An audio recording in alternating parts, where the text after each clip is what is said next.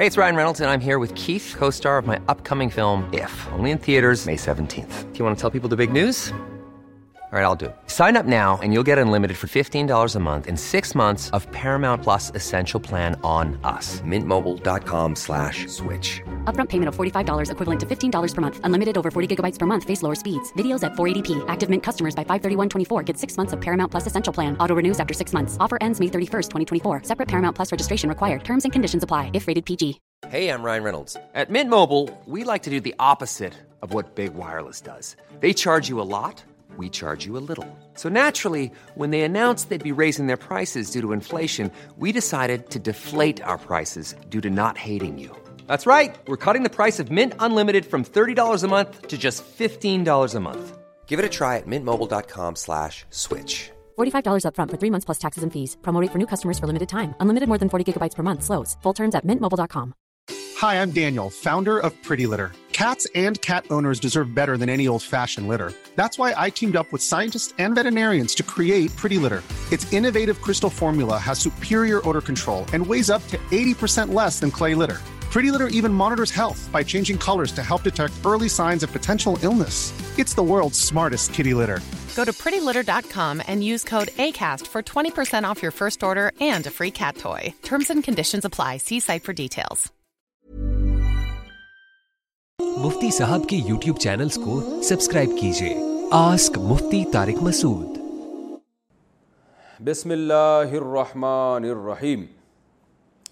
آج کا جو پہلا سوال ہے ٹیکنیکل قسم کا سوال ہے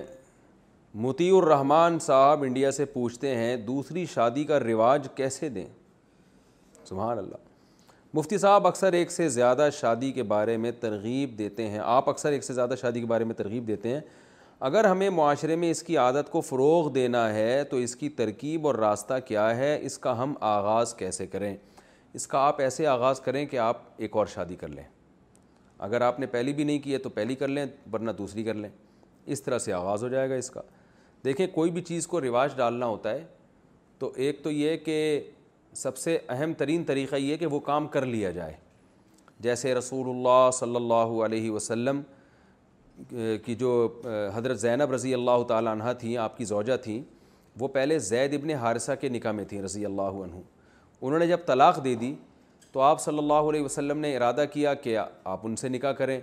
لیکن زید ابن حارثہ چونکہ نبی کے منہ بولے بیٹے تھے تو عربوں میں یہ رواج تھا کہ منہ بولے بیٹے کو حقیقی بیٹے کی طرح سمجھتے تھے اور اس کی زوجہ کو حقیقی بہو کی طرح سمجھتے تھے تو قرآن نے کہا کہ منہ بولا بیٹا نہ وراثت میں اس کا کوئی حصہ ہے بلکہ حقیقی بیٹا حقیقی ہوتا ہے منہ بولا بیٹا حقیقی نہیں ہوتا لہٰذا اس کی بیوی بھی حقیقی بہو نہیں ہے تو اب اس کے لیے اتنا نہیں کیا کہ اے نبی آپ لوگوں کو بتا دیں کہ جو منہ بولی بہو ہے وہ حقیقی بہو تھوڑی ہوتی ہے وہ تو غیر محرم ہے اس سے نکاح جائز ہے نا نا نا نا نا اللہ نے فرمایا ضو و جنا کہا ہم نے آپ کا نکاح ان سے کر دیا ہے لکیلا یقون علمین حرجن فی ازواجی ادعیاہم تاکہ قیامت تک اگر کوئی یہ نکاح کرنا چاہے گا اپنے منہ بولے بیٹے کی بیوی سے تو وہ آپ کا حوالہ دے سکے گا کہ نبی نے جب کیا ہے تو ہمارے لیے کیوں ناجائز ہو گیا یہ تو پتہ چلا کہ کہنے سے وہ بات نہیں ہوتی جو پریکٹیکلی جو کام کرنے سے ہوتا ہے تو دوسری شادی کا رواج دینے کا پہلا طریقہ تو یہ کہ کریں جب کریں گے تو رواج ہوگا ٹھیک ہے سینکڑوں لوگ مخالفت کریں گے لیکن آہستہ آہستہ لوگ اس چیز سے مانوس ہوں گے اور جو ہماری بیچاری خواتین گھروں میں بیٹھی بوڑھی ہو رہی ہیں کنواری بیوہ طلاق یافتہ ان کو ٹھکانا نصیب ہوگا پہلا پوائنٹ دوسرا پوائنٹ یہ ہے کہ جو لوگ دوسری شادی کریں وہ اچھی نیت سے کریں آج جس طرح سے دوسری شادی ہو رہی ہے نا اس سے رواج بڑھنے کے بجائے کم ہو رہا ہے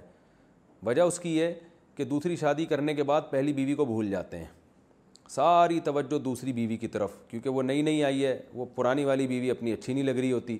تو اس بیچاری کو لٹکا دیتے ہیں تو جب یہ آپ کا ایٹیٹیوٹ اور یہ عمل لوگوں کے سامنے جاتا ہے تو لوگ کانوں کو ہاتھ لگاتے ہیں اور لوگ اس کو ظلم سمجھتے ہیں اور بجائے یہ رواج بڑھنے کے اور کم ہو جاتا ہے تو اس لیے آپ نے ایک اچھی مثال قائم کرنی ہے پھڈے بازی تو ہوگی وہ تو اس کا لازمی جزو ہے لیکن آپ نے جب دوسری کی ہے تو پہلی کا بہت خیال کرنا ہے اور جو ہے اس کو اضافی آپ نے کچھ دنوں کے لیے تو یہ باور کرانا ہے کہ دوسری شادی کرنے کے بعد میرے دل میں تم سے محبت کم نہیں ہوئی ہے بلکہ بڑھ گئی ہے تو آپ کو اس کے لیے بڑی قربانی دینی پڑے گی جب کسی مردہ سنت کو زندہ دیا جاتا زندہ کیا جاتا ہے تو پیڑے کھا کے نہیں بلکہ قربانیاں دے کے تو آپ نے قربانی دینی ہے اور وہ قربانی یہی ہوگی کہ دوسری کرنے کے بعد پہلی کو آپ نے پہلے سے زیادہ محبت دینی ہے عزت دینی ہے اللہ نے مالی وسعت دی ہے تو مال زیادہ خرچ کریں اس کے اوپر وہ خود یہ بولے کہ بھائی دوسری کرنے کے بعد میرے میاں میرے ساتھ پہلے سے بھی زیادہ اچھے ہو گئے ہیں وہ یہ نہ کہے کہ دوسری کرنے کے بعد مجھے تو انہوں نے لٹکا کے چھوڑ دیا ہے تو یہ مثال اور اس میں اتنا غلوب بھی نہ ہو کہ دوسری کو ہی لٹکا دیں آپ کہ پتہ چلا دوسری شادی کی اور پھر پہلی بیوی کو آپ نے میرے بیان سن کے اتنی زیادہ محبت دی کہ دوسری کو اب لفٹی نہیں کرا رہے آپ تو پھر اس کے ساتھ زیادتی ہے تو بیلنس کرنا ہے بیلنس اور اس کے لیے تھوڑا مجاہدہ کرنا پڑے گا اور خاص طور پہ پہلی بیوی کو جو زخم پہنچا ہے کیونکہ ظاہر ہے ہمارے معاشرے میں ایک چیز کا رواج نہیں ہے تو اس کو تکلیف ہوتی ہے جہاں رواج ہے وہاں تو عورتیں خود ہی کرا دیتی ہیں سوڈان میں میں نے اپنی کتاب میں وہ حوالے دی ہیں کہ وہاں رواج ہے چار چار شادیوں کا وہاں تو دوسری شوہر اگر نہ کر رہا ہو نا دوسری شادی تو پہلی بیوی اعتراض کر لیتی ہے خیریت تو ہے کیا ہو گیا کیوں نہیں کر رہے تو وہ خود کرا رہی ہوتی ہے اپنے میاں کی دوسری شادی تو بلکہ عورتیں تانا دیتی ہیں ایسی عورت کو جس کے میاں کی دوسری بیوی نہ ہو بعض عرب ملکوں میں ایسا بھی ہے کہ عورت تانے دیتی ہے تمہارا میاں ایک پر اکتفا کر کے بیٹھا ہوا ہے اس کا مطلب یہ تو جو ہے نا کوئی مسئلہ ہے اس کے ساتھ اس طرح کے الٹے الٹے تانے ملتے ہیں ان عورتوں کو تو عورت سمجھتی ہے کہ میرا میاں مرد ہے یعنی اس میں طاقت اللہ نے دی ہے تبھی وہ ایک سے زیادہ شادی کر رہا ہے تو جہاں رواج ہے وہاں تو الٹا حساب کتاب ہے کہ عورت خود کراتی ہے ہمارے ملکوں میں رواج نہیں ہے تو عورت کو بڑی تکلیف ہوتی ہے کہ میرے میاں نے پتہ نہیں میرے اندر کیا کمی تھی جو مجھ پہ سوکن لے آیا ہے تو ظاہر ہے وہ تکلیف جب اس کو ہوگی تو اس کا مرہم بھی تو آپ نہیں بننا ہے اور دوسرا تیسرا دو باتیں یہ ہو گئیں دوسری یعنی پہلی بات کیا ہے کہ کرنا ہے یہ کام دوسری بات کیا ہے کہ دوسری شادی کر کے پہلی کو بھول نہیں جانا لٹکا نہیں دینا ہے اور تیسرا کام یہ کرنا ہے کہ پہلی پہ الزامات نہیں لگانے ہیں بہت سے لوگ جب دوسری کرتے ہیں تو دوسری رشتہ تلاش کرنے کے لیے کیا کہتے ہیں لوگ پوچھتے ہیں کیوں کر رہے ہو دوسری تو بلا وجہ پہلی بیوی کے ایپ بیان کرنا شروع کر دیتے ہیں ایکچولی مجھے ضرورت ہے اصل میں دوسری شادی کی ایکچولی میری بیوی کھانا نہیں پکاتی ایکچولی مجھے خدمت نہیں کرتی بیمار رہتی ہے ٹوپی ڈرامے تو بھائی تم اگر ایک تو اس پہ سوکن لا کے اس کو تکلیف دے رہو اوپر سے اس کی برائیاں دنیا کے سامنے کیوں بیان کر رہے ہو اپنی گھر کی بات اگر اس میں برائی بھی ہے تو گھر میں رکھو اس کو دنیا کے سامنے کیوں ڈھنڈورا پیٹ رہے ہو تو آپ جب دوسری شادی کے لیے پیغام بھیجیں کوئی پوچھے کہ آپ کی پہلی وائف میں کیا خرابی ہے آپ بولو کوئی خرابی نہیں میں اپنا بتاؤں جب میں نے سیکنڈ میرج کے لیے پیغام بھیجا تو مجھ سے یہی پوچھا گیا تھا کہ آپ کی پہلی بیوی میں کیا خرابی ہے میں نے کہا پہلی بیوی میری بہت اچھی ہے حالانکہ کچھ تھوڑے بہت اختلافات تو ہر گھر میں ہوتے ہیں چھوٹے موٹے وہ ہمارے یہاں بھی تھے میں نے وہ اختلافات بھی ہائی لائٹ نہیں کیے میں نے کہا اس میں کوئی خرابی نہیں ہے بہت اچھی ہے انہوں نے کہا پھر آپ کیوں کر رہے ہو جب آپ کی پہلی اتنی اچھی ہے میں نے کہا میں کر رہا ہوں اللہ نے مجھے اجازت دی ہے تو اس سے یہ تو ممکن ہے کہ رشتہ نہ ملے آپ کو تو کوئی بات نہیں نہ ملے آپ کا جو فرض تھا آپ نے ادا کر لیا آپ کو سنت کا ثواب مل جائے گا غلط طریقے سے آپ چار شادیاں کر لیں اس سے بہتر ہے آپ ساری زندگی کمارے رہیں کریں ایک نمبر ایک نمبری والے طریقے سے اور انشاءاللہ مل جائے گا رشتہ نہیں ملتا تو آپ تو نکاح کا پیغام بھیجنے کا مکلف ہے نا نکاح کرنا تو اللہ کے ہاتھ میں ہر آدمی پیسہ کمانے کی کوشش کرتا ہے مل تھوڑی جاتا ہے ہر ایک کو تو ہر آدمی کوشش کر لے چار کی لیکن ہر ایک کی ہوں گی تھوڑی چار کسی کی ایک ہوگی کسی کی دو ہوں گی کسی کی تین ہوں گی کسی کی چار ہو جائیں گی کسی کی ایک بھی نہیں ہوگی تو اس کو ثواب ملے گا بس تو ثواب کوئی کم چیز تھوڑی ہے تو یہ تین پوائنٹ کا اگر خیال کریں پہلا پوائنٹ دوبارہ سے بتا دوں کیونکہ ٹاپک بہت اہم ہے نمبر ایک رواج اگر ڈالنا چاہتے ہیں تو یہ کام کرنا پڑے گا زبانی باتوں سے کام نہیں چلے گا اور خاص طور پہ ان کو کرنا پڑے گا جو قوم کے مقتدہ اور رہبر ہیں جن کو لوگ فالو کرتے ہیں اور دنیا داروں کو بھی یہ کرنا پڑے گا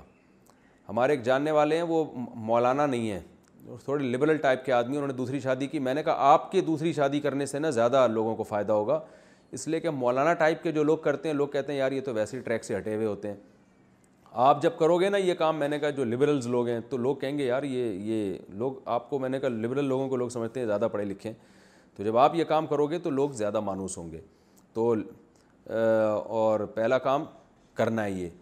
خاص طور پہ مقتدہ لوگوں کو قوم کے جو رہبر ہیں مقتدہ ہیں دوسرا کام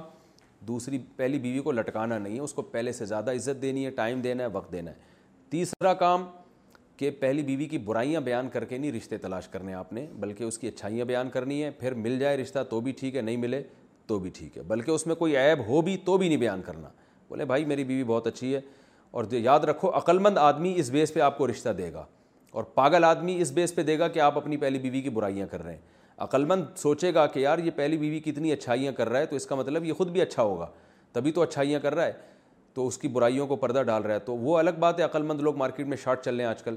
تو وہ وہ جب تک آپ برائیاں نہیں کریں کوئی رشتہ نہیں دیتا لیکن آپ نے تمیز سے کام کرنا ہے تو یہ تین پوائنٹ کا خیال کریں گے انشاءاللہ تو اس سے انشاءاللہ اس معاشرے میں دوسری شادی کو فروغ ہوگا اور اس سے ہماری خواتین کو عزت والا ٹھکانہ نصیب ہوگا اور ایک کام لازمی کرنا ہے دونوں بیویوں کو اکٹھا بالکل نہیں رکھنا دونوں کو الگ الگ گھر دینا ہے کیونکہ دونوں کو اکٹھا رکھنا یہ ظلم ہے دونوں کے ساتھ کیونکہ سوکن کو سوکن سے تکلیف ہوتی ہے بعض لوگ زبردستی لا کے ٹھوس دیتے ہیں ہاں کسی میں اتفاق سے محبت ہے سوکھنوں میں رہ رہی ہیں تو ایک الگ بات ہے لیکن مارکیٹ میں ایسی سوکھنیں آج کل ملتی نہیں ہیں زیادہ تر تو عورت کو نفرت ہی ہوتی ہے طبی طور پر تو گھر الگ الگ لے کے دینے ہیں اور گھر الگ دینے کے پیسے نہیں آپ کے پاس اس کا طریقہ میں ایک بیان میں بتا چکا ہوں کہ الگ گھر جب کہ ایفورڈ نہیں کر سکتے تو افورڈ کرنے کا طریقہ کیا ہے وہ میں یو ایک بیان میں بتا چکا ہوں یہاں بتایا تو بات بہت لمبی ہو جائے گی وہ میرا کلپ دوبارہ دیکھ لیں آپ یوٹیوب پہ خالی جگہ پر سلام کہیں گے میں نے بڑوں سے سنا ہے کہ کسی خالی کمرے میں بھی جائیں تو وہاں سلام کریں آپ کے سلام کا جواب فرشتے دیتے ہیں اس کی کیا حقیقت ہے کیا ہمیں سلام کرنا چاہیے غفران شیخ دہلی سے جی ہاں خالی گھر میں جائیں تو سلام کرنا چاہیے وہاں فرشتے بھی ہوتے ہیں جنات بھی ہوتے ہیں سلام کا جواب دیں گے کمرے کا مجھے نہیں یاد پڑتا میری میرے یعنی خالی گھر کے بارے میں علماء سے سنا ہے اس بارے میں کوئی حدیث بھی ہے یا نہیں ہے یہ میرے علم میں اس وقت نہیں ہے میں نے اس کے بارے میں تحقیق نہیں کی کہ کیا اس بارے میں کوئی حدیث ہے لیکن عربوں کو دیکھا ہے کہ وہ جب گھر میں جاتے ہیں تو سلام کرتے ہیں اور لاجک یہ بیان کرتے ہیں بھائی فرشتوں کو فرشتے تو موجود ہوتے ہی ہیں اور سلام کی ایک برکت بھی ہوتی ہے تو یہ کوئی اتنا بڑا فقی مسئلہ تو ہے نہیں کہ جس کے لیے کوئی بخاری مسلم کی ہمیں حدیث چاہیے ہو اگر کسی کا ذوق ہے تو ٹھیک ہے نہیں ہے تو بھی ٹھیک ہے تو سلام ہی ہے نا کوئی بری چیز تھوڑی کر رہا کوئی البتہ اس بارے میں کسی کے پاس کوئی مسند حدیث ہو تو میرے پاس بھیج دیں تو پھر بات ذرا اوتھینٹک اور مضبوط ہو جائے گی قرآن میں بال نظر آنے کی حقیقت ہمارے علاقے میں قرآن پاک کے دوسرے پارے میں لوگوں کو بال نظر آ رہے ہیں اور ان کا کہنا ہے کہ یہ بال نبی سغریم صلی اللہ علیہ وسلم کے داڑھی مبارک کے بال ہیں اور ان بالوں کو جو شخص پانی کی بوتل میں ڈال کر پیے گا وہ بیماری سے محفوظ رہے گا اس بارے میں وضاحت فرما دیں امتیاز علی نواب شاہ دیکھیں جن لوگوں کو بال نظر آ رہے ہیں یا تو ان کی آنکھوں میں بال ہے وہ بال نظر آ رہے ہیں ان کو یا وہ فارغ البال ہیں ان کا دنیا میں کوئی کام نہیں ہے تو الٹی الٹی چیزیں ان کو نظر آ رہی ہیں لیکن یہ جو بال قرآن میں نظر آتے ہیں یہ انسانوں کے بال ہوتے ہیں لوگ تلاوت کرتے ہیں تو بال گر جاتے ہیں تو ان کو پانی میں ڈال کے بالکل پینے کی ضرورت نہیں ہے خام خام میں کسی کی جوئیں ہوئیں جراثیم چلے جائیں گے پیٹ میں مرمر آ جائیں گے آپ بلا وجہ تو اس لیے فضول چیزیں ان میں لفٹ نہ کرائیں بالکل ان چیزوں کو بکواس ہے یہ سب کچھ چکن میں خون نظر آئے تو کیا کریں چکن میں جو خون کی آمیزش رہ جاتی ہے کیا وہ حلال ہے یا حرام جب کہ قرآن مجید میں بہتے ہوئے خون کو حرام قرار دیا گیا ہے انہوں نے اپنا نام نہیں لکھا بھائی نام ضرور لکھا کریں اور لوکیشن بھی یعنی جس شہر سے بات کر رہے ہیں وہ بھی لکھا کریں بھائی قرآن نے بہتے ہوئے خون کو حرام قرار دیا ہے دمۂ مصفوحہ جسے قرآن نے کہا ہے بہتا ہوا خون وہ ہوتا ہے جو جانور ذبح کرتے ہوئے نکل رہا ہو تو مرغی ذبح کرتے ہوئے جو خون نکل رہا ہوتا ہے وہ حرام ہے لیکن جو گوشت میں خون رہ جاتا ہے وہ جائز ہے تو اس لیے جب آپ چکن خرید کے لائیں تو اس پہ جو خون لگا ہوا ہوتا ہے وہ وہ جائز ہے اس کو کھانے میں کوئی حرج نہیں ہے ویسے بھی وہ دھوئی دھوئی جاتی ہے تو وہ ویسے بھی صاف ہو جاتا ہے لیکن اگر کوئی بغیر دھوئے بھی اس کو پکا کے کھا لے گا تو وہ حلال ہے کیونکہ جو خون بہہ گیا ہے نا اس کا جانور ذبح کرنے کے بعد تو وہ بہتا ہوا خون جو ہے اس کو استعمال نہیں کیا جا سکتا کیا نصاب کو منہا کر کے زکوٰۃ دیں گے عبدالصمد انڈیا سے کسی کے پاس ساڑھے سات تولہ سونا ہو تو زکوٰۃ فرض ہوتی ہے میرے پاس بیس تولے سونا ہے بھائی عبدالصّمد آپ ذرا کہاں رہتے ہیں ذرا مجھے بتائیے گا یار اور کبھی اکیلے میں کہیں نکل رہے ہوں تو بھی بتائیے گا آپ آپ کے پاس بیس تولے سونا ہے مجھے پورے پورے بیس تولے سونے کی زکوٰۃ دینی ہوگی یا سا ساڑھے سات تولے سونا نکال کر ساڑھے باون تولہ سونا کی زکوٰۃ دینی ہوگی عبد تو بھائی آپ چاہ رہے ہیں کہ آپ کی دسوں انگلیاں گھی میں ہوں ایسا نہیں ہوگا دیکھیں بیس تولہ سونا ہے تو بیس تولے سونے ہی کی آپ کو زکوٰۃ دینی پڑے گی اس کا ڈھائی فیصد آپ زکوٰۃ میں نکالیں گے اب چاہے سونا نکالیں یا اس کی قیمت نکال دیں نبی صلی اللہ علیہ وسلم نے فرمایا جو سونے کی زکوٰۃ نہیں نکالتا بلکہ قرآن میں بھی ہے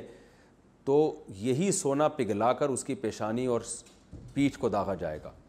تو زکوٰۃ بہت بڑی عبادت ہے خوش دلی کے ساتھ کرنی چاہیے اور نہ دینا کبیرہ گناہ ہے غسل کے وضو سے نماز پڑھ سکتے ہیں جو وضو ہم غسل شروع کرنے سے پہلے کرتے ہیں کیا اس وضو سے نماز ہو جائے گی یا غسل کرنے کے بعد نماز پڑھنے کے لیے دوبارہ وضو کرنا ہوگا جاوید صاحب انڈیا سے اگر آپ نے غسل کرنے سے پہلے وضو کر لیا اور پھر دوبارہ غسل کیا تو تو ویسے ہی آپ کا وضو ہو گیا دوبارہ وضو کی ضرورت نہیں ہے اور اگر آپ نے وضو غسل کرنے سے پہلے وضو نہیں بھی کیا لیکن نہاتے ہوئے اب آپ کے جسم کے چاروں اعضاء دھل گئے جیسے سر تو دھل ہی جاتا ہے چہرہ بھی دھل جاتا ہے بازو بھی اور پاؤں بھی تو پھر پھر بھی آپ کا وضو ہو گیا تو اس سے بھی آپ نماز پڑھ سکتے ہیں دوبارہ وضو کرنے کی ضرورت نہیں ہے لیکن سنت یہی ہے کہ غسل سے پہلے باقاعدہ وضو کیا جائے پھر غسل کیا جائے تو بہتر یہی ہے لیکن اگر کسی نے سنت پر عمل نہیں کیا ڈائریکٹ ویسے ہی نہا لیا تو بھی خود بخود اس کا وضو ہو جائے گا اور اس کو دوبارہ وضو کرنے کی ضرورت نہیں ہے اگر والدین پسند کی شادی پر راضی نہ ہوں محمد جنید صاحب لکھنؤ سے میں اپنی خالہ کی بیٹی سے شادی کرنا چاہتا ہوں ابو امی راضی نہیں ہیں وہ کہتے ہیں کہ لڑکی کے سر میں درد رہتا ہے وہ بیمار رہتی ہے اس کے ابو مزاج ابو کے مزاج بھی تھوڑا ٹھیک نہیں ہے اور ان کے گاؤں والے بھی ٹھیک نہیں ہیں ہائے ہائے ہائے ہائے کیا ان وجوہات کی بنا پر یہ ہائے ہائے ہائے یعنی لکھا ہوئے میں افسوس سے کہہ رہا ہوں کیا ان وجوہات کی بنا پر شادی کا کیا حکم ہے بھائی محمد جنید صاحب آپ کی خالہ کی بیٹی سے آپ شادی کرنا چاہ رہے ہیں اس کے سر میں بھی درد ہے اس کے ابو امی بھی خوش نہیں ہے شادی پہ اور بیمار بھی رہتی ہے اس کے ابو کا مزاج بھی ٹھیک نہیں ہے تو ابا اماں آپ کو منع کر رہے ہیں تو معقول وجہ ہی معلوم ہوتی ہے منع کرنے کی مان لیں ابا اماں کی آپ پہ عشق سوار ہے ایسا نہ ہو جب عشق کی بیس پہ آپ نے شادی کر لی پہلی بات تو جب اس کے ابو امی راضی نہیں ہے تو آپ شادی کیسے کریں گے بھگا کے شادی کوئی اچھا کام تو نہیں ہے نا تو لڑکی کے پہلے ابا کو راضی کریں ابا کو بھی پٹائیں یعنی ان کو راضی کریں آپ پھر اس کے بعد آپ اس لڑکی سے شادی کریں گے ابا اماں راضی نہیں ہے تو آپ کر لے کیسے لیں گے تو اور سر میں درد رہتا ہے تو بیچاری کا علاج ہو جائے گا پیناڈول سے یا کسی بھی چیز سے یہ تو میں نہیں کہہ سکتا تو اصل میں یہ گھریلو معاملات ہیں اس میں میں کچھ کہہ نہیں سکتا جائز ناجائز کا مسئلہ تو میں بتا سکتا ہوں کہ زبردستی آپ کی شادی کہیں کرائی نہیں جا سکتی شرن یہ جائز نہیں ہے اور جہاں انسان چاہ رہا ہو شریعت نے ترغیب دی ہے کہ وہیں شادی کریں والدین اس کی لیکن اب آپ ایسی جگہ چاہ رہے ہیں جہاں آپ کے والدین سمجھتے ہیں ان کو نقصان ہوگا یا آپ کا مستقبل تباہ ہو سکتا ہے تو وہ آپ جانیں آپ کے والدین جانیں وہ گھریلو مسئلہ ہے تو اس میں جب تک کسی کے سو فیصد حالات سامنے نہ آئیں انسان کسی کو مشورہ نہیں دے سکتا تو آپ اپنی کزن سے شادی کریں یا نہ کریں میں اس بارے میں آپ کو کوئی مشورہ اس لیے نہیں دے سکتا کہ میں پورے طور پر آپ کے گھریلو حالات سے آپ کے والدین کے جذبات اور ان لڑکی کے حالات سے واقف نہیں ہوں یہ صرف چار چیزیں پتہ چلی ہیں سر میں درد ابا اماں راضی نہیں ہیں ابا کا میٹر بھی اکثر شارٹ رہتا ہے اور ایک اور چیز آپ نے بیان کی ہے تو اس سے نہیں کوئی جو ہے وہ اس سے اندازہ نہیں ہو سکتا مجھے صرف اچھا میرے بھائی نماز کے احکام میں علماء میں اختلاف کی وجہ حدیث میں ہے کہ آپ صلی اللہ علیہ وسلم نے فرمایا اس طرح نماز پڑھو جیسے میں پڑھتا ہوں اب بعض علماء کہتے ہیں کہ تکبیر تحریمہ کے وقت کانوں تک ہاتھ اٹھائیں بعض کہتے ہیں کہ کندھوں تک اٹھائیں بعض کہتے ہیں رفول دین کرو بعض کہتے ہیں نہیں کرو تو کیا آپ صلی اللہ علیہ وسلم نے مختلف طریقوں سے نماز پڑھی ہے جہاں زیب سومرو ٹنڈو محمد خان سے جی بھائی ایسا ہی ہے آپ صلی اللہ علیہ وسلم نے فرمایا صلو کمار عی تمونی وسلی ایسے نماز پڑھو جیسے میں نماز پڑھتا ہوں تو اب آپ نے مختلف طریقوں سے نماز پڑھی ہے اس سے پتہ چلتا ہے اس تمام طریقوں سے نماز پڑھنا جائز ہے رف الدین کر کے بھی پڑھنا جائز نہ کر کے بھی پڑھنا کندھوں تک ہاتھ اٹھا کے پڑھنا بھی اور کانوں تک ہاتھ اٹھا کے پڑھنا بھی ہر طرح سے جائز ہے فقہ میں اختلاف ہوا ہے بہتر طریقہ کون سا ہے تو اب بعض فقہ نے کہا کہ نبی نے رف الدین جو زیادہ تر حدیثیں رف الدین والی ملتی ہیں تو اس لیے کرنا افضل ہے بعض فقہ نے کہا کہ بھائی کرنے کی حدیثیں اس لیے زیادہ ملتی ہیں کہ کرنے کو ہائی لائٹ کیا جاتا ہے کسی کام کے نہ کرنے کو ہائی لائٹ نہیں کیا جاتا تو لہٰذا وہ یہ کہتے ہیں کہ چونکہ اکثر صحابہ رف الدین نہیں کرتے تھے جیسے کہ ترمیزی کی امام ترمیزی جو امام بخاری کے شاگرد ہیں انہوں نے اس کی تصریح کی ہے وبه بھی یقول غیر واحد من اہل العلم من اصحاب نبی صلی اللہ علیہ وسلم رفع الدین نہ کرنا بہت سارے صحابہ کا مذہب ہے بہت سارے صحابہ کا قول ہے اور جب رفع الدین کرنے کا ذکر آیا تو انہوں نے کہا بعض صحابہ کا قول ہے جن کے نام بھی بتائے تو اس بیس پہ امام حنیفہ نے کہا کہ نہ کرنا افضل ہے کیونکہ نبی نے زیادہ تر نماز بغیر رف الدین کے پڑھی ہے اور آخری عمر میں آپ نے نماز بغیر رف الدین کے پڑھی ہے یہ ان کی رائے ہے تو ہر ایک کے اپنے اپنے دلائل ہوتے ہیں تو اس لیے کسی ایک کو بھی اس میں ملامت کرنا جائز نہیں ہے سب کا مقصد نبی کی سنت کو فالو کرنا ہے جس نے جس طریقے کو افضل سمجھا اس طریقے کو فالو کیا ایک عرب عالم ہیں سلیمان العودہ اب تو پتہ نہیں شاید انتقال ہو گیا اور بڑے پیارے عالم وہ انہوں نے ایک بڑی پیاری بات کہی وہ مسئلہ بیان کر رہے تھے کہ نماز میں ہاتھ باندھنا کہاں افضل ہے تو وہ چونکہ حمبلی ہیں تو انہوں نے بتایا کہ ناف کے اوپر اس طرف ہاتھ ہاتھ باندھنا افضل ہے اور بعض کی رائے بیان کی کہ وہ کہتے ہیں سینے پہ ہاتھ باندھنا افضل ہے بعض کو احناف کا مسئلہ بیان کیا کہ ادھر ناف کے پر جو ہے نا دائیں ہاتھ کو بائیں ہاتھ پہ رکھنا افضل ہے تو انہوں نے مختلف طریقے بیان کیے پھر ان کی رائے میں جو طریقہ بہتر تھا انہوں نے وہ بیان کیا پھر آخر میں بڑی پیاری بات کی انہوں نے کہ دیکھو نماز میں اگر ہاتھ باندھنے کے طریقوں میں اختلاف ہو اور دل ہمارے ایک ہوں یہ اچھا عمل ہے یہ برا نہیں ہے لیکن اگر نہ ہاتھ باندھنے کے طریقے سب کے ایک جیسے ہوں اور دلوں میں اختلاف ہو یہ برا عمل ہے تو اس لیے فروئی مسائل میں اختلاف ہمیشہ سے چلا آ رہا ہے اس میں کوئی حرج نہیں ہے کوئی اس طرح سے پڑھ لے کوئی اس طرح سے پڑھ لے لیکن اس بیس پر مناظروں کے چیلنج جیسے کہ آج کل یوٹیوب پہ بعض فتنہ پرس لوگوں نے جو رف الدین کو لے کے بیٹھے تو نہ کرنے والوں کو کہا کہ یہ حدیث کو نہیں مانتے اور جو نہ کرنے والے وہ رف الدین کرنے والوں کو کہہ رہے ہیں کہ یہ جو ہے نا وہ جو ہے متشدد ہیں یا یہ کہ یہ حدیث کو نہیں مانتے تو اس طرح کی کوئی بھی باتیں اگر کوئی کرے گا تو اس کا مطلب وہ امت میں لڑائی پیدا کر رہا ہے تو یہ بہرحال برا ہے تو صحابہ میں بھی اختلاف تھا کچھ صحابہ یہاں تک ہاتھ اٹھاتے کچھ یہاں تک ہاتھ اٹھاتے کچھ یہاں ہاتھ باندھتے تھوڑا اوپر کر لیتے کچھ تھوڑا نیچے کر لیتے تو کچھ رف الدین کر لیتے کچھ نہیں کر لیتے سب چل رہا ہے مارکیٹ میں تو یہ چیزیں اتنی لفٹ کرانے کی چیزیں نہیں ہیں اسی وجہ سے ہماری رائے یہ ہے کہ ایک فقہ کو فالو کرے انسان باقی سب کو صحیح سمجھے جیسے ہم امام حنیفہ کے فقہ کو فالو کرتے ہیں اور شافی کو امام احمد حنبل کو امام مالک کو بھی صحیح سمجھتے ہیں کوئی امام شافی کے فقہ کو فالو کرتا ہے تو کرے ایک ہی کو یہ نہیں کہ آدھا ادھر جا رہا ہے آدھا ادھر جا رہا ہے آدھا ادھر جا رہا ہے آدھا ادھر جا رہا ہے ہماری رائے اس میں اس طریقے پر عمل کرنے سے فساد پیدا ہوتا ہے تو یہ ہماری رائے ہے کوئی عمل کر لے ٹھیک ہے نہیں کرے تو بھی مارکیٹ میں سب چلتا ہے بڑے بڑے ایشو ہیں شرک عقیدہ یہ یہ بڑے بڑے ایشوز ہیں ان پر انسان کو زیادہ کام کرنا چاہیے اچھا بھائی کیا فراڈ کے کر کے حق وصول کر سکتے ہیں کیا خاندانی سوال ہے اگر پیسے وصول کرنے کا کوئی اور راستہ نہ ہو تو کیا فراڈ کے بدلے فراڈ کر کے پیسے حاصل کر سکتے ہیں عبد الوہاب کراچی سے پہلے میں ان کے سوال کو ڈیفائن کر دیتا ہوں یہ پوچھنا یہ چاہ رہے ہیں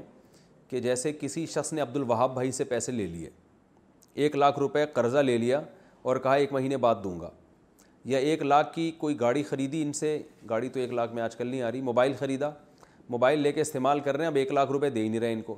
یہ مانگ مانگ کے تھک گئے ٹائم بھی پورا ہو گیا وہ دے نہیں رہا تو انہوں نے کیا کیا کسی طرح دھوکے سے ان سے ایک لاکھ روپے نکلوا لیے کوئی ٹوپی کرا کے نا جھوٹ بولنا تو جائز نہیں کوئی ٹوپی کرا کے نکلوا لیے مثال کے طور پر ایک دن کیا ہوا ان کا بٹوا وہاں پڑا رہ گیا تھا اس میں لاکھ روپے پڑے ہوئے تھے تو انہوں نے بٹوے پہ ہاتھ صاف کر کے ایک لاکھ روپے نکالے اور بٹوا ان کو واپس کر کے کہا کہ اپنے بٹوے کی حفاظت کیا کریں تو اس طرح کا ٹوپی ڈرامہ کیا انہوں نے تو یہ مجبوری میں جائز ہے اس لیے کہ یہ فراڈ نہیں ہے یہ دیکھنے میں فراڈ لگ رہا ہے بلکہ حقیقت میں یہ کہ ایک آدمی تمیز سے آپ کا حق ادا نہیں کر رہا تو آپ گھما کے جیسے کہتے ہیں نا جب سیدھی انگلی سے گھی نہ نکل رہا ہو تو انگلی ٹیڑھی کر کے گھی نکالنا پڑتا ہے تو یہ بہتر تو نہیں ہے لیکن جائز ہے فقہ نے اسی پر فتویٰ دیا ہے کہ آج کل کے زمانے میں لوگ شرافت سے جب پیسے نہیں دے رہے آپ کا حق نہیں دے رہے تو شر اور آفت کے ذریعے پیسے نکلوانا جائز ہے لیکن اس میں دو باتوں کا خیال کیا جائے کہ جتنا حق بنتا ہے اتنا ہی لیا جائے اس سے زیادہ نہ لیا جائے مثال کے طور پر آپ نے دیکھا جی محترم کا بٹوا رکھا ہوا ہے اس میں لاکھ ڈیڑھ لاکھ روپے پڑے ہوئے ہیں آپ نے پورے ڈیڑھ نکال لیے کہ ایک لاکھ تو اس لیے کہ اس نے مجھے پیسے نہیں دیے پچاس ہزار اس ٹینشن کے جو اس نے مجھے دی تھی تو وہ ٹینشن کے پیسے نہیں لے سکتے آپ کہ بھائی ایک لاکھ تو میں اس لیے لے رہا ہوں کہ اس نے میرے ایک لاکھ دینے دے نہیں رہا شرافت سے اب پچاس اس چکر میں لے رہا ہوں کہ یہ مجھے اتنی ٹینشن کیوں دی اس نے تو یہ جائز نہیں ہے دوسرا جب آپ نے اپنا حق وصول کر لیا تو بس وصول کر لیا اب ایسا نہ ہو وہ تو سمجھ رہا ہے کہ میرے بٹوے سے پتہ نہیں کہاں پیسے گر گئے وہ ایک مہینے بعد لا کے آپ کو آپ کے لاکھ روپے دے رہا ہے تو آپ آپ گھننے بن کے وہ بھی رکھ رہے ہیں تو جب آپ پہلے لے چکے ہیں تو اب آپ کے لیے یہ والے پیسے حلال نہیں ہیں تو آپ اس کو بتا دیں یا تو واضح بتا دیں کہ میں نکال چکا ہوں یا اس کو یہ کہہ دیں کہ یہ میں نے گفٹ کر دیے تمہیں تو اپنے حق سے زیادہ آپ وصول نہیں کر سکتے دوسری بات یہ کہ جس نے پیسے آپ کے لیے اسی کے پیسے لے سکتے ہیں اس کے کسی رشتے دار سے نہیں نکال سکتے وسیم بھائی نے آپ سے پیسے لیے عبد الوہاب بھائی میں آپ سے مخاطب ہوں اس وقت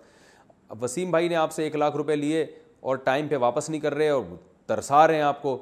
آپ کے وسیم بھائی کے بچے کا بٹوا آپ نے دیکھا تو اس میں سے ایک لاکھ روپے نکال دیا یہ حرام ہے کیونکہ جس نے حق دبایا ہے اس سے تو لیا جا سکتا ہے اس کے علاوہ کسی اور سے نہیں لیا جا سکتا کمپنی میں صرف نفع ہوتا ہو تو انویسٹمنٹ کیا سود کہلائے گی افضل صاحب محمد افضل صاحب قطر سے پاکستان میں کوکنگ آئل کی کمپنی ہے اس میں میں پیسے انویسٹ کرنا چاہتا ہوں اس میں نقصان کا بھی اندیشہ ہے مگر پچھلے پانچ سال کی جو ہسٹری میں نے دیکھی ہے اس میں کسی بھی جگہ نقصان نہیں ہوا بلکہ پروفٹ ہی ہوا ہے تو کیا یہ سود میں آئے گا نیز اگر یہ دیکھنا ہو کہ وہ سب حلال ہی کما رہے ہیں تو کس طرح دیکھا جائے دیکھیں آپ نے کمپنی میں پیسے انویسٹ کیے تو آپ ان سے طریقہ کار پوچھیں کہ آپ لوگ پروفٹ کیسے کماتے ہیں اگر وہ باقاعدہ کوئی چیز بیچ رہے ہیں اور پرسنٹیج کے حساب سے آپ کو اس میں شریک کر رہے ہیں تو یہ جائز ہے تو اگر کمپنی کو پانچ سال سے نقصان نہیں ہوا تو یہ تو خوشی کی بات ہے اس کا سود سے کوئی تعلق نہیں ہے اچھا کاروبار میں انسان کو نقصان نہیں ہوتا تو اس کا سود سے کوئی تعلق نہیں ہے یہ جائز ہے بالکل اچھی طرح سے بزنس کر رہے ہوں گے تبھی نقصان نہیں ہو رہا رہا یہ کہ آپ دیکھنا چاہتے ہیں کہ حلال کما رہے ہیں تو کیسے دیکھا جائے گا تو یہ تو بھائی آپ ہی جا کے دیکھیں گے آپ انویسٹمنٹ آپ نے کی ہے جا کے میں دیکھوں تو ایسا کریں گے تو کون آئے گا آپ خود سوچیں نا آپ نے انویسٹمنٹ کی ہے اور جناب وہ کمپنی کوکنگ آئل کی ہے تو آپ وہاں جا کے پوچھیں بھائی کیسے کما رہے ہو پیسہ کوکنگ آئل ہی ہے نا ایسا تو نہیں کہ ڈیزل بیچ رہے ہو اس میں اور کوکنگ آئل کے نام پہ تو ایسا تو نہیں ہے کوئی دھوکہ تو نہیں دے رہے لوگوں کو اور جو پروفٹ ہو رہا ہے تو میری انویسٹمنٹ میں مجھے پرسنٹیج میں شریک کر رہے ہو کیا کر رہے ہو یہ ساری ڈیٹیل جب پوچھیں گے تو میں بتاؤں گا کہ یہ آپ جو ہے جائز کاروبار ہے یا ناجائز ہے لیکن اس بیس پہ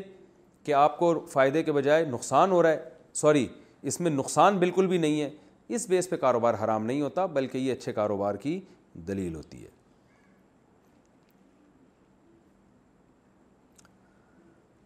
زکوٰۃ کی ادائیگی کا وقت کیا ہے زکوٰۃ کا ایک سال اگر پچیس میں روزے کو ہوتا ہو تو زکوٰۃ کب ادا کرنی چاہیے کیا پچیس میں روزے سے پہلے زکوٰۃ ادا کر سکتے ہیں یا پچیس میں روزے ہی کو زکوٰۃ دینی ہوگی یا پچیسویں روزے کے بعد بھی زکوٰۃ ادا کر سکتے ہیں اگر ہم پچیسویں روزے کو زکوٰۃ کے پیسے الگ رکھ دیں اس کے بعد زکوٰۃ ادا کریں تو کیا یہ درست ہوگا عدنان صاحب انڈیا سے عدنان بھائی اگر زکوٰۃ پہ سال پچیسویں روزے کو گزر رہا ہے تو جب بھی پچیس رمضان آئے گا آپ پر زکوٰۃ واجب ہو جائے گی اور آپ کو پچیس رمضان کو حساب کرنا پڑے گا حساب کے لیے پچیس رمضان ہوگا چاہے زکوٰۃ آپ چوبیس کو دے دیں ایڈوانس چھ مہینے پہلے دے دیں وہ بھی جائز ہے یا ایک دن بعد دو دن بعد دے دیں تو بھی جائز ہے لیکن حساب جو آپ کو کریں گے نا وہ پچیسویں روزے کا مثال کے طور پر پچیسویں روزے کو آپ نے جب حساب کیا تو آپ کی زکوٰۃ ایک لاکھ بن رہی تھی اور آپ زکوٰۃ احتیاطاً چھ مہینے پہلے دے چکے ہیں اور وہ آپ نے پچاس ہزار دی ہے تو اس کا مطلب پچاس ہزار تو ادا ہو گئے پچاس مزید دے دیں آپ ٹھیک ہے نا اور اگر آپ نے زکوٰۃ آپ پر لازم ہوئی ہے ایک لاکھ اور آپ چھ مہینے پہلے ڈیڑھ لاکھ دے چکے ہیں تو وہ پچاس ہزار غریبی کے ہو گئے ایک لاکھ زکوٰۃ کے ہو گئے پچاس ہزار نفلی ہو گئے وہ غریبی میں ثواب اب وہ واپس نہیں لے سکتے غریب سے جا کے کہ یار میری تو ایک لاکھ بن رہی ہے میں تو غلطی سے زیادہ دے دی تمہیں وہ بس وہ غریبی میں ہو گئے ٹھیک ہے نا تو اور یہ بھی ہو سکتا ہے کہ پچیسویں تاریخ کو آپ نے حساب لگایا پتہ چلا جی ایک لاکھ زکوٰۃ بن رہی ہے آج تو ایک لاکھ نکال کے الگ رکھ دیے کہ بعد میں دوں گا تاخیر کرنا زکوٰۃ میں اچھا کام نہیں ہے لیکن اس بیس پہ تاخیر کرنا کہ زیادہ سے زیادہ مستحق کو تلاش کیا جا سکے تو یہ بالکل جائز ہے بلکہ باعث ثواب ہے کہ یار ابھی مارکیٹ میں کوئی صحیح مستحق نظر نہیں آ رہا اور سال میں بعض دفعہ ایسے لوگ نظر آ جاتے ہیں آدمی سوچتا ہے یار اس کو زکوٰۃ دینی چاہیے تھی تو اس بیس پہ اگر آپ نے زکوٰۃ نکال کے الگ رکھ دی اور اس بیس پہ آپ نے تاخیر کی تو کوئی حرج نہیں ہے اس میں کوئی گناہ نہیں ہے ان شاء اللہ کیا اللہ کا ہاتھ ہے عمران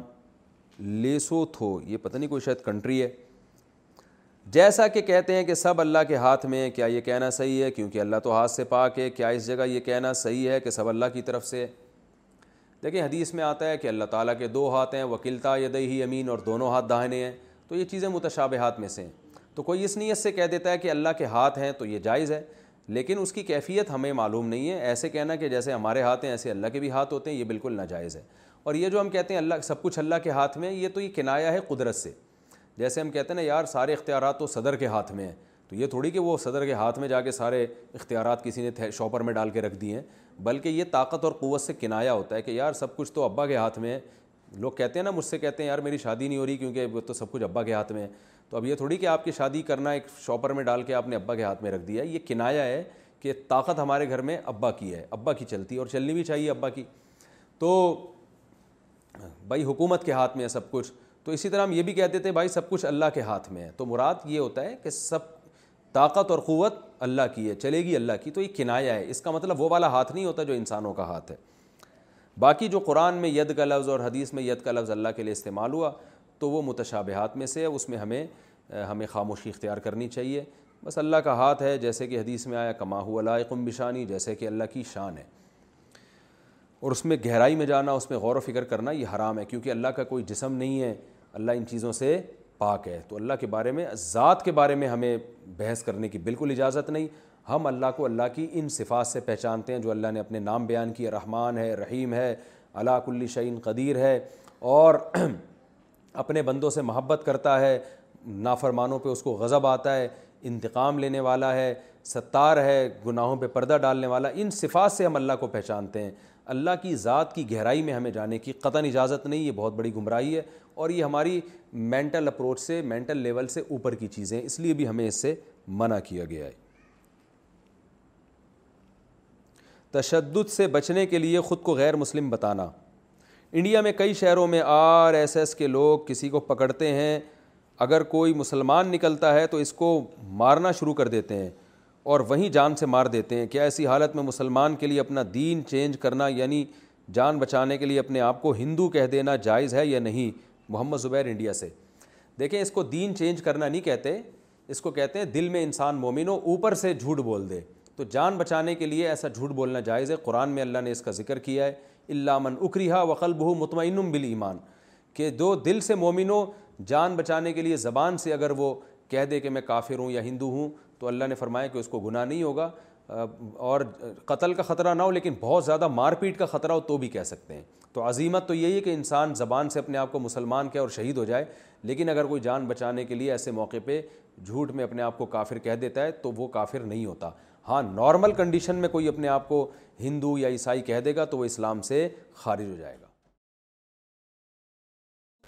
ظہر اور عصر کو ملا کر پڑھنا کیا ظہر اور عصر کی نماز اس طرح پڑھ سکتے ہیں کہ مثلا ظہر کی نماز میں پانچ منٹ رہتے ہوں یعنی ختم ہونے میں تو ظہر کی نماز شروع کر دی جائے اور پھر جیسے ہی عصر کا ٹائم شروع ہو فوراً اثر پڑھ لی جائے کیا اس طرح سے دونوں نمازیں صحیح ہو جائیں گی عبداللہ صاحب کراچی سے جی دونوں نمازیں صحیح ہو جائیں گی مگر عام معمولات میں ایسا کرنا ٹھیک نہیں ہے مناسب نہیں ہے بلکہ ہر نماز کو اپنے اصل ٹائم پہ پڑھنا چاہیے شروع میں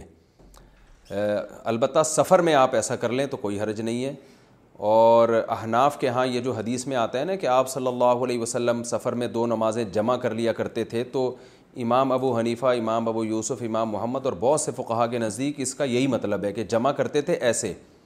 کہ ظہر کو بالکل ڈیلے کرتے تھے اور عصر کو اول وقت میں پڑھتے تھے اسی طرح مغرب کو ڈیلے کرتے قضا ہونے سے پہلے پڑھ لیتے اور پھر فوراً عشاء پڑھ لیتے اس پہ کیا دلائل ہے میں ایک کے ریکارڈ کروا چکا ہوں ابھی میں تفصیلی دلائل نہیں دے رہا دوسری طرف فقہ بھی ہیں وہ کہتے ہیں نہیں بالکل ایک نماز کو دوسرے نماز کے ٹائم پہ بھی سفر میں لے جایا جا سکتا ہے احناف کا یہ ہے کہ اس طرح سے تو جمع کر سکتے ہیں کہ سفر میں مغرب کو آپ تھوڑا ڈیلے کریں مغرب کا وقت ختم ہونے سے پہلے پڑھ لیں اور جیسے ہی مغرب کا وقت ختم ہو فوراً پھر عشاء کا وقت شروع ہوتے ہی عشاء پڑھ لیں تو اس طرح سے ایک ہی وقت میں دو نمازیں ہو جائیں گی یہ احناف کے ہاں درست ہے جائز ہے سفر میں عام حالات میں یہ خلاف سنت ہے اس پر اس پر اس کو معمول بلا لینا ٹھیک نہیں ہے تو کوئی بھی اوزر ہو تو بیماری میں بھی اس طرح سے کر سکتے ہیں آپ تو اس پہ دلائل کیا ہیں حدیث میں جو دو نمازیں اکٹھی کرنے کا حکم ہے تو اکٹھی سے یہ والا اکٹھا کیوں مراد ہے یہ میں ابھی دلائل نہیں دے رہا اس کے کیونکہ میں اس پہ مستقل کلپ ریکارڈ کرا چکا ہوں اور موقع ملا تو اور مزید ڈیٹیل سے انشاءاللہ میں اس پر ایک اور کلپ ریکارڈ کرواؤں گا کہ اس بارے میں کیوں اس کے امام حنیفہ قائل ہوئے باقی اگر کوئی شافی فقہ کو مکمل فالو کر رہا ہے تو وہ ٹھیک ہے وہ بھی بڑے مشتحد تھے زکوٰۃ کی ادائیگی کا وقت کیا ہے یہ مسئلہ ہو چکا ہے تشدد سے بچنے کے لیے خود کو غیر مسلم بتا سوری یہ بھی میں بیان کر چکا ہوں کسی نے پوچھا سسر کے برے خیالات ہوں تو زوجہ کیا کرے میرے دوست کی بہن کو یہ خدشہ ہے کہ ان کے سسر کی نظریں ٹھیک نہیں ہیں اور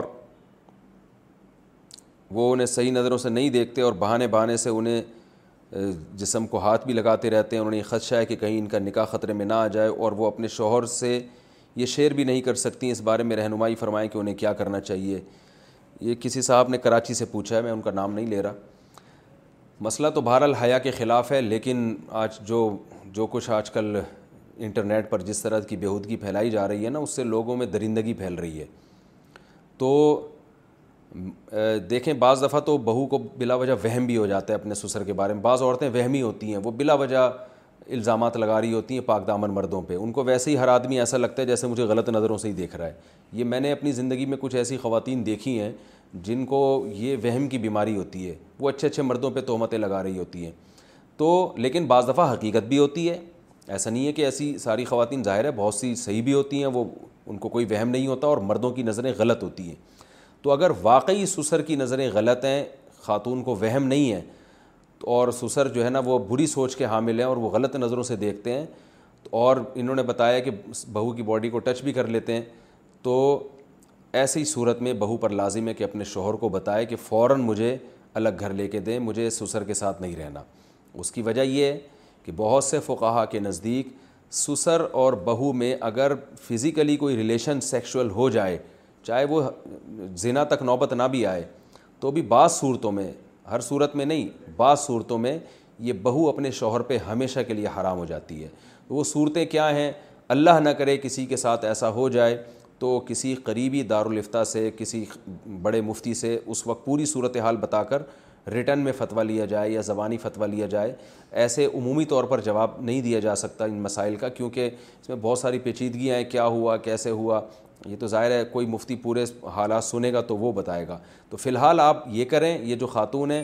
اپنے شوہر کو بتائیں کہ بھئی اس طرح سے آپ کے والد کی نظریں ٹھیک نہیں ہیں اور مجھے اس گھر سے الگ گھر لے کے دیں ادروائز وہ خاتون اپنے ابا کے گھر جا کے بیٹھ جائیں کیونکہ اس طرح اگر جو ہے نا یہ معاملہ آگے تھوڑا سا بڑھ گیا تو میاں بیوی کا رشتے پہ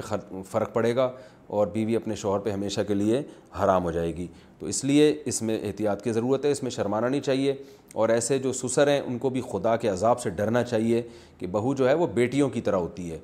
تو آپ کو اگر اللہ نہ کرے آپ کے دماغ میں کوئی ایسی جو ہے نا وہ بھری ہوئی ہے شہوت تو اللہ نے حلال راستہ رکھا ہے آپ ایک اور نکاح کر لیں اور جو ہے وہ عدل و انصاف کریں اس کے ساتھ لیکن حقیقت یہ ہے کہ جو شہوت پرست قسم کے لوگ ہوتے ہیں بہوؤں پہ اور اس طرح کی ان کی نظریں ہوتی ہیں وہ پھر نکاح سے بھی ان کی خواہش پوری نہیں ہوتی ہے لیکن پھر بھی میں ان کو مشورہ دیتا ہوں کہ آپ جائز چیز کی طرف جائیں بہو تو ہمیشہ کے لیے حرام ہے وہ تو بیٹیوں کی طرح ہے اس پر بیٹی ہی کی نظر ڈالی جا سکتی ہے کوئی اور نظر اس پہ نہیں ڈالی جا سکتی تو لیکن یہ کہ بہرحال یہ اسلام کا ایک حکم ہے کہ جب وہ اللہ نے اس کو بہو کو سسر کی بیٹی بنا دیا تو بس پھر اب مرد جو ہے نا ایسی عورت سے ریلیشن قائم اگر کرے گا دیکھیں اللہ تعالیٰ نے قانون یہ بنایا ہے کہ ایک مرد جس عورت سے ریلیشن قائم کرتا ہے سیکشول ریلیشن تو اس مرد کا بیٹا اس عورت سے قیامت تک قائم نہیں کر سکتا کیونکہ یہ بڑی بے حیائی کی بات ہے نا کہ ایک ہی عورت کو ایک آدمی استعمال کر رہا ہے اس کا بیٹا بھی اسی سے اپنی خواہش پوری کر رہا ہے تو بے غیرتی ہے تو اس لیے اسلام نے کہا ہے کہ تبھی قرآن میں آتا ہے کہ تمہاری جو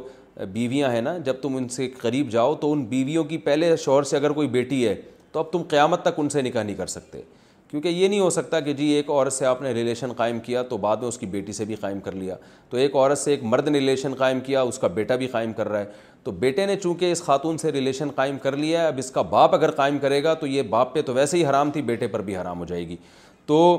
اس لیے ان معاملے میں اسلام نے بڑی حساسیت رکھی ہے ایک خاندانی نظام کو بچانے کے لیے فیملی سسٹم کو بچانے کے لیے فیملی سسٹم کو پاکیزہ بنانے کے لیے اس لیے اگر کسی خاتون کے ساتھ ایسا ہو رہا ہے تو وہ اپنے سسر کو اپنے قریب نہ آنے دے ویسے بھی یہ غیرت کے خلاف ہے سسر باپ کی جگہ تو ہوتا ہے لیکن سسر کو یہ اجازت نہیں ہے کہ بہو کے کی باڈی سے اپنے جسم کو ٹچ کرے اپنے ہاتھ کو ٹچ کرے بلکہ علماء نے یہاں تک بیان کیا بس بہو کے سر پہ آپ پیار کرنے کے لیے ہاتھ رکھ سکتے ہیں اس سے آگے آپ کو جانے کی اجازت نہیں ہے اس سے مسافہ کرنے کی بھی کم از کم اس زمانے میں تو بالکل اجازت نہیں ہے سر میں مصنوعی چوٹی لگوانا کیا لیڈیز بال ہونے کے باوجود الگ سے چوٹی لگا سکتی ہیں راشد صاحب انڈیا سے نبی صلی اللہ علیہ وسلم نے ایسی عورت پہ لانت فرمائی ہے جو بال لگوائے تو علماء کہتے ہیں اس سے انسانی بال مراد ہیں ہاں مصنوعی بال لگوائے جا سکتے ہیں البتہ بعض عرب علماء کی رائے یہ ہے کہ ایسے مصنوعی بال جو دیکھنے میں بالکل انسانی بال لگیں وہ بھی جائز نہیں ہے لیکن یہ علماء کا اختلافی مسئلہ ہے کہ اگر عورت مصنوعی بال لگواتی ہے تو بہت سے علماء اس کے جائز ہونے کے قائل ہیں اور بعض اس کے ناجائز ہونے کے قائل ہیں تو احتیاط کا تقاضا یہ ہے کہ مصنوعی بال بھی نہ لگائے جائیں یعنی لمبا کرنے کے لیے اپنے بالوں کو یہ دکھانے کے لیے کہ ہمارے بال لمبے ہیں اور گھنے ہیں لیکن اگر کوئی مصنوعی بال لگانا چاہے تو بر صغیر کے علماء اس کی گنجائش دیتے ہیں لیکن انسانی بال بہرحال کسی قیمت پہ نہیں لگائے جا سکتے انسانی بال سے مراد کسی دوسرے کے انسانی بال اپنے ہی بال لے کر جو جو ٹرانسپلانٹیشن کا عمل آج کل ہو رہا ہے وہ جائز ہے مسلمان کعبہ کے سامنے کیوں جھکتے ہیں میں نے اپنے ہندو دوست کو کہا کہ آپ بتوں کی پوجا نہ کیا کریں اللہ ایک ہے کیونکہ پتھروں کیوں پتھروں کی پوجا کرتے ہو تو اس نے کہا کہ آپ مسلمان بھی تو پتھر کے آگے سجدہ کرتے ہیں کعبۃ اللہ بھی تو اینٹوں کا بنا ہوا ہے اس بارے میں وضاحت فرما دیں جہاں زیب سومرو ٹنڈو محمد خان سے جہاں زیب بھائی آپ اپنے اس ہندو دوست کو بتا دیں کہ مسلمان بیت اللہ کے آگے بیت اللہ جو سردہ کرتے ہیں بیت اللہ کو سردہ نہیں ہوتا وہ اللہ کو سردہ ہوتا ہے اور مسلمان جو کعبہ ہے اس کو معبود نہیں سمجھتے تبھی کعبہ سے دعائیں نہیں مانگتے یہی وجہ ہے کہ کعبہ کی چھت پہ بھی پڑھ کے نماز پڑھ چھت پہ کھڑے ہو کے بھی نماز ہو جاتی ہے تو اصل میں کعبہ مقصد نہیں ہے وہ جہت مقصد ہے اللہ تعالیٰ نے ہمیں حکم دیا ہے کہ اس مخصوص جہت کی طرف رخ کر کے عبادت کیا کرو تو اس جہت میں علامت کے طور پر بیت اللہ کو بنایا گیا ہے تو وہ اس سے اس کی ہم عبادت نہیں کرتے مسلمان جو کعبہ ہے اس کی عبادت نہیں کرتے بلکہ اللہ کی عبادت کر رہے ہیں اور اللہ نے یہ بتا دیا کہ یہ میرا گھر ہے اس کی طرف رخ کرو جب کہ ہندو جو پتھروں کے بتوں کی عبادت کرتے ہیں تو ان انہی بتوں سے مانگ رہے ہوتے ہیں وہ اس کا مطلب وہ یہ سمجھتے ہیں کہ یہ بت ہماری بگڑی بنا سکتے ہیں جبکہ ہم کعبہ کے بارے میں یہ خیال نہیں کرتے کہ یہ ہمارا نفع پہنچا سکتا ہے نقصان کعبہ کچھ بھی نہیں کر سکتا وہ تو بے جان چیز ہے تبھی کعبہ چینج بھی ہوتا رہتا ہے یعنی ہوا ہے ماضی میں پہلے بیت المقدس کی طرف رخ کر کے حکم تھا کہ وہاں رخ کر کے نماز پڑھا کرو پھر اللہ نے اس حکم کو چینج کر دیا یہ الگ بات ہے کہ ایک مخصوص سمت اللہ نے کیوں رکھی ہے وہ سمت اس لیے رکھی ہے کہ مسلمان نماز میں سب ایک ہی طرف رخ کیا کریں اگر ایک مخصوص سمت نہ ہوتی تو انسان کی طبیعت میں انتشار پیدا ہوتا جیسے جماعت کی نماز ہو رہی ہے تو کوئی ادھر منہ کر کے کھڑا ہوا ہے کوئی ادھر منہ کر کے کھڑا ہوا ہے کوئی ادھر منہ کر کے کھڑا ہوا ہے تو اس لیے اللہ نے ایک سمت متعین کر دی بھائی جہاں بھی دنیا میں تم ہوگے تو تمہاری رخ جو ہے نا اس طرف ہوگا تو اللہ نے بتا دیا اینما تو الو فتم وجہ اللہ یہ رخوں میں کچھ نہیں رکھا کدھر بھی رخ کرو گے اللہ ہے لیکن ایک تمہاری طبیعت کو انتشار سے بچانے کے لیے ایک انسان کی جو ہے نا کہ یہ فطرت ہوتی ہے کہ وہ ایک خاص سمت کی طرف جب اس کو بتایا جائے کہ یہی سمت ہے تمہارے لیے مقدس تو اس میں اس کی عبادت میں دل جمعی پیدا ہوتی ہے پھر اس میں مسلمانوں کا اجتماع بھی ہے اللہ نے بتا دیا یہ میرا گھر ہے اور اس کا طواف کیا کرو تو میرے گھر کا طواف میں یہی سمجھوں گا جیسے میرا طواف ہو رہا ہے تو سارے مسلمان وہاں جمع ہو جاتے ہیں اس سے اجتماعیت پیدا ہوتی ہے جبکہ ہندو جو پتھروں کی عبادت کرتے ہیں اس میں ان تمام چیزوں کا کوئی تصور نہیں ہے وہ اپنے ہاتھ سے بتوں کو تراشتے ہیں انسانی شکل کے اور وہ سمجھتے ہیں کہ یہ ہماری بگڑی بنا سکتے ہیں یہ ہمیں نفع نقصان پہنچا سکتے ہیں اور پھر اس کے سامنے جھکتے ہیں چڑھاوے چڑھاتے ہیں جبکہ ہم بیت اللہ کو کچھ بھی نہیں سمجھتے اس لحاظ سے کہ وہ ہماری بگڑی بنا سکتا ہے نہ نہ وہ کعبہ ہے وہ تو پتھروں کی بنی ہوئی عمارت ہے نہ ہمیں فائدہ پہنچا سکتا ہے نہ ہمیں نقصان یہی وجہ ہے کہ صحیح حدیث میں آتا ہے حضرت عمر رضی اللہ تعالیٰ عنہ نے بیت اللہ میں جو حجر اسود ہے نا اس کا بوسہ لیا تو آپ نے فرمایا کہ میں تجھے جو چوم رہا ہوں صرف اس لیے کہ میں نے نبی کو دیکھا ہے تجھے چومتے ہوئے ورنہ اللہ کی قسم نہ تو کوئی نقصان پہنچا سکتا ہے نہ تو کوئی نہ تو کوئی ہمیں فائدہ پہنچا سکتا ہے تو اللہ نے اس کو اپنا گھر قرار دے دیا ہے اب آپ یہ کہہ سکتے ہیں کہ اس کی کیا دلیل ہے کہ یہ اللہ کا گھر ہے اس کی دلیل ہے قرآن مجید تو ہم چونکہ قرآن کو اللہ کا کلام مانتے ہیں اور ہمارے پاس قرآن کے اللہ کے کلام ہونے کے مضبوط دلائل بھی ہیں تو اللہ نے دلیل سے بتا دیا اور دلیل سے ہمارے سامنے ثابت ہو گیا کہ یہ اللہ کا گھر ہے جب کہ آپ جو پتھروں کے بنے ہوئے بنے ہوئے بت تلاش کر رہے ہو اس پہ آپ کے پاس کوئی دلیل نہیں ہے کوئی مضبوط دلیل نہیں ہے جس میں یہ پتہ چلتا ہو کہ اللہ نے حکم دیا ہو کہ ان کے سامنے جھکو تو اس لیے آپ نے تو صرف باپ دادا سے کچھ چیزیں سنی ہوئی ہیں ہمارے پاس سچے نبی کی تعلیمات ہیں تو خلاصہ کلام کا یہ نکلا کہ مسلمان جو بیت اللہ یا کعبہ کے سامنے جھکتا ہے اس کو معبود سمجھ کے نہیں جھکتا یہی وجہ ہے کہ کعبہ اگر یہاں نہ بھی ہو تو ہم اس سمت میں رخ کر کے نماز پڑھیں گے اور اگر ہم ہوائی جہاز میں بھی ہوں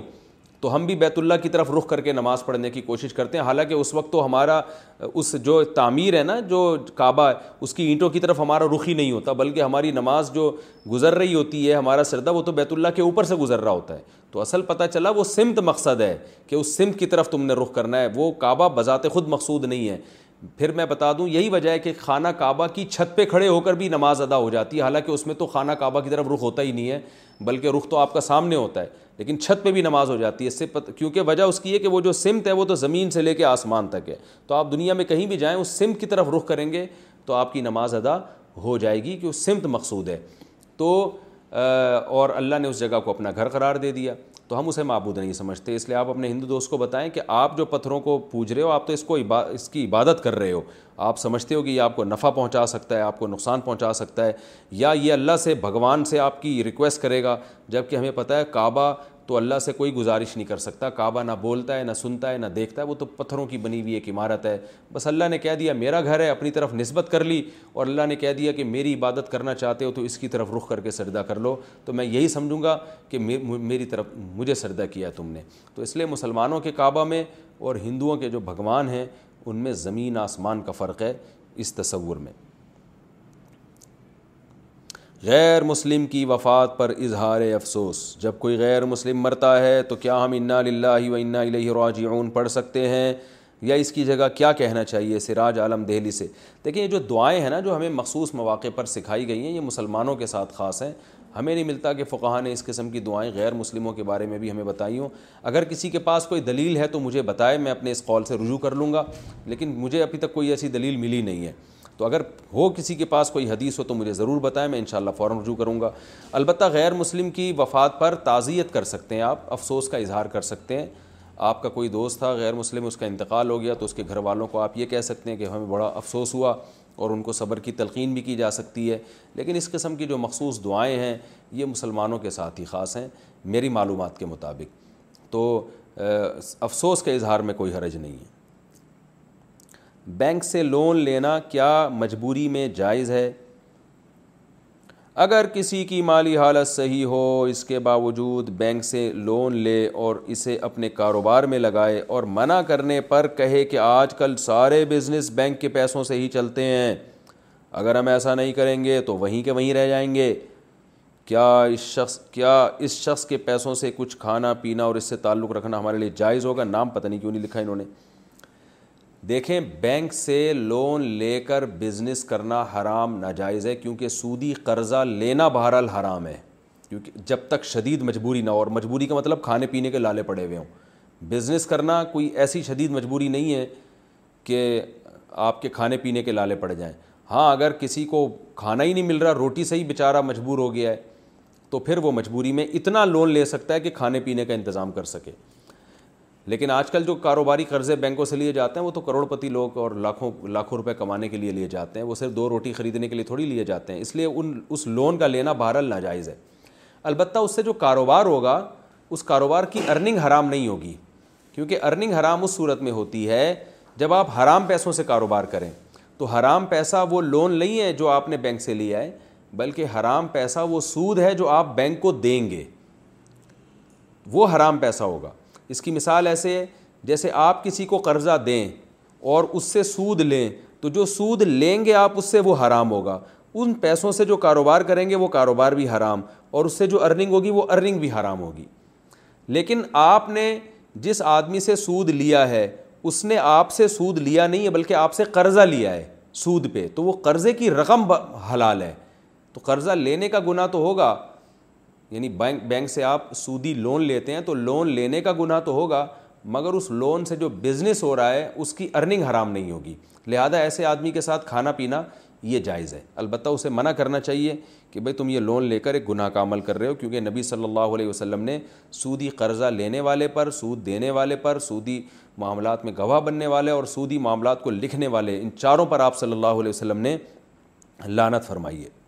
اللہ ہمیں اس لانتی عمل سے بچنے کی توفیق عطا فرمائے نماز میں نیت کی کیا دعا ہے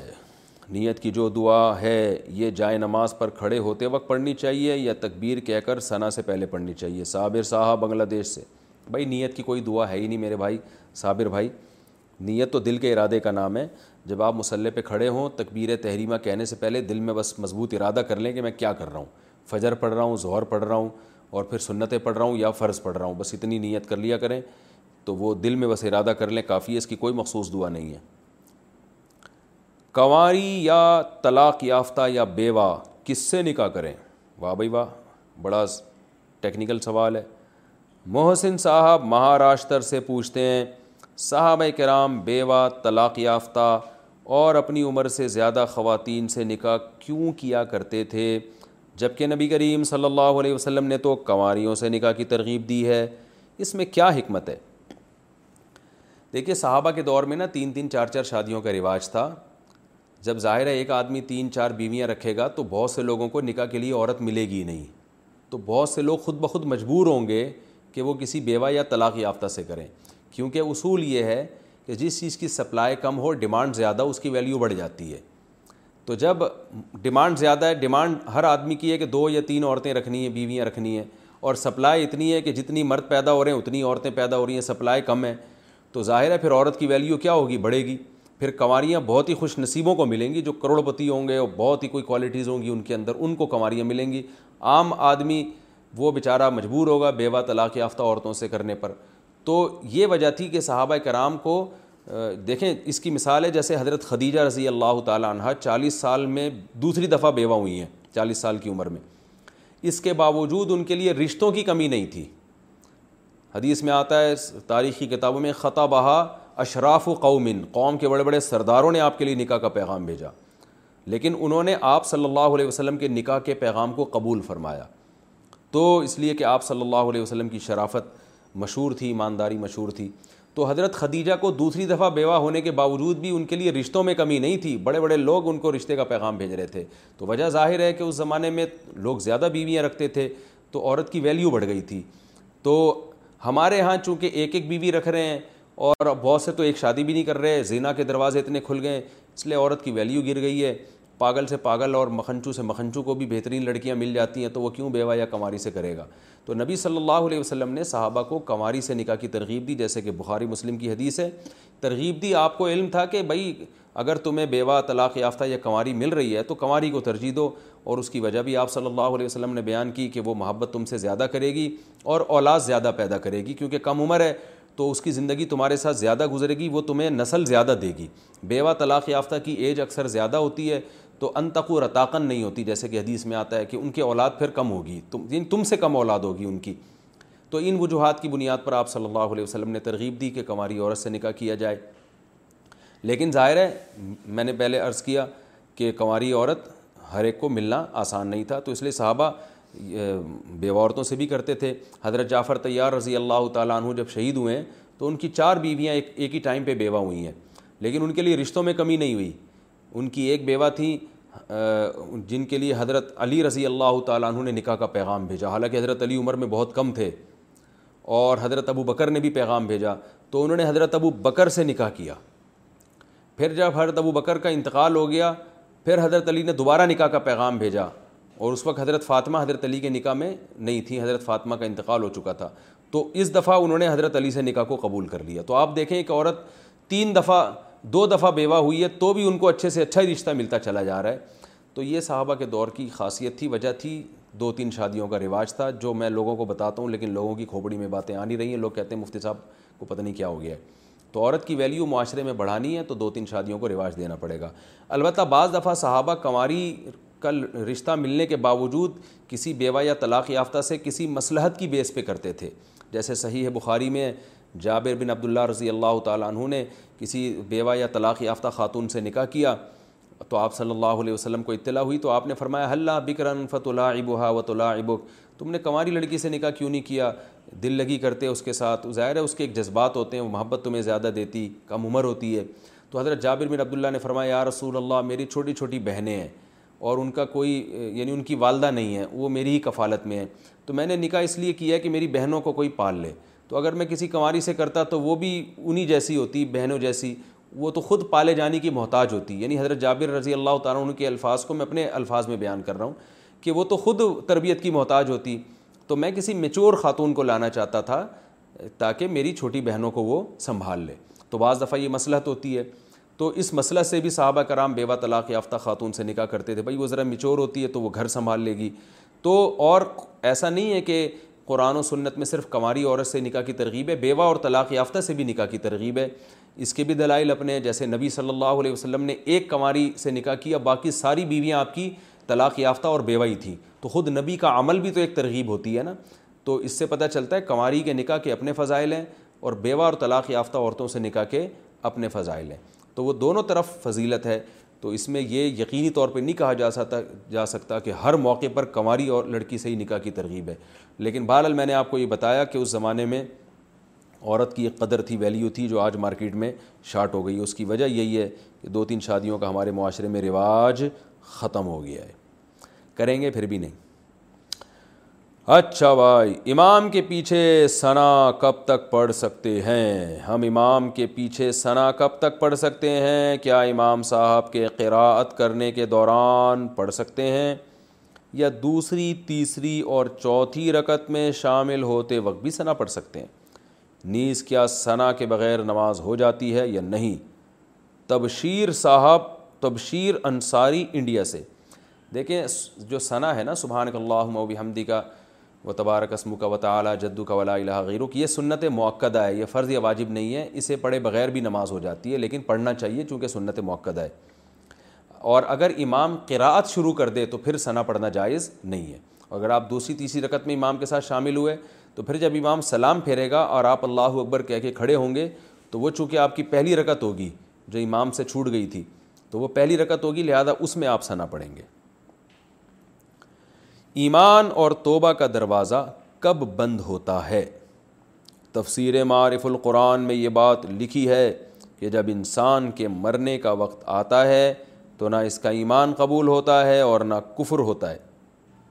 کفر قبول ہوتا ہے اس کا کیا مطلب ہے موت کا وقت کب شروع ہوتا ہے جب ایمان قبول موت کا وقت کب شروع ہوتا ہے کہ جب جس وقت ایمان قبول نہیں ہوتا سہیل محبوب گودرا سے دیکھیے موت کا ایک ایسا ٹائم ہوتا ہے جس میں انسان کی روح نکل رہی ہوتی ہے اور اسے برزخ کی چیزیں نظر آنا شروع ہو جاتی ہیں اس وقت نہ ایمان قبول ہے کفر تو ظاہر ہے کوئی کرے گا ہی نہیں اس وقت کیونکہ یہ جو بات آپ نے لکھی ہے کفر قبول نہیں ہوتا یہ تو ایک مبہم سی بات ہے یعنی ایسے موقع پر اگر کوئی کافر اسلام لے آئے تو اس کا اسلام قبول نہیں ہے اور کوئی مسلمان اگر ایسے موقع پہ گناہوں سے توبہ کر لے تو وہ توبہ قبول نہیں ہے اللہ کے یہاں اس سے پہلے پہلے توبہ قبول ہے حدیث میں آتا ہے ان اللہ یکبل و توبت آبدی ہی معلم یغرغر اللہ اس وقت تک اپنے بندے کی توبہ قبول کرتا ہے جب تک اسے غرغرہ نہیں آتا غرغرہ مطلب روح کھڑنے لگتی ہے نا جب جسم سے نکلنے لگتی ہے اس سے پہلے پہلے توبہ قبول ہے اور اس کی وجہ یہی ہے کہ اس وقت آپ کو برزخ کی چیزیں نظر آ جاتی ہیں آپ آخرت کی کچھ چیزیں آپ دنیا میں بھی ہوتے ہیں اور کچھ آخرت کی چیزیں نظر آنا شروع ہو جاتی ہیں تو اس وقت ایمان لانے کا اس لیے اعتبار نہیں ہے کہ اب تو آپ نے دیکھ لیا سب کچھ اپنی آنکھوں سے تو پھر وہ ایمان معتبر نہیں ہے اس کی مثال ایسے ہے جیسے ہم جب سونے لگتے ہیں نا تو ایک ٹائم ایسا آتا ہے کہ ہم کچھ جاگ رہے ہوتے ہیں کچھ سو رہے ہوتے ہیں پورے سوئے بھی نہیں ہوتے پورے جاگے بھی نہیں ہوتے تو ایسی کنڈیشن میں مردہ بھی ایک وقت میں ایسی کنڈیشن میں آتا ہے یعنی جب وہ دنیا سے جا رہا ہوتا ہے تو آدھا وہاں ہوتا ہے آدھا اس دنیا میں ہوتا ہے اس صورت میں آپ کی توبہ قبول نہیں ہوتی اللہ ہم سب کو اس حالت سے پہلے پہلے توبہ کی سچی توبہ کی توفیق نصیب فرما دے اور اسی طرح ایک اور وقت ہے جس پر ایمان توبہ قبول نہیں ہوگی اس کا اللہ نے قرآن مجید میں بیان کیا ہے کہ اور حدیث میں اس کی تشریح ہے کہ جب سورج مغرب سے نکلے گا ایک دن اس کائنات پہ ایسا آئے گا کہ اللہ اپنی قدرت کو ظاہر کرے گا اور سورج جو ہے نا مشرق کے بجائے مغرب سے نکلے گا اور پھر دوبارہ مغرب ہی میں غروب ہو جائے گا تو اللہ نے فرمایا کہ جب یہ نشانی ظاہر ہوگی تو اس وقت کسی ایمان لانے کسی کافر کو ایمان فائدہ نہیں پہنچائے گا اور کسی مسلمان کو توبہ فائدہ نہیں پہنچائے گی یعنی کوئی کبیرہ گناہ کا مرتکب اگر یہ آیت دیکھنے کے بعد توبہ کرے گا تو توبہ قبول نہیں ہوگی اس ٹائم سے پہلے پہلے کی توبہ بھی مقبول ہے اور اس ٹائم سے پہلے پہلے کافر اگر ایمان لے آئے تو وہ بھی اللہ کے ہاں قبول ہے ماں کی خواہشات پوری نہ کرنے پر کیا گناہ ہوگا اگر ماں بیٹے سے ہر وقت مطالبہ کرتی ہو کہ مجھے مہینے میں زیادہ پیسے دو اور بیٹے کی اتنی استطاعت نہ ہو تو کیا بیٹا اس پر گناہ گار ہوگا ماں نے دوسری شادی بھی کی ہوئی ہے لیکن دوسرے شوہر ان کا پورا خرچہ نہیں اٹھاتے ہیں آصف صاحب کراچی سے دیکھیں ماں کی فرما برداری کرنا اس سے بڑی تو کوئی عبادت ہو نہیں سکتی تو البتہ لیکن اللہ نے ہر ایک کے حقوق کی ایک حد بیان کی ہے اور استطاعت سے زیادہ اللہ نے کسی پر بوجھ نہیں ڈالا تو ماں کی ذمہ داری پوری کرنا کہ اس کی خوراک اچھی ہو اس کا لباس اچھا ہو اس کی رہائش اچھی ہو یہ اصل میں تو شوہر کی ذمہ داری ہے شوہر اگر ذمہ داری پوری نہیں کر رہا تو پھر بیٹے کی ذمہ داری ہے تو اگر آپ اتنی ذمہ داری پوری کر رہے ہیں کہ ماں کے جو بنیادی ضروری خرچے ہیں پورے ہو رہے ہیں تو پھر اس سے زیادہ کا اگر ماں مطالبہ کرتی ہیں تو آپ میں اگر استطاعت ہے تو پوری کر دیں یہ تو بہت بڑے ثواب کی بات ہے سب سے اچھی جگہ خرچ کرنے کی ہے ہی ماں قرآن نے اللہ نے میں اللہ نے بیان فرمایا یس الونا کا مادہ یون فقون یہ آپ سے پوچھتے ہیں کیا خرچ کریں اللہ نے فرمایا قلمان من خیرین فلیل والدینی کچھ بھی خرچ کرو تو سب سے پہلے والدین تو اس لیے جتنا زیادہ خرچ کریں گے اچھی بات ہے لیکن اگر آپ میں استطاعت نہیں ہے اس کی وجہ سے آپ کا ہاتھ دوسری جگہوں پہ تنگ ہو رہا ہے بیوی بچوں پہ تنگ ہو رہا ہے یہ آپ کو ٹینشن ہو رہی ہے تو یہ واجب نہیں ہے آپ کے اوپر اس صورت میں ماں اگر ناراض ہوتی ہے تو انشاءاللہ آپ کو گناہ نہیں ہوگا لیکن پھر بھی ماں سے اچھا سلوک کریں محبت سے بات کریں تو بد بد کلامی اور بدتمیزی نہ کریں اور پھر ایسی صورت میں ماں کو بھی چاہیے کہ وہ بھی اللہ کے حکام پر عمل کرے ماں کے لیے جائز نہیں ہے کہ بیٹے سے ایسے مطالبات کرے جو اس کے لیے پورا کرنا مشکل ہو جائے Hey, it's Ryan Reynolds, and I'm here with Keith, co-star of my upcoming film, If, only in theaters, May 17th. Do you want to tell people the big news? All right, I'll do. It. Sign up now and you'll get unlimited for $15 a month in six months of Paramount Plus Essential Plan on us. Mintmobile.com slash switch. Upfront payment of $45 equivalent to $15 per month. Unlimited over 40 gigabytes per month. Face lower speeds. Videos at 480p. Active Mint customers by 531.24 get six months of Paramount Plus Essential Plan. Auto renews after six months. Offer ends May 31st, 2024. Separate Paramount Plus registration required. Terms and conditions apply if rated PG. I'm Sandra, and I'm just the professional your small business was looking for. But you didn't hire me, because you didn't use LinkedIn Jobs. LinkedIn has professionals you can't find anywhere else, including those who aren't actively looking for a new job, but might be open to the perfect role, like me. In a given month, over 70% of LinkedIn users don't visit other leading job sites. So if you're not looking on LinkedIn, you'll miss out on great candidates, like Sandra. Start hiring professionals like a professional. Post your free job on linkedin.com slash people today.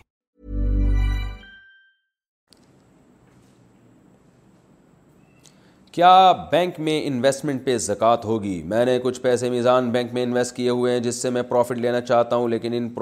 اس profit کی شرح بہت کم ہوتی ہے اتنی کہ اگر میں ایک سال کی زکوٰۃ اگر میں ایک سال کی زکوٰۃ اس کے برابر یعنی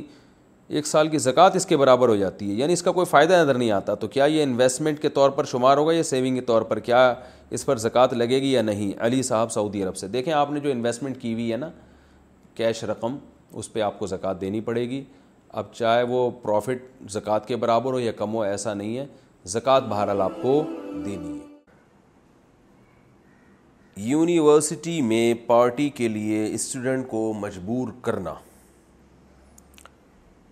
عابد علی صاحب نے ثوابی سے پوچھا ہے یونیورسٹی میں نئے اسٹوڈنٹس کے لیے ویلکم پارٹی رکھنی پڑتی ہے اس میں سینئر اسٹوڈنٹس سے پیسے لے لیتے ہیں اگر کوئی بندہ قسم کھا لے کہ میں پیسے نہیں دوں گا لیکن یونیورسٹی والے مجبور کر کے اس سے پیسے نکلوا لیں تو اس قسم کا تو اس قسم کا کیا کفارہ دینا ہوگا اور اس کا گناہ کس پر ہوگا نیز اگر بار بار قسم کھائی ہو تو کیا حکم ہوگا جناب عابد علی صاحب پہلی بات تو یہ کہ نئے اسٹوڈنٹ کو ویلکم پارٹی دینے کے لیے پرانے والوں سے زبردستی پیسے لینا کسی بھی صورت میں جائز نہیں ہے رسول اللہ صلی اللہ علیہ وسلم نے ارشاد فرمایا لا يحل مال امرئ مسلم الا بقیبی نفس بن ہو کسی مسلمان کا مال اس کے دل کی خوشی کے بغیر حلال نہیں ہے ظاہری طور پر اگر کسی نے شرم کی وجہ سے کہ لوگ کیا کہیں گے یونیورسٹی والے مجھے کنجوس کہیں گے اگر میں نے پیسے نہیں دیے اور اس طرح کی باتیں کریں گے بہت سے لڑکے اس بیس پہ پیسے دے رہے ہوتے ہیں تو ان کے پیسے حلال نہیں ہوتے حرام شامل ہو جاتا ہے اس میں تو اس لیے یونیورسٹی کو ایسا نہیں کرنا چاہیے ہاں ایک باکس رکھ دیں اور کہیں بھائی جس جس نے اپنی خوشی سے پیسے اس میں ڈالنے ہیں ڈال دیں تاکہ ہم نئے اسٹوڈنٹ کو پارٹی دے سکیں ویلکم پارٹی دے سکیں ہم اس کو جو نئے آ رہے ہیں تو اپنی خوشی سے جو اس میں ڈال دے ٹھیک ہے نہیں ڈالے تو بھی ٹھیک ہے تو اتنا مجبور کرنا کہ بندوں سے قسمیں توڑوانا شروع کر دی جائے یہ تو بالکل ناجائز ہے اور اگر کسی نے قسم کھا لی اور پھر بھی پیسے دے دیے تو قسم توڑ دی اس نے قسم توڑنے کا کفارہ ہے دس غریبوں کو دو ٹائم کا کھانا کھلانا پڑے گا آپ کو میرا خیال ہے وہ انہیں پروفیسر صاحب سے لیں جنہوں نے آپ کو قسم توڑوانے پر مجبور کیا ہے ان سے کہیں کہ سر آپ دس غریبوں کو میری طرف سے ایکسکیوز می سر آپ دو ٹائم کا کھانا کھلا دیں تو آپ کی بڑی نوازش ہوگی خیر وہ کہاں کھلائیں گے تو آپ نے کیا کرنا ہے کہ اپنے خرچے پہ اخبل طریقے سے دو دس غریبوں کو دو ٹائم کا کھانا کھلانا ہے یا دس غریبوں کو سوا دو کلو گندم دس غریبوں میں بانٹنی ہے اس طور پر کہ ہر غریب کے پاس سوا دو کلو گندم آ جائے بعض علماء پونے دو کے قائل ہیں راجھے قولیے کے سوا دو کلو گندم یا اس کے پیسے دے دیے جائیں یعنی دس غریبوں میں سے ہر ایک کو سوا دو کلو گندم کے پیسے دے دیے جائیں گے تو آپ کی قسم کا کفارہ ادا ہو جائے گا بار بار قسمیں اٹھا کے توڑی ہیں تو اس کا بھی یہی حکم ہے کہ جتنی قسمیں توڑی ہیں اتنے غریبوں کو آپ پیسے دے دیں ایک غریب کو ایک دن میں سوا دو کلو گندم سے زیادہ قیمت دے دی تو وہ ایک ہی قسم کہلائے گی ہاں اسی غریب کو اگلے دن جب آپ دیں گے تو وہ دوسری قسم کا کفارہ کہلائے گا تو جتنی دفعہ توڑی ہے تو راجہ قول یہی ہے کہ ہر قسم کا کفارہ آپ کو مستقل ادا کرنا پڑے گا اور اگر کوئی اسی کے ذمے ہزاروں قسمیں ہو گئی ہیں تو پھر بعض علماء نے اس کی بھی گنجائش دی ہے کہ ایک کفارہ سب قسموں کی طرف سے کافی ہو جائے گا لیکن یہ شدید مجبوری کے تحت عام نارمل کنڈیشن میں یہی حکم ہے کہ ہر قسم کا آپ کو الگ سے الگ کفارہ ادا کرنا پڑے گا کنایا الفاظ سے کب طلاق ہوتی ہے لڑائی جھگڑے یا غصے کی حالت میں شوہر بیوی کو کوئی کنایا لفظ بول دے اور طلاق کی نیت نہ ہو تو کیا طلاق ہوگی یا نہیں عبد الماجد صاحب لیاری سے کنایا الفاظ سے جب ہم طلاق کا حکم بتاتے ہیں تو ڈر یہ لگتا ہے کہ وہمی لوگ بہت خوش نہ ہو جائیں کیونکہ وہمیوں کو پھر وہم ہو جاتا ہے کہ ہم نے طلاق تو نہیں دے دی کہیں ہم نے تو یہ بولا تھا چلی جاؤ تو اس سے طلاق تو نہیں ہو گئی تو تمام وہمی یعنی وہ خوش بہی مانا کہ ان کو تو وہم چاہیے نا ویسے تو وہ پریشان ہوتے ہیں تو تمام وہمیوں سے گزارش ہے کہ وہ یہ والا کلپ کم از کم نہ سنیں نارمل لوگوں سے میں گزارش کرتا ہوں کہ کنایا الفاظ سے بھی طلاق ہوتی ہے بشرطے نیت ہو کنایا کا مطلب یہ ہوتا ہے کہ دیکھیے کچھ الفاظ کچھ قوم میں خاص معنی میں استعمال ہوتے ہیں ان کا مطلب سب کو پتہ ہوتا ہے کہ یہی مطلب ہے کچھ اور مطلب نہیں ہے جیسے اردو میں طلاق کے لیے طلاق کا لفظ استعمال ہوتا ہے انگلش میں اس کے لیے ڈیورس کا لفظ استعمال ہوتا ہے تو آپ کوئی بیوی سے کہے میں تمہیں ڈیورس دیتا ہوں تین دفعہ کہے اور کہے میری نیت ڈیورس سے کچھ اور تھی تو سب ظاہر ہے غلط بول رہے ہیں ڈیورس کا مطلب ڈیورس ہی ہوتا ہے اردو میں کوئی شخص کہے میں نے اپنی بیوی کو طلاق دی اور کہے میرا طلاق سے مراد کچھ اور تھی تو بھائی کچھ بھی نہیں ہوتا طلاق کا مطلب طلاق ہی ہوتا ہے تو اسی طرح ہر زبان میں کچھ الفاظ ہوتے ہیں جو طلاق ہی کے معنی میں استعمال ہوتے ہیں پشتوں میں سندھی میں پنجابی میں انگلش میں فارسی میں تو وہ اہل زبان بتاتے ہیں کہ بھائی یہ لفظ تو بیوی کے نکاح کے ختم کرنے کے معنی میں یہ استعمال ہوتا ہے تو ان الفاظ کا حکم تو پتہ ہے سب کو کہ ایک دفعہ بولا تو ایک طلاق ہوگی دو دفعہ بولا تو دو طلاقیں ہوں گی دو کے بعد بھی رجوع کا حق ہوتا ہے تین دفعہ بول دیا خواہ اسی مجلس میں خواہ بعد میں تو تینوں طلاقیں واقع ہو جاتی ہیں لیکن کچھ الفاظ ایسے ہوتے ہیں جو زو معنی ہوتے ہیں دو مطلب نکل رہے ہوتے ہیں جیسے آپ نے کہہ دی اپنی بیوی کو آج سے تم میری طرف سے فارغ ہو تو بھائی فارغ ہو کا کیا مطلب ہے آپ سے پوچھا جائے گا وہ کہتے ہیں میرا مقصد یہ تھا کہ نکاح ختم ہو گیا تو پھر نکاح ختم ہو جائے گا اور اگر وہ کہتے ہیں نہیں میرا مقصد یہ تھا کہ دماغ سے فارغ ہے یہ یہ ویسے ہی فارغ عورت ہے اس کا کوئی کام ہی نہیں ہے اور میں نے اس کو بھی بالکل ہی فارغ کر دیا ہے یعنی کام کاج سے فارغ کر دیا ہے تو ایسے الفاظ کنایا کے الفاظ کہلاتے ہیں یعنی گول مول الفاظ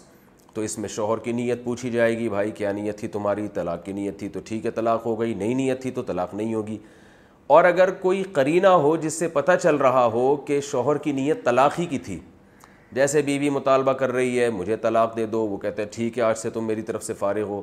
پھر اگر یہ شوہر کہتا ہے کہ میری نیت طلاق ہی نہیں تھی تو ہم کہیں گے جھوٹ بول رہے ہیں کیونکہ طلاق کی بات چل رہی ہے بیوی طلاق کا مطالبہ کر رہی ہے اور یہ زبان سے کہہ رہے ہیں تو یہ موٹے موٹے کنایا کے حکام ہیں کنایا سے جب طلاق واقع ہوتی ہے تو ایک طلاق ہوتی ہے مگر بائن ہوتی ہے یعنی نکاح اس سے ٹوٹ چکا ہوتا ہے تو اس میں رجوع کا حق نہیں ہوتا لیکن ان مسائل میں آپ نے خود سے فیصلہ نہیں کرنا ہے کسی قریبی دارالفتہ سے باقاعدہ کسی معتبر مدرسے کے مفتیان کرام سے رجوع کرنا ہے ان سے فتویٰ لینا خود سے فیصلہ نہ کریں بڑی بعض دفعہ پیچیدگیاں ہوتی ہیں اچھا بعض الفاظ ایسے ہوتے ہیں جو اصل میں کنایا تھے لیکن عرف میں وہ سریح بن چکے ہیں جیسے لفظ حرام سے طلاق دینا ایک آدمی کہتا ہے اپنی بیوی کو آج سے تم مجھ پر حرام ہو یا تم مجھ پر حرام ہو تو یہ حرام کا لفظ اصل میں صحابہ کے دور میں نا قسم کے معنی میں تھا جیسے شہد کسی نے کہہ دیا کہ شہد مجھ پر حرام ہے تو مطلب یہ تھا کہ میں گویا قسم اٹھاتا ہوں کہ شہد نہیں پیوں گا تو ایسی صورت میں حکم یہ تھا کہ شہد کھاؤ اور قسم کا کفارہ ادا کر دو تو اگر کوئی بیوی کو بھی اس دور میں کہتا ہے کہ تم مجھ پر حرام ہو تو اس کا مطلب یہ ہے کہ تم سے ہم بستری مجھ پر حرام ہے نکاح تو باقی ہے لیکن میں تم پر تم سے ہم بستری نہیں کروں گا گویا قسم اٹھا لی تو اس صورت کا حکم یہ تھا کہ وہ اگر بیوی سے ہم بستری کرے گا تو قسم کا کفارہ ادا کرنا پڑے گا تو یہ پہلے تھا لیکن آج کے زمانے میں اردو زبان جاننے والے جتنے بھی علماء ہیں ان کا سب کا اتفاق ہے کہ اگر کوئی بیوی کو کہتا ہے تم مجھ پر حرام ہو تو اس کا مطلب قسم نہیں ہے بلکہ اس کا مطلب طلاق ہی ہے یعنی طلاق دینے کی نیت ہی سے یہ الفاظ کہے جاتے ہیں لہذا اگر وہ یہ کہے گا کہ میری نیت طلاق کی نہیں تھی تو اس کا اعتبار نہیں ہوگا طلاق واقع ہو جائے گی اور یہاں بھی ایک طلاق ہوگی اور نکاح ختم ہو جائے گا اگرچہ یہ سری الفاظ ہیں لیکن نکاح ختم اس لیے ہوگا کہ سری الفاظ بعض دفعہ سخت ہوتے ہیں تو اس سے سختی کی وجہ سے اس سے نکاح بائن واقع ہوتی ہے طلاق بائن جیسے کوئی شخص بیوی سے کہہ دے تجھے طلاق ہے تو ایک طلاق ہے مگر رجوع کا حق ہے مرد کو لیکن اگر کہے تجھے بہت سخت قسم کی طلاق ہے تو پھر طلاق تو ہوگی مگر رجوع کا حق نہیں ہوگا نکاح ٹوٹ جائے گا طلاق ایک ہی ہوگی تو حرام کے لفظ میں بھی شدت ہے تو زیادہ مسائل میں میں نہیں جاؤں گا آپ لوگوں کو کوئی مفتی بنانا مقصد نہیں ہے اس سے اور پیچیدگیاں پیدا ہوتی ہیں تو میں نے بتایا کہ میں تو لمسم موٹے موٹے مسائل بتا رہا ہوں تاکہ جب ضرورت پڑے تو پھر علماء کرام سے آپ رجوع کریں تو کنایا جو واقعی کنایا ہوں یعنی عرف میں طلاق کے معنی میں بھی استعمال ہوتے ہیں اور طلاق کے علاوہ معنی میں بھی ان سے جب طلاق دی جائے گی تو اگر نیت طلاق کی ہوگی تو طلاق ہوگی ورنہ نہیں ہوگی اور اگر نیت طلاق کی ہے تو ایک طلاق بائن واقع ہوگی بائن کا مطلب ہے طلاق ایک ہے مگر نکاح ختم تو دوبارہ سے میاں بیوی کو آپس میں نکاح کرنا پڑے گا تو یہ موٹے موٹے مسائل میں نے کنایا اور سریح کے آپ کو بتائیں اچھا بھائی کیا عدت میں دوسری طلاق واقع ہو جاتی ہے شوہر اپنی بیوی کو کنایا الفاظ بول دے تو اس سے طلاق بائن ہوتی ہے اور عدت شروع ہو جاتی اگر عدت کے دوران شوہر دوبارہ کوئی کنایا الفاظ بول دے تو کیا اس سے دوسری اور تیسری طلاق بھی واقع ہو جائے گی عبد الماجد صاحب لیاری سے نہیں جناب کنایا کے لفظ سے جب کسی شخص نے اپنی بیوی کو طلاق دی جیسے بیوی سے کہا آج سے تمہارا میرا تعلق ختم اور نیت شوہر کی یہ تھی کہ میرا مراد یہ کہ نکاح کا تعلق ختم ایسے ہی خام میں وہمی نہ بننا شروع کر دیں پھر خواتین وہمی ہو جاتی میرے میاں نے مجھے یوں بولا دفعہ ہو جاؤ تو دفعہ ہونے کا تو مطلب یہ ہے کہ تمہارا میرا تعلق ختم اور تعلق ختم کا مطلب تو یہ کہ نکاح ختم اور نکاح ختم کا مطلب تو طلاق اتنے زیادہ لمبی چوڑی ٹینشن میں جانے کی ضرورت نہیں ہے ایسے گول مول الفاظ میں شوہر کی نیت پوچھی جائے گی تو اگر شوہر نے یوں کہہ دیا بیوی سے میرا تمہارا تعلق ختم اور نیت اس کی یہ ہو کہ نکاح ختم یعنی نکاح والا تعلق ختم تو یہ کنایا ہے اس سے ایک طلاق بائن واقع ہو جائے گی تو اب دوسری طلاق عدت کے دوران جب تک طلاق کا سریح لفظ استعمال نہیں کرے گا دوسری طلاق واقع نہیں ہوگی کنایا کنایا سے لاحق نہیں ہوتی لاحق کا مطلب علماء سمجھتے ہیں کہ اس بارے میں اصول یہ ہے کہ جو کنایا طلاق ہے وہ طلاق جو کنایا ہے دوسری پہلی کنایا سے دوسری کنایا لاحق نہیں ہوتی بشرطے کہ پہلی کنایا سے طلاق بائن واقع ہوئی ہو تو اس سے دوسری کنایا لاحق نہیں ہوتی ہاں سریح لفظوں میں کسی نے طلاق دی بیوی کو کہا تجھے ایک طلاق تو عدت کے دوران چاہے وہ طلاق بائن ہی کیوں نہ دی ہو جیسے بیوی کو یوں کہا کسی نے کہ تمہیں ایک طلاق بائن ہے یعنی ایسی ایک طلاق ہے جس سے نکاح ختم ہو گیا ہے تو عدت کے دوران جب وہ دوسری طلاق دے گا تو طلاق کے لفظ سے اگر طلاق دے گا تو دوسری بھی واقع ہو جائے گی وہ اور تیسری دے گا تو تیسری بھی واقع ہو جائے گی لیکن اگر پہلی طلاق کنایا کے لفظ سے دی ہے اور طلاق بائن واقع ہوئی ہے اس سے تو دوسری طلاق اگر جب تک سریح لفظوں سے نہیں دے گا نہیں ہوگی دوسری طلاق کنایا سے واقع نہیں ہوتی اس کے دلائل کیا ہیں علماء جانتے ہیں اس میں عوام کو میں ان پیچیدگیوں میں نہیں ڈالنا چاہتا بس آپ اصول سمجھ لیں اچھی طریقے سے کہ طلاق بائن بالکنایا جو ہے وہ طلاق بائن سے لاحق نہیں ہوتی طلاق بائن کا مطلب پہلی طلاق اگر بائن ہے تو دوسری بھی کنایا اگر ہوگی تو بھی لاحق نہیں ہوگی تو دوسری طلاق کے لیے ضروری ہے کہ یا تو پہلی رجعی ہو یعنی دوسری طلاق اگر کنایا سے دے رہے ہیں تو اس کے لیے ضروری ہے کہ یا تو پہلی طلاق رجعی ہو چاہے سر یعنی چاہے سری سے ہو چاہے کنایا سے ہو لیکن پہلی کا رجی ہونا ضروری ہے پھر دوسری کنایا لاحق ہوتی ہے ورنہ دوسری کنایا پہلی طلاق بائن کے ساتھ لاحق نہیں ہوتی میرا خیال ہے کھوپڑی میں بات آ گئی ہوگی اچھا بھائی اللہ کو ہر چیز کا علم ہے تو انسانوں کا امتحان کیسا میری اپنے ایک دوست سے بات ہو رہی تھی جو کہ ایتھیسٹ ہے اس نے مجھ سے ایک سوال پوچھا جس کا جواب میرے پاس نہیں تھا وہ سوال یہ تھا کہ اللہ کو جب سب پتہ ہے کہ آج کیا ہوا کل کیا ہوگا آخرت میں کیا ہوگا اللہ کو ہر چیز کا پتہ ہے پھر انسانوں کی کا ٹیسٹ کس بات کا ہے یہ جناب ریان صاحب نے دبئی سے پوچھا ہے دیکھو آپ کے ٹیچر کو یا ایگزامنر کو یا ٹیچر کو جس نے پورے سال آپ کو پڑھایا ہے اسے پتا ہے کہ آپ نے ککھ بھی نہیں پڑھا ہے اور آپ کے سامنے جب پیپر آئے گا تو آپ اس پہ گول انڈا بنا کے آئیں گے کیونکہ آپ نے کچھ پڑھا ہی نہیں ہے اور اسی بیس پر وہ اس کو پتہ ہوتا ہے کہ آپ نے فیل ہونا ہے پھر بھی وہ آپ کا امتحان لیتا ہے اور پیپر چیک کرتا ہے اور چیک کرنے کے بعد اپنے مبارک ہاتھوں سے اس میں انڈا ڈال دیتا ہے تو اسی طرح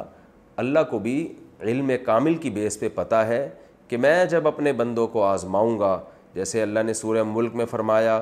خلق الموت والحیات لیبلوکم ایکم احسن اللہ نے موت اور زندگی کو اس لیے پیدا کیا اللہ تمہیں آزمانا چاہتے ہیں کہ تم میں سے کون اچھا عمل کرتا ہے اور کون برا عمل کرتا ہے تو اللہ نے ہمیں دنیا میں بھیجا آزمائش کے لیے اللہ کو اپنے علم کی بنیاد پہ پہلے سے پتہ ہے کہ کون ایسا ہے جو اس آزمائش میں پورا اترے گا اچھا بن کے آئے گا کون ایسا ہے جو اچھا نہیں بن کے آئے گا لیکن امتحان تو اللہ لیں گے نا امتحان لیے بغیر کسی کو جہنم میں ڈال دینا یہ تو ایک ایک قسم کا ایک نوعیت کا ظلم سمجھے جاتی ہے نا یہ بات جیسے ٹیچر کو سب پتہ ہوتا ہے کہ اس کم وقت نے سارا سال پڑھا ہی نہیں بلکہ ابا اماں کو بھی پتہ ہوتا ہے ہمارے بچے نے کچھ بھی نہیں پڑھا ہے اور امتحان میں پھرے کا بھی کوئی وجود نہیں ہوگا کوئی نقل بھی نہیں ہوگی ایگزامینیشن ہال میں تو پھر والدین کو بھی پتہ ہوتا ہے اس نے کرنا کیا ہے وہاں جا کے ان کو پتہ ہوتا ہے فیل ہو جائے گا پھر بھی امتحان لیا جاتا ہے امتحان لیے بغیر کسی کو فیل نہیں کیا جاتا تو پتہ ہونا اس کی علامت نہیں ہے کہ اب آپ سے امتحان لینا درست نہیں ہے یا آپ سے امتحان لیا تو یہ ظلم ہوگا اللہ کا علم کامل ہے اللہ کو پتہ ہے کہ کون انسان ایسا ہے جو اچھے عمل کرے گا جب میں اس کو آزماؤں گا کون ایسا ہے جو عمل نہیں کرے گا لیکن اللہ پھر بھی آزماتے ہیں تاکہ حجت قیامت کے دن تمام ہو جائے انسان یہ نہ کہہ سکے کہ اللہ تو نے تو محض اپنے علم کی بیس پہ ہمیں جہنم میں ڈال دیا ہمیں تو ہم تو نے چیک تو ہمیں کیا نہیں ہے کہ ہم اچھے تھے کہ برے تھے تو ایسا نہیں ہوگا بلکہ اللہ کہے گا دیکھو میں نے تمہیں آزمایا تھا اور تمہیں دنیا کے ایگزامینیشن ہال میں میں نے تمہیں بھیجا تھا اور میں نے تمہیں آزمایا تمہیں اچھائی کا راستہ بھی بتا دیا اور برائی کا راستہ بھی بتا دیا تم اپنی مرضی سے برائی کے راستے پہ چلے ہو وہ الگ بات ہے میرا علم کامل ہے مجھے پتا تھا تم نے برائی کے راستے پہ چلنا ہے لیکن میں نے اپنے علم کی بیس میں نہیں تمہیں جہنم میں ڈالا میں نے پریکٹیکلی تمہیں دکھایا ہے کہ دیکھو تم نے یہ کیا ہے تو تم اپنے عملس کی وجہ سے ایسا تم کر کے آئے ہو تو اس لیے یہ کوئی اچھمبے کی بات نہیں ہے عجیب بات نہیں ہے بلکہ عین انصاف کا تقاضا ہے کہ اللہ محض اپنے علم کی بیس پہ فیصلہ نہیں کرتا بلکہ بندوں کو آزماتا ہے اور دکھاتا ہے کہ دیکھو کہ تمہیں ہم نے موقع دیا تھا نیک بننے کا بھی برا بننے کا بھی تم خود برے بن کے آئے ہو یا تم خود اچھے بن کے آئے ہو تو اچھوں کا بدلہ جنت اور بروں کا بدلہ جہنم کی آگ ہے اللہ تعالیٰ ہم سب کو اس آگ سے محفوظ رکھے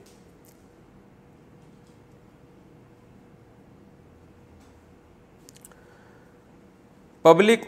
مقامات میں غیر اخلاقی حرکتیں کیا غیر مسلم ملک میں میاں بیوی کے لیے پبلک میں ایسی حرکتیں کرنا جائز ہے جو غیر اخلاقی سمجھی جاتی ہیں عام طور پہ جب کہ وہاں اس کا عام رواج ہے سادت صاحب کراچی سے بالکل جائز نہیں ہے میاں بیوی کو اللہ نے ایک دوسرے کا لباس قرار دیا ہے لباس کا مطلب ہے کہ وہ جو کچھ بھی جو آپس میں میاں بیوی کا تعلق ہے وہ بند کمرے میں کرتے ہیں اور ایک دوسرے کے لیے لباس کا کام کرتے ہیں وہ ایک دوسرے کو ایکسپوز نہیں کرتے تو یہ جو پارکوں میں بےحودگی ہو رہی ہے کسی بھی عنوان سے ہو رہی ہے جیسے یہ عام آدمی کے لیے حرام ہے تو میاں بیوی کے لیے آپس میں بھی اس قسم کا تعلق جائز نہیں ہے حرام ہے کاروبار کی جگہ پر قصر نماز کا حکم میرا گھر مظفر آباد آزاد کشمیر میں ہے اور میں پنڈی جا کر وہاں سبزی سپلائی کرتا ہوں مجھے دو دن مظفر آباد میں رہنا پڑتا ہے اور پانچ دن پنڈی میں رہنا پڑتا ہے اس لحاظ سے میرے لیے نماز قصر کا کیا حکم ہے کیا میں پنڈی میں پوری نماز پڑھوں گا یا قصر کروں گا عبداللہ صاحب مظفر آباد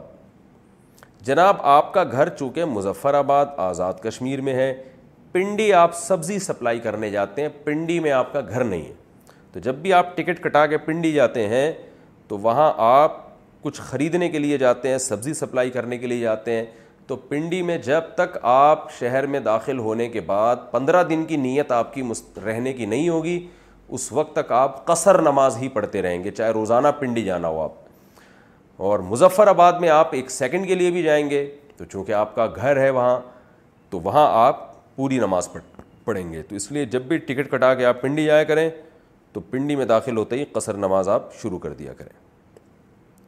کندھے سے کندھا اور پاؤں سے پاؤں ملانے کی حدیث حدیث میں آتا ہے کہ نماز میں کندھے سے کندھا ملاؤ اور پاؤں سے پاؤں ملا کر نماز پڑھنی چاہیے اس پر عمل کی صحیح صورت کیا ہے عابد حیدرآباد دیکھیں ایک ہی ٹائم پہ کندھا ملانا اور ایک ہی ٹائم پہ پاؤں سے پاؤں جوڑنا یہ ممکن ہی نہیں ہے تجربہ کر کے دیکھ لیں تو اس لیے جو امت کے فقہ جمہور علماء فقہ کا فیصلہ ہے وہ یہی ہے کہ حدیث میں جو کندھا ملانے کا حکم ہے اس سے مراد تو کندھے آپس میں چپکانا اور جو پاؤں سے پاؤں ملانے کا حکم ہے اس سے مراد ملانا نہیں ہے بلکہ ایک دوسرے کے پیرلل لانا ہے ملانے کا ایک مطلب یہ بھی ہوتا ہے اور اس کی سب سے بڑی دلیل یہ ہے کہ ایک حدیث میں آتا ہے کہ آپ صلی اللہ علیہ وسلم نے یعنی گھٹنوں سے گھٹنے ملانے کا بھی حکم ہے نماز میں تو اب ظاہر ہے نماز میں گھٹنے سے گھٹنا کون ملائے گا تو رکب بر رکب کا بھی ہے اس پر میں نے پوری تحقیق سے ایک مسئلہ ریٹن فارم میں لکھا تھا تو وہ میں انشاءاللہ کسی وقت میں ویڈیو کلپ بھی اس پہ میں ریکارڈ کروا دوں گا اس حدیث کے ریفرنس کے ساتھ تو خلاصہ بہرحال ابھی تو کیونکہ اس میں بہت مختصر وقت میں مسائل بیان کیے جاتے ہیں تو عزیز میں کندھوں سے کندھے کے ساتھ گھٹنوں سے گھٹنا ملانے کا بھی حکم ہے ٹخنوں سے ٹخنا ملانے کا بھی حکم ہے تو جیسے گھٹنوں سے گھٹنے ایسے نہیں ملائے جا سکتے بلکہ ملانے کا مطلب ہے اس کے سیدھ میں لے کر آنا تو اسی طرح جو پاؤں سے پاؤں ملانے کی حدیث ہے اس کا مطلب بھی ہے کہ پاؤں سب ایک دوسرے کی سیدھ میں آ جائیں چپکنے کا مراد نہیں ہے اس میں وجہ اس کی ہے کہ مل کے جب ہم زیادہ تر حدیثوں میں آتا ہے مل کے کھڑے ہو اور مل کے کھڑے ہونے کا مطلب عرف میں کندھوں سے کندھا ملانا سمجھا جاتا ہے جب بھی آپ صف بنا رہے ہوں یا دو آدمیوں کے یہاں مل کے کھڑے ہو تو ملنے کا مطلب عرف میں ہوتا ہے کندھے سے کندھا ملایا جائے تو حدیث میں بھی جہاں مل کے کھڑے ہونے کا حکم ہے صفوں میں خلا کو بند کرنے کا حکم ہے تو اس سے کندھے سے کندھا ملانا مراد ہوگا کیونکہ حدیث کا بھی وہی مفہوم بیان کیا جائے گا جو اس دور کا بھی عرف تھا اور آج کا بھی عرف ہے تو اس لیے یہ ہم یہ جو کندھ پاؤں سے پاؤں ملانے کی روایات آج کل ہمارے معاشرے میں ہے یہ پہلے اس کا ہمیں کوئی ثبوت بھی نہیں ملتا کتابوں میں بھی ثبوت نہیں ملتا یہ بھی بعد میں کچھ علماء کی ایک رائے ہے جس جو دنیا میں پھر پھیل گئی تو ہمیشہ سے صفحے مسلمان ایسے ہی سیدھی کرتی کرتے آئے ہیں کہ کندھے سے کندھا ملا کے کھڑے ہوتے ہیں اور پاؤں سارے ایک سیدھ میں تو یہ جو طریقہ آج کل بعض مساجد میں رائج ہو گیا کہ پاؤں ٹخنے سے ٹخنا ملا دیتے ہیں اور پھر ٹانگیں بہت زیادہ چوڑی ہو جاتی ہیں اس سے تو وہ طریقہ ویسے بھی ادب کے خلاف معلوم ہوتا ہے اس طرح اللہ کے سامنے کھڑے ہونا کسی بھی محفل میں ادب سے کھڑے ہونے کا جو طریقہ ہے تو وہی طریقہ اللہ کے سامنے بھی کھڑے ہونے کا ہے تو کہیں بھی آپ پاؤں کو اتنا زیادہ چوڑا کر کے نہیں کھڑے ہوتے اس کو عرف میں ادب کے خلاف سمجھا جاتا ہے تو اللہ کے سامنے بھی کھڑے ہونے کے لیے نارمل انداز میں ہی کھڑا ہونا پڑے گا اور ہاں پاؤں اور گھٹنے سب ایک سیدھ میں ہونے چاہیے تو یہ ہماری رائے ہے اور یہی جمہور علماء فقہ کی رائے ہے وضو میں چہرہ دھونے کا طریقہ وضو میں چہرہ ایک کان کی لو سے دوسرے کان کی لو تک دھونا ضروری ہے اس کا صحیح اور عملی طریقہ بتا دیں حامد صاحب انڈیا سے میں نے پورے بیان میں نا آپ میرا شارٹ کلپ دیکھ لیں یوٹیوب پہ اپلوڈ ہوا ہے پندرہ بیس دن پہلے اس میں پورا وضو کا طریقہ بتایا ہے تو وہاں آپ دیکھ لیں کہ چہرہ کیسے دھویا جاتا ہے ورنہ یہ تو کامن ہی پتہ ہے آپ کو بھائی پانی لیں یوں کر کے ڈالیں چہرہ دھو لیں بس یہی ہو جائے گا اب کان کی لو کا اگر آپ کو نہیں پتہ ہے تو کان کا تو پتہ ہی ہوگا کان جہاں ختم ہو رہا ہے وہاں سے یہ یہاں سے لے کے یہاں تک کسی کے داڑھی ہے تو پھر یہاں سے لے کے یہاں تک اچھا بھائی نماز میں جلسے کی دعا دو سردوں کے درمیان جلسے میں کون سی دعا پڑھنی چاہیے اس میں جو مختلف الفاظ ہیں اللہ مغفرلی ورحمنی وسترلی وعافنی ورزقنی کیا ان الفاظ میں کی ترتیب آگے پیچھے کر سکتے ہیں اس میں گناہ تو نہیں ہوگا حامد صاحب انڈیا سے نہیں بھائی گناہ تو نہیں ہوگا لیکن جو الفاظ حدیث سے ثابت ہیں اسی پر اکتفا کرنا چاہیے خاص طور پہ نماز میں تو اللہ لی ذمبی وسیع علی فی داری وبارک لی فی رزقی اللہ مفرلی ذمبی اللہ لی ورزقنی وجبرنی ورفانی یہ الفاظ ہیں یہ تو میں نے پہلی جو دعا وہ تو وضو میں ہے یہ جو دوسرے الفاظ ہیں اللہ لی اللہ لی ورحمنی وجبرنی ورزقنی یہ الفاظ ہیں اور اس سے ملتے جلتے بھی الفاظ ہیں تو جو جو بھی کسی کو حدیث میں کوئی بھی الفاظ ملتے ہیں وہ پڑھ سکتا ہے عورت کے بال کیا سطر میں شامل ہیں ہم نے بار بار سنا ہے کہ عورت کے سر کے بال سطر میں شامل ہیں تو جس طرح مرد کا سطر ناف سے گھٹنے تک ہوتا ہے اور وہ اپنی زوجہ کے علاوہ کسی کے سامنے سطر ظاہر نہیں کر سکتا کیا عورت اپنے بالوں کو خاون کے علاوہ یعنی باپ بھائی اور بیٹے کے سامنے ظاہر کر سکتی ہے عماد خان بھوپال سے دیکھیں عورت کے بال سطر میں داخل ہیں مگر غیر محرم کے لیے محرم کے لیے سطر میں داخل نہیں ہے کسی بھی غیر مرد کے سامنے عورت اپنے سر کے بال بالکل بھی نہیں کھول سکتی جائز نہیں یہ حرام ہے اس کے لیے تو عورت کا سطر وہی ہے غیر محرم کے لیے جو نماز میں ہے نماز میں جن اعضاء کا چھپانا ضروری ہے البتہ باپ بھائی کے سامنے چہرے کے بال کھول سکتی ہے وہ لیکن حیا کے بہر الخلاف ہے تو باپ بھائی کے سامنے ہمیشہ سے اچھے خاندانوں میں اصول یہی رہا ہے کہ سر پہ خواتین چادر رکھتی ہیں بہرحال اس کا تعلق ادب سے ہے حیا سے ہے کوئی حلال و حرام کا اس سے تعلق نہیں ہے تو سطر میں محرم رشتہ داروں کے سامنے سر کے بال سطر میں داخل نہیں ہے کیا ضعیف حدیث پر عمل کر سکتے ہیں ضعیف حدیث کو فضائل میں کیوں لیا جاتا ہے جب کہ اس میں تو غلط روایات بھی ہوتی ہیں الطاف صاحب گجرات سے بھائی ضعیف روایت غلط نہیں کہہ سکتے غلط تو موضوع من گھڑت روایت کو کہتے ہیں ضعیف روایت کا مطلب یہ ہوتا ہے یہ نہیں ہوتا کہ سو فیصد من گھڑت ہے بلکہ اس میں کمزوری ہوتی ہے ایسی مستند نہیں ہوتی تو کمزور ہونے کی وجہ سے اس کو اس میں جو احکام تھوڑے سخت ہیں تو لیکن وہ راوی جھوٹا نہیں ہوتا اگر جھوٹا راوی ہونا تو پھر تو حدیثی من گھڑت کہلائے گی پھر تو اس کا ہونا نہ ہونا برابر ہے ضعیف حدیث کا یہ مطلب نہیں ہوتا کہ وہ بالکل ہی کل عدم ہے بلکہ اس میں امکان ہوتا ہے کہ نبی صلی اللہ علیہ وسلم نے عین ممکن اس طرح فرمایا ہو تو امکان کے درجے میں اس پر عمل کیا جا سکتا ہے تبھی علماء کہتے ہیں کہ مسائل میں ضعیف حدیث نہیں چلتی کیونکہ مسئلے کا مطلب یہ ہوتا ہے کسی شریعت کے کسی حکم کو ثابت کرنا تو کسی کمزور دلیل سے حکم ثابت نہیں ہو سکتا البتہ فضائل میں حدیث بیان ضعیف حدیث بیان کرنا جائز ہے کیونکہ فضائل کا مطلب یہ ہوتا ہے کہ صحیح حدیث سے وہ عمل تو پہلے سے ثابت ہے تو اب اس عمل کی فضیلت یعنی اس کو مزید اس کی ترغیب کے لیے ضعیف حدیث بھی بیان کی جا سکتی ہے اور یہ صدیوں سے علماء فقہ بیان کرتے آ رہے ہیں محدثین صحیح احادیث بھی ذکر کرتے ہیں ضعیف بھی ذکر کرتے ہیں اور ضعیف روایات فضائل میں بیان کی جاتی ہیں البتہ مسائل میں نہیں بیان کی جا سکتی تو فضائل میں بیان کرنے میں کوئی حرج نہیں ہے یہ خوب سمجھ لیں اچھی طریقے سے البتہ وہ فضیلت جو پہلے سے صحیح حدیث سے ثابت ہو صحیح حدیث سے جیسے نماز جو ہے نا اس کی فضیلت تو صحیح حدیث سے پہلے سے ثابت ہے تو اب اس میں مزید اگر کوئی اس کو ترغیب دینے کے لیے ضعیف حدیث بھی بیان کر دے تو کوئی حرج نہیں ہے البتہ ایک چیز کی فضیلت پہلے سے صحیح حدیث سے ثابت ہی نہیں ہے تو پھر ضعیف حدیث سے اس عمل کو ثابت کرنا یہ پھر جو ہے اس میں دو دونوں طرح علماء کے موقف ہیں بعض علماء اس کے بالکل بھی قائل نہیں ہیں بعض علماء اس کے اس صورت میں قائل ہیں کہ اس سے کوئی شریعت کا حکم کہ اپوزٹ نہ جا رہی ہو لیکن جو دونوں قول ہیں لیکن زیادہ مضبوط بات یہی معلوم ہوتی ہے کہ عمل کو ثابت کرنے کے لیے بہرحال صحیح حدیث کا ہونا ضروری ہے ہاں پھر اس عمل کو چار چاند لگانے کے لیے اس میں مزید یعنی فضیلت کے لیے اس کے تائید میں ضعیف روایتیں پیش کرنے میں کوئی حرج نہیں ہے بلکہ جائز ہے کیونکہ ضعیف حدیث کا مطلب یہ ہرگز نہیں ہوتا کہ نبی نے ایسا فرمایا ہی نہیں ہے اس بات کا امکان پورا پورا موجود ہوتا ہے کہ آپ صلی اللہ علیہ وسلم نے اس بات کو ارشاد فرمایا اس کا امکان کی حد تک یہ بات ہوتی ہے چائے میں اگر مکھی گر جائے تو کیا کریں کیا یہ حدیث میں ہے کہ اگر کوئی مکھی چائے میں گر جائے تو اسے پورا ڈبو کر نکالے کیونکہ اس کے ایک پر میں شفا اور دوسرے میں بیماری ہے ہدایت اللہ خان کشمیر سے واہ بھائی واہ ہدایت اللہ خان آپ کیسی بات کر رہے ہیں آپ کہہ رہے ہیں کیا کوئی ایسی حدیث ہے کہ مکھی چائے میں گر جائے تو کیا نبی صلی اللہ علیہ وسلم کے دور میں ہدایت خان چائے تھی کہ آپ کیسی بات کر رہے ہو یہ چائے نسوار پان گٹکا سگریٹ یہ تو ہمارے دور کی بدتیں ہیں آپ صلی اللہ علیہ وسلم کے دور میں یہ چیزیں نہیں تھیں ہاں یہ حدیث ہے کہ کھانے میں اگر مکھی گر جائے تو اس کو ڈبو کے نکال کے پھینک دو کیونکہ اس کے ایک پر میں بیماری ہے دوسرے میں شفا ہے یہ بالکل صحیح حدیث ہے تو یہ البتہ علماء کہتے ہیں کوئی شرعی حکم نہیں ہے لہٰذا اگر کوئی نہ بھی کھائے تو کوئی گناہ نہیں ہے اس میں یعنی آپ صلی اللہ علیہ وسلم نے ایک اطلاع دے دی ہے کہ اس سے انشاءاللہ بیماری نہیں ہوگی آپ کو صحت کے لیے نقصان دہ نہیں ہوگا باقی کسی کو اگر طبعی طور پر گھن آتی ہے تو اس کو شرن مجبور نہیں کیا جاتا جیسے جھوٹا پینا حدیث سے ثابت ہے لیکن اگر کسی کو کسی کے جھوٹا پینے سے متلی آ رہی ہے تو کوئی زبردستی تو نہیں حکم ہے کہ لازمی کسی کا جھوٹا پیا کرو تو ہر ایک کی مزاج الگ ہے تو ایسے احکام کا تعلق آداب سے ہوتا ہے شرعی مسائل سے نہیں ہوتا تو اس لیے کوئی اگر مکھی کھانے میں گر گئی ہے تو آپ ڈبو کے نکال کے پھینک دیں اور کھا لیں کھانا انشاءاللہ آپ کو کوئی بیماری نہیں ہوگی عزرو حدیث ہاں یہ الگ بات ہے کہ اگر آپ کا دل نہیں چاہ رہا آپ کو گھن آ رہی ہے تو پھر نہ کھائیں تو کوئی پابندی بھی نہیں ہے اس میں چائے میں مسئلہ یہ ہے کہ چائے اگر بہت تیز گرم ہوتی ہے تو اس میں ہمارے حضرت مفتی رشید احمد صاحب رحمہ اللہ یہ فرمایا کرتے تھے کہ تیز گرم چائے میں جب مچھ یعنی مکھی گرے گی تو وہ پھر اس بات کا امکان ہوتا ہے وہ جل کے جو ہے نا اس کے اندر کی گندگی نہ اس میں شامل ہو جائے تو ہمارے حضرت فرمایا کرتے تھے کہ اس زمانے میں کھانا اتنا تیز شدید گرم نہیں ہوتا تھا جیسے آج ہوتا ہے تو وہ اس سے کے کھانے کے بارے میں ہے تو چائے تو کھولتی ہوئی چیز ہوتی ہے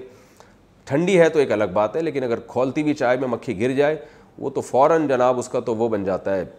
وہ یعنی یوں سمجھیں کہ بوائل ہو گئی وہ تو ایک قسم کی اور اس کی یہ اس بات کا امکان ہوتا ہے کہ اس کے اندر کی جو گندگی ہے وہ اس میں شامل نہ ہو گئی ہو تو اس لیے تیز گرم چائے میں اگر مکھی گری ہے تو پھر اگر کوئی نہ پیے اور پھر یعنی پھر اس بارے میں علماء بعض علماء کی رائے ہے کہ حدیث اس سے اس کا تعلق نہیں ہے پھر وہ ڈاکٹروں سے پوچھے آپ عورت کا خوشبو لگا کر مردوں میں گزرنا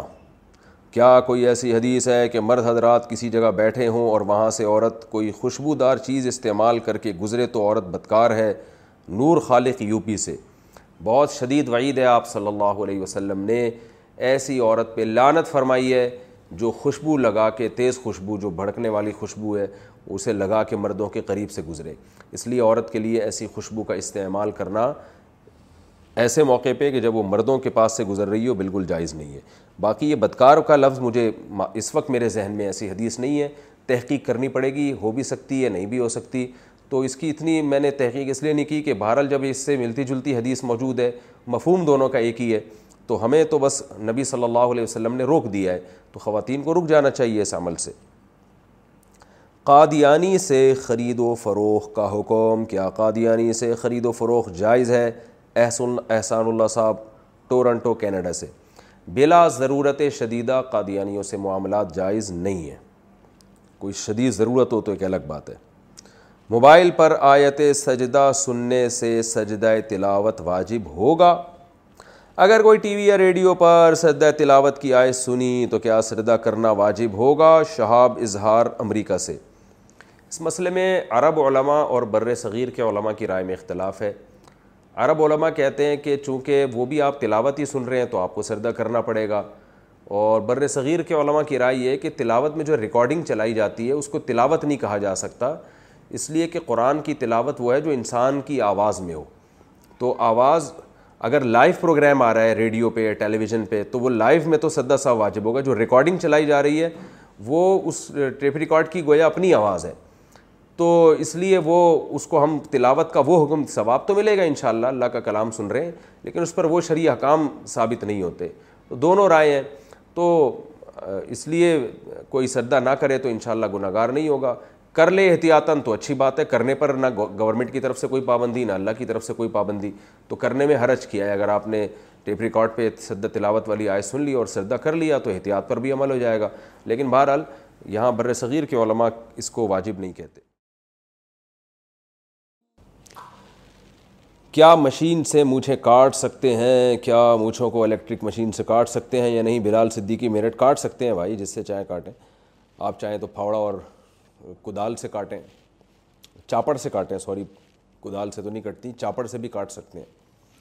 خنزیر کا نام لینے سے کیا زبان ناپاک ہو جاتی ہے کیا خنزیر کا نام لینے سے زبان ناپاک ہو جاتی ہے یا ایمان ضائع ہو جاتا ہے تصور حیات نہیں بھائی خنزیر کا نام لینے سے زبان ناپاک نہیں ہوتی کھانے سے زبان ناپاک ہوتی ہے کھانے سے اللہ سب کو بچائے ایزی پیسے کی آفرز کا حکم مجھے ایزی پیسے کی طرف سے میسج آیا ہے کہ چوبیس گھنٹوں میں پانچ ہزار یا اس سے زائد کسی بھی بینک سے ٹرانسفر کریں اور دو سو روپے پائیں کیا یہ سود ہوگا نفیل احمد ندیم راول پنڈی سے ٹرانسفر کرنے کا مطلب یہ کہ اگر آپ ایزی اکاؤنٹ میں پانچ ہزار روپے رکھیں تو پھر آپ کو دو سو روپے ملیں گے تو ظاہر ہے یہ تو سو فیصد سود ہے اس میں اس کے سود ہونے میں کوئی شبہ نہیں ہو سکتا کچھ اور ہے تو مجھے نہیں پتا آپ کیا پوچھنا چاہ رہے ہیں ٹخنے چھپے ہوں تو کیا نماز ہو جاتی ہے محمد خالد گجرات اگر نماز میں ٹخنوں سے نیچے پینٹ یا شلوار ہو تو کیا نماز ہو جائے گی رسول اللہ صلی اللہ علیہ وسلم نے فرمایا ان اللہ لا يقبل رجل مسبل ازارہو اللہ اس کی نماز قبول نہیں کرتے جس کا اظہار نیچے لٹکا ہوا ہو اس میں پینٹ بھی داخل ہے شلوار بھی داخل ہے جبہ بھی داخل ہے تو ٹخنوں سے اوپر اوپر رکھنا نماز میں بھی اور نماز کے باہر بھی ضروری ہے اور نماز میں اگر ہوگا تو نماز واجب الاعادہ ہے لوٹانی پڑے گی اس کو گناہ ہوگا آپ کو بعض لوگوں نے ایک نیا شوشہ چھوڑا ہے اس پندرہویں صدی میں کہ پینٹ کو نیچے سے فولڈ نہیں کر سکتے ایسی کوئی حدیث ہمارے سامنے نہیں ہے کہ جس میں آپ صلی اللہ علیہ وسلم نے پینٹ کو فولڈ کرنے سے منع کیا ہو یا شلوار کو فولڈ کرنے سے منع کیا ہو اس پر متفقن علیہ صحیح احادیث کثرت سے موجود ہیں کہ آپ صلی اللہ علیہ وسلم نے کوئی بھی اظہار اور اس میں جو بھی چیز آپ نے پہنی ہوئی ہو نیچے ٹانگوں پہ وہ سب اس میں داخل ہیں اس کو ٹخنوں سے نیچے لے جانے سے ٹخنوں تک لے جانے سے آپ صلی اللہ علیہ وسلم نے شدت سے منع کیا ہے تو اس لیے اس کو آپ نے اوپر رکھنا ہے چاہے شلوار کو موڑ کے یا پینٹ کو فولڈ کر کے کسی بھی طرح سے آج تک علماء صلی اسی پر عمل کرتے آئے ہیں اب یہ پندرہویں صدی میں آپ نے دیکھا ہے کہ ایک نئی چیز شروع کر دی ہے کہ جناب وہ کہتے ہیں کہ جی پینٹ کو فولڈ نہیں کرنا تو وہ جو نبی صلی اللہ علیہ وسلم نے جو ہے وہ کپڑے کو ہے تبدیل کرنے سے منع کیا اس سے مراد نیچے سے فولڈ کرنا نہیں ہے وہ تو یہ کہ آستینوں کو اتنا زیادہ فولڈ کر دیا کہ آپ عجیب سا آپ کا حلیہ بن گیا ہے تو اس عمل سے نبی صلی اللہ علیہ وسلم نے روکا ہے کہ ایسا حلیہ بنا دینا کہ کسی محفل میں انسان نہ جا سکے تو اس کا اس سے کوئی تعلق نہیں ہے یہ بہرحال اونچی کرنی پڑے گی کو ایجوکیشن کب جائز ہے کو ایجوکیشن کس حد تک جائز ہے اور اس کے کیا حصول ہیں ابو بکر احمد کو ایجوکیشن بالکل جائز نہیں ہے اس کے جائز ہونے کے کوئی اصول نہیں ہے مکس گیدرنگ اسلام میں مرد اور عورت کی یہ جائز نہیں ہے البتہ اسکول والوں کو گناہ ہوگا انہوں نے مکس گیدرنگ کا انتظام کیوں کیا البتہ کوئی مجبوری میں اگر کو ایجوکیشن میں پڑھ رہا ہے اس کے پاس کوئی ایسا قریب میں اسکول نہیں ہے یونیورسٹی نہیں ہے جہاں مرد اور لڑکیوں کو پڑھانے کا الگ الگ انتظام ہو تو شدید مجبوری میں نظر کی حفاظت کے ساتھ اور اپنے تقوی اور ایمان کے ساتھ اگر کوئی پڑھ سکتا ہے اپنے آپ کو محفوظ رکھے تو مجبوری میں گنجائش ہے اس کی نارمل لیکن پھر بھی اسکول کی انتظامیہ کو گناہ ملے گا کہ انہوں نے کیوں سیپریٹ انتظام کیوں نہیں کیا انہوں نے دو پھپھی کی لڑکیوں سے شادی کرنا میری شادی پھپھی کی لڑکی سے ہوئی ہے کیا میں دوسرا نکاح اپنی دوسری پھپھی کی لڑکی سے کر سکتا ہوں عادل نصر نصیر الدین دہلی سے عادل نصر الدین دہلی سے عادل بھائی آپ کی تو دسوں انگلیاں مجھے لگ رہا ہے گھی میں ایک کزن سے نکاح پھر دوسری کزن سے بھی نکاح بالکل جائز ہے البتہ یہ جائز نہیں ہے کہ ایک پھپھی کی بیٹی سے نکاح کی تو پھر اسی پھپھی کی دوسری بیٹی سے بھی آپ اسی ٹائم پہ نکاح کریں یہ جائز نہیں ہے کیونکہ دو بہنوں کو آپ نکاح میں جمع نہیں کر سکتے ہاں ایک پھپھی پھر دوسری پھپھی ان کی دو بیٹیوں سے آپ نکاح کر سکتے ہیں اللہ اس شادی کو کامیاب فرمائے اور ہماری دعائیں کہ جیسے آپ کی دس انگلیاں گھی میں اللہ باقی تمام مسلمانوں کی بھی دس انگلیوں کو اللہ تعالیٰ گھی میں رکھیں کورٹ میرج کے بعد بیوی کہاں رہے اگر بندہ کورٹ میرج کر لے اس کے بعد لڑکے کے والدین نہ مان رہے ہوں اور بچہ بھی ہونے والا ہو تو کیا اس کو گھر سے لے آنا چاہیے ابتحاج راؤ انڈیا سے بھائی جان بسوں کے پیچھے لکھا ہوتا ہے تپڑ ہے تو پاس کرو ورنہ برداشت کرو جب بیوی کو رکھنے کا آپ میں تپڑ ہی نہیں تھا تو آپ کو کورٹ میرج کرنے کی ضرورت کیا تھی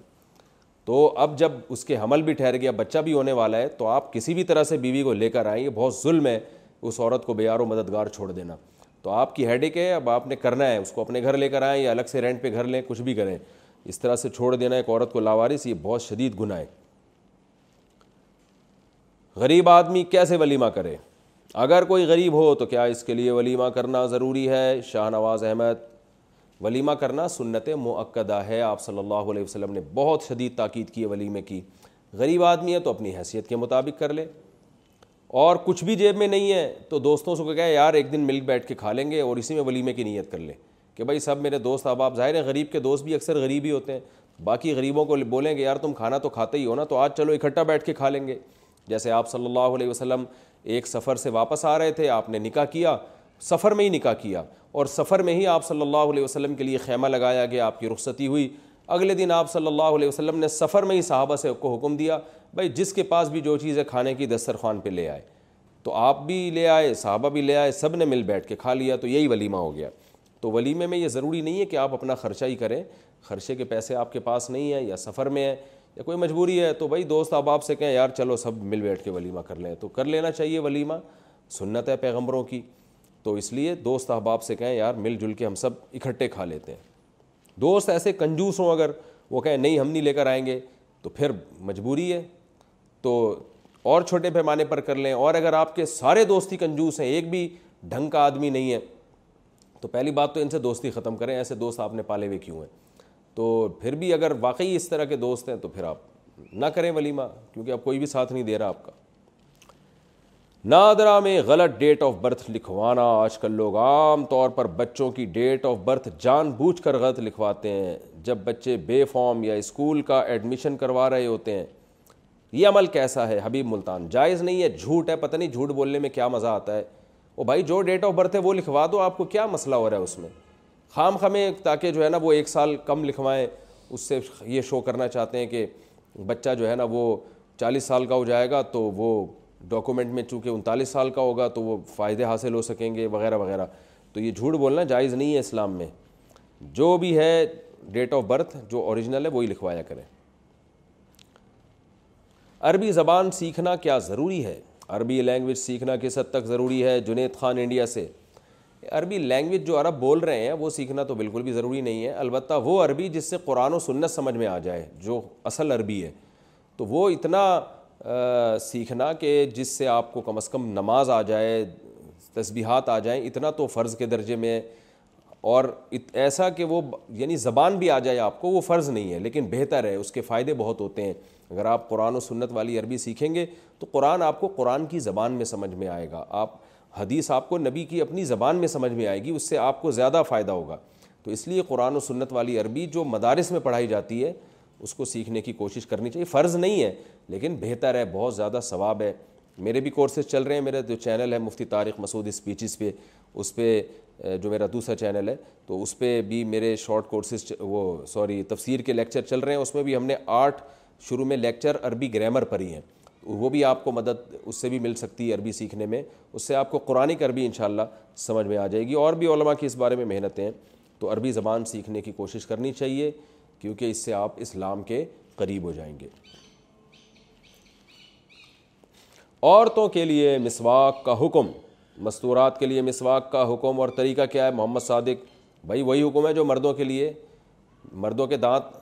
ہوتے ہیں اس لیے ان کو مسواک کرنے کا حکم ہے نا تو خواتین کے بھی تو دانت ہوتے ہیں تو ان کو بھی مسواک کرنے کا حکم ہے کوئی فرق نہیں ہے اس میں مرد کے لیے بھی مسواک اور دانت کو صاف رکھنا سنت موقع خواتین کے لیے بھی مسواک کرنا اور دانت کو صاف رکھنا سنت موقع ہے طریقہ وہی ہے جو مردوں کا طریقہ ہے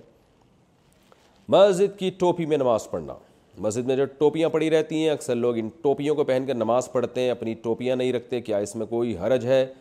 ادریس احمد کشمیر سے جی بالکل حرج ہے مسجد کی ٹوپیاں بالکل نہیں استعمال کرنی چاہیے ہر آدمی کا اپنا لباس ہوتا ہے اور ہر آدمی کے پسینے کی اپنی الگ سے بدبو ہوتی ہے آپ دوسرے کی پسینہ اپنے اوپر کیوں ڈال رہے ہیں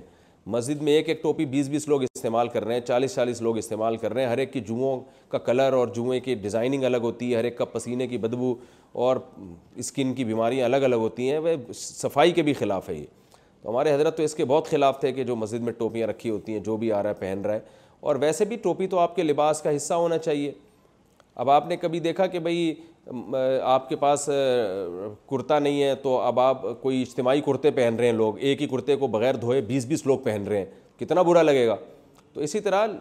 ٹوپی بھی لباس کا حصہ ہے اپنے پاس ٹوپی رکھنی چاہیے آپ مسجد میں آئیں اپنی ٹوپی پہنیں آپ اور اگر بالفرض آپ کی جیب میں ٹوپی نہیں ہے تو پھر ننگے سری پڑھ لیں مسجد کی ٹوپی پھر بھی استعمال نہ کریں کیونکہ وہ مسجد کی نہیں ہے وہ تو لوگوں نے لا کے رکھی ہوئی ہے اور ایک ایک ٹوپی کو بیس بیس لوگ استعمال کر رہے ہوتے ہیں یہ انسان کے مزاج میں اگر نفاست ہو تہارت ہو تو اس کے بالکل خلاف ہے آپ دیکھیں ان ٹوپیوں کے کناروں پہ میل بھی جم جاتا ہے تو ایک آدمی کا میل بھی ہو تو بھی غنیمت ہے بیس بیس پچیس پچیس آدمیوں کے مختلف قسم کے میل ہوتے ہیں ہر ایک کے پسینے کے الگ جراثیم ہوتے ہیں وہ سارے جراثیم آپ کے سر میں جاتے ہیں یہ بالکل اسلام کا جو مزاج ہے اس کے بالکل خلاف ہے آپ صلی اللہ علیہ وسلم نے کچا پیاز کھا کے مسجد میں آنے سے منع کیا تو اتنا اسلام تہارت اور نفاست کا حکم دیتا ہے اسلام یہ کیسے برداشت کرے گا کہ ایک ہی لباس کو بیس بیس لوگ بغیر دھوئے پہنتے چلے جائیں نکاح کب فرض ہوتا ہے وہ کون سے مواقع ہیں جب نکاح فرض ہو جاتا ہے حافظ محمد فرقان لکھنؤ سے نکاح فرض ہو جاتا ہے جب نکاح نہ کرنے میں گناہ کا خطرہ ہو زنا کا یا اس سے چھوٹے درجے کے جو گناہ ہوتے ہیں آج کل لوگ نوجوان لوگ جو اپنی خواہشات کو اور بھی طریقوں سے اپنے آپ کو ڈسچارج کر رہے ہوتے ہیں تو یہ تمام طریقے اسلام میں حرام ہیں تو اگر کسی کو یہ خطرہ ہو کہ نکاح نہیں کرے گا تو یہ یہ جرم اس سے سرزد ہو جائے گا تو ایسے شخص پہ نکاح کرنا واجب ہے کفو میں نکاح کیوں ضروری ہے کیا کفو میں نکاح ضروری ہے صفدر سیفی مان صحرا سے دیکھیں کفو میں کفو کہتے ہیں ہم پلہ پیرلل کو اس میں نکاح کرنا ضروری ہے مگر مرد کے لیے نہیں عورت کے لیے یعنی مرد کے لیے تو یہ جائز ہے کہ اپنے سے کمتر سے بھی نکاح کر سکتا ہے اپنے سے اعلیٰ سے بھی لیکن عورت کے لیے اس میں اصل حکم یہی ہے کہ عورت جس مرد سے نکاح کرے گی وہ مرد اس کے ہم پلہ ہو یا اس سے اوپر کا ہو اس سے کمتر نہ ہو کیونکہ عورت شوہر کے ماتحت ہوتی ہے تو اگر یعنی جو ہے نا میاں بیوی میں اسلام میں بیوی شوہر کے ماتحت ہوتی ہے غلام نہیں ہوتی لیکن ماتحت ہوتی ہے تو جب آپ کسی کے ماتحت ہوتے ہیں تو وہ ذہنی طور پر آپ ماتحت اسی وقت بن سکتے ہیں کہ جب جس کے آپ ماتحت ہیں وہ آپ سے آپ کے پیرلل یا آپ سے اوپر ہو اگر وہ آپ سے مختلف چیزوں میں کمتر ہے تو انسان ذہنی طور پر اس کے اس کی تابے داری اختیار نہیں کرتا میں ایک سادہ سی مثال دیتا ہوں ایک بہت پڑھی لکھی لڑکی ہے پی ایچ ڈی کیا ہے اس نے اب آپ نے اس کی شادی کر دی آٹھویں کلاس میں بھاگے ہوئے لڑکے سے جو آٹھویں میں کھڑکی سے پھلانگ کے بھاگ گیا تھا اور اس کے بعد ساری زندگی اس کے کنچے اور بنٹے کھیلنے میں لگی ہے تو اب بتائیں ایسی ایجوکیٹڈ لڑکی اور ایسی ہائی کوالیفائڈ لڑکی وہ آپ بتائیں کہ وہ آٹھویں کلاس میں بھاگے ہوئے اور کنچے اور بنٹے کھیلنے والے لڑکے کو اپنے سر کا تاج بنائے گی اور اس کی تابے داری اور میرے سرکار یہ سب چیزیں نہیں چلیں گی مارکیٹ میں کہے گی یہ ہے کیا میں اتنے اونچے خاندان کی اور اتنے میرا اسٹیٹس اتنا زبردست ہے اور یہ آٹھویں کلاس میں بھاگ گیا تھا اور کنچے کھیل رہے ہیں ہر وقت اس کے منہ میں گھٹکے رہتے ہیں تو وہ ذہنی طور پر قبول نہیں کرے گی اور یہ شادی ناکام ہوگی تو اسلام نے اس لیے بہت اہمیت کے ساتھ حکم دیا ہے کہ عورت کا نکاح جب کسی مرد سے کیا جائے تو مرد اس کے ہم پلہ ہو پیرلل ہو یا اس سے اونچا ہو اونچا ہو تو اور زیادہ اچھا ہے ورنہ کم از کم اس کے جوڑ کا ہو اس کے برابر کا ہو اور اس میں عرف کو دیکھا جائے گا کہ عرف کے لحاظ سے کون سی چیزیں ایسی ہیں جو ہم پلہ ہونے کا ایک کرائٹیریا جس کو قرار دیا جا سکتا ہے اس میں شریعت نے کوئی لگی بندی چیزیں بیان نہیں کی ہیں فقہ نے عرف ہی کو سامنے رکھ کر چند چیزوں کو بیان کیا چھ چیزیں ان میں سب سے پہلے اسلام ہے دینداری ہے دوسرے نمبر پہ اسلام کا مطلب مذہب ہونا چاہیے اور پھر دینداری ہے پھر تیسرے نمبر پہ خاندان دیکھا جائے گا نصب بھی دیکھا جائے گا پھر پیشہ دیکھا جائے گا کہ لڑکی کا جو پیشہ ہے وہ مثال کے طور پر کوئی بہت بڑا اس کے والد صاحب فوج کے آفیسر ہیں یا بہت بڑے ڈاکٹر ہیں اور لڑکا جو ہے وہ ایسا نہیں ہے وہ بیچارہ ایک ایسا کام کر رہا ہے جو اس کے لیول کا نہیں ہے معاشرے میں اس کے نسبت کم سمجھا جاتا ہے تو یہ چند چیزیں ہیں جن میں پھر لڑکی بہت ذہین ہے مثال کے طور پر لڑکا بالکل ہی مکھنچو ٹائپ کا کوئی آدمی ہے تو یہ بھی جوڑ کا رشتہ نہیں ہے لڑکی عالمہ ہے تقوی پرہیزگاری میں مشہور ہے یا بہت زیادہ نیک ہے اور لڑکا ایسے ہی لونڈا لپاڑے جیسے آج کل رہے ہوتے ہیں اور گالی گلوچ والے اور گھنٹیاں بجا بجا کے بھاگنے والے اس ٹائپ کے ہیں تو یہ پھر جوڑ کے نہیں ہوتے تو اس میں عرف کو دیکھا جائے گا تو اس لیے غیر کفو میں نکاح کرنا لڑکی کے لیے یعنی لڑکی کے والد کو چاہیے اچھا لڑکی کا کفو لڑکی سے نہیں ہوتا لڑکی کے باپ کو دیکھا جاتا ہے اس کے خاندان کو دیکھا جاتا ہے مثلا پیشے میں یہ نہیں دیکھا جائے گا لڑکی کیا جاب کر رہی ہے بلکہ یہ دیکھا جائے گا لڑکی کے والد کیا کرتے ہیں چونکہ اسلام میں لڑکیوں کا جاب کرنا اصل میں نہیں ہے بلکہ لڑکی کے باپ کو دیکھا جائے گا کہ باپ اگر بہت ہی اونچے خاندان کا ہے اور اس کی بہت ہی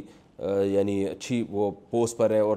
لڑکا جو ہے وہ بیچارہ اس لحاظ سے نہیں ہے اس لیول کا تو پھر وہ لڑکا اس لڑکی کا کفو نہیں ہے تو یہ دنیا کے لحاظ سے آخرت میں تو عمل دیکھا جائے گا آخرت میں یہ ذات اور یہ نصب اور پیشے ویشے نہیں دیکھے جائیں گے آخرت میں تو اللہ نے فرمایا ان کرم اکم عند اللہ اطقاکن اللہ کے نزیک سب سے اعلیٰ وہ ہے جس جو متقی ہے لیکن دنیا کے حکام ظاہر ہے کچھ اور ہوا کرتے ہیں اس میں دنیا دنیا کے لیے جو اصول بنائے جاتے ہیں اس میں دنیا کو بھی دیکھا جاتا ہے فتنے کا اندیشہ نہ ہو تو کیا پردہ ضروری ہے اگر خاندان میں کوئی ایک پردے کا خاص اہتمام نہ کرے اور دونوں طرف سے کسی فتنے کا کوئی اندیشہ ظاہر نہ ہو تو کیا پردے میں کچھ گنجائش ہو سکتی ہے جیسے مامی اور شوہر کے بھانجے کا رشتہ صفدر سیفی مانسہرہ سے دیکھیں شوہر کا بھانجا اگر جوان ہے اور یہ جو خاتون ہیں جن کا یہ جن کے شوہر کا یہ بھانجا یہ بہت ہی ایجڈ ہو گئی ہیں بڑی عمر کی ہو گئی ہیں تو پھر تو پردے کے حکام میں نرمی ہوگی اسی طرح اپنے چچا کی جو زوجہ ہیں یعنی چچی وہ بھی خاندان کی بڑی ہوتی ہیں اور نامحرم ہوتی ہیں چچی جو ہے شوہر کے بھتیجے کے لیے نامحرم ہے لیکن اگر وہ ایجڈ ہیں عمر تھوڑی زیادہ ہو گئی ہے تو پھر اس میں بھی پردے کے حکام میں نرمی ہے لیکن اگر وہ ینگ ہیں یا مامی جو ہیں یعنی مومانی جسے اردو میں کہتے ہیں وہ بالکل ینگ ہیں تو پھر یہ کہنا کہ فتنے کا اندیشہ نہیں ہے یہ غلط ہے فتنے کا اندیشہ پھر ہوتا ہے لہذا جوان ممانی پر یا مامی کہہ لیں آپ ان کو یا جوان چچی پر لازم ہے کہ اپنے شوہر کے بھتیجے اور شوہر کے بھانجے سے وہ پردہ کریں تو پردے کا فتنے سے تعلق نہیں ہے پردہ بہرحال ان کو کرنا پڑے گا اور یہ کہنا کہ فتنے کا اندیشہ نہیں یہ ویسے ہی غلط بات ہے فتنے کا اندیشہ بہرحال ہوتا ہے ہر ایک کو نہیں ہوتا لیکن یہ پتہ تو نہیں ہوگا کہ کیسے چلے گا کہ اس کو اندیشہ ہے اس کو اندیشہ نہیں ہے تو اس لیے شریعت نے لا سب کے لیے بنا دی ہے قانون سب کے لیے بنا دی ہے دیکھو اس کی میں مثال دیتا ہوں کہ لال سگنل پہ ہمیں گاڑی روکنے کا حکم کیوں ہے اس لیے ہے تاکہ ایکسیڈنٹ نہ ہو سبھی گاڑیاں چلاتے رہیں گے چاروں طرف سے تو پھنس بھی جائیں گی ٹریفک بھی جیم ہوگا ایکسیڈنٹ بھی ہوگا لیکن آپ دیکھیں بسا اوقات لال سگنل پہ ہوتا ہے لیکن نہ ادھر سے گاڑی نہ ادھر سے گاڑی تو کوئی ایکسیڈنٹ کا خطرہ بھی نہیں ہے ٹریفک کے جیم ہونے کا خطرہ بھی نہیں ہے لیکن پھر بھی کوئی سگنل توڑتا ہے تو اس کا چلان ہوتا ہے تو وجہ اس کی یہ ہے کہ اب قانون اس پہ مدار نہیں رکھا جائے گا کہ ایکسیڈنٹ کا خطرہ ہو تو سگنل توڑنا جائز نہیں خطرہ نہیں ہو تو سگنل توڑ سکتے ہیں اس لیے کہ پھر تو ہر آدمی خود سے بیٹھ کے فیصلہ کرتا رہے گا اور پھر یہ لاوبالی پن کا لوگ شکار ہو جائیں گے لا قانونیت ملک میں عام ہو جائے گی تو اس لیے گورنمنٹ یہ نہیں بھی دیکھتی پھر گورنمنٹ پھر قانون بناتی ہے تو اس میں سب برابر ہوتے ہیں تو یہاں بھی اللہ نے عورت کو جو پردے کا حکم دیا جوان عورت کو اس میں پھر پردہ فتنے کا اندیشہ ہے نہیں ہے بس قانون اب سب کے لیے بن گیا ورنہ لوگ ایک غیر ضروری بحث میں پڑھیں گے کہ فلاں کو چونکہ فتنے کا اندیشہ ہے لہٰذا ادھر تو پردہ کرو فلاں کا اندیشہ نہیں ہے تو یہ بحث ایک غیر ضروری بحثیں چھڑی جائیں گی اس لیے اللہ نے جوان عورت کو حکم دیا ہر ایک سے پردہ کرے جو بھی غیر محرم ہے امام کے پیچھے غلطی پر کیا سردہ صحو واجب ہوگا اگر مقتدی کی ایک رکت باقی ہو اور درو شریف پڑھ لیا جائے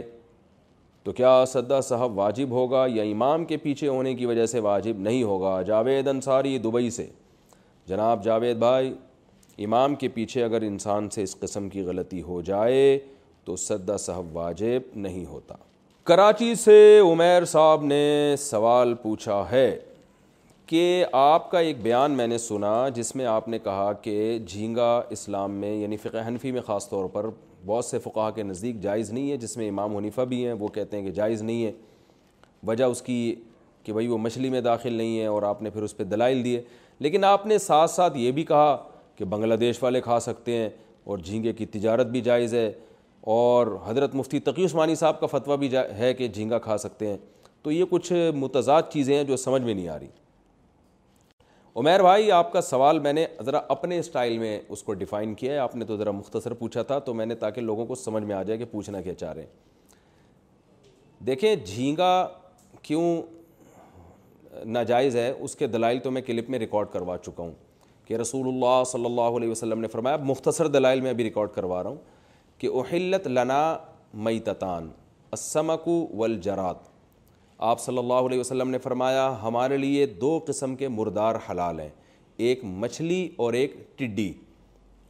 قرآن میں اللہ نے ہر قسم کے مردار کو حرام قرار دیا ہے حرمت علیکم کوم والدم ولحم الخنزیر فرمایا تم پر مردار حرام ہے سورہ معدہ میں تو ہر قسم کا مردار اس میں داخل ہے حدیث سے دو چیزوں کا استثنا کیا گیا ایک مچھلی اور ایک ٹڈی تو اس سے پتہ چلتا ہے باقی تمام مردار اپنی اصل پر ہیں تو وہ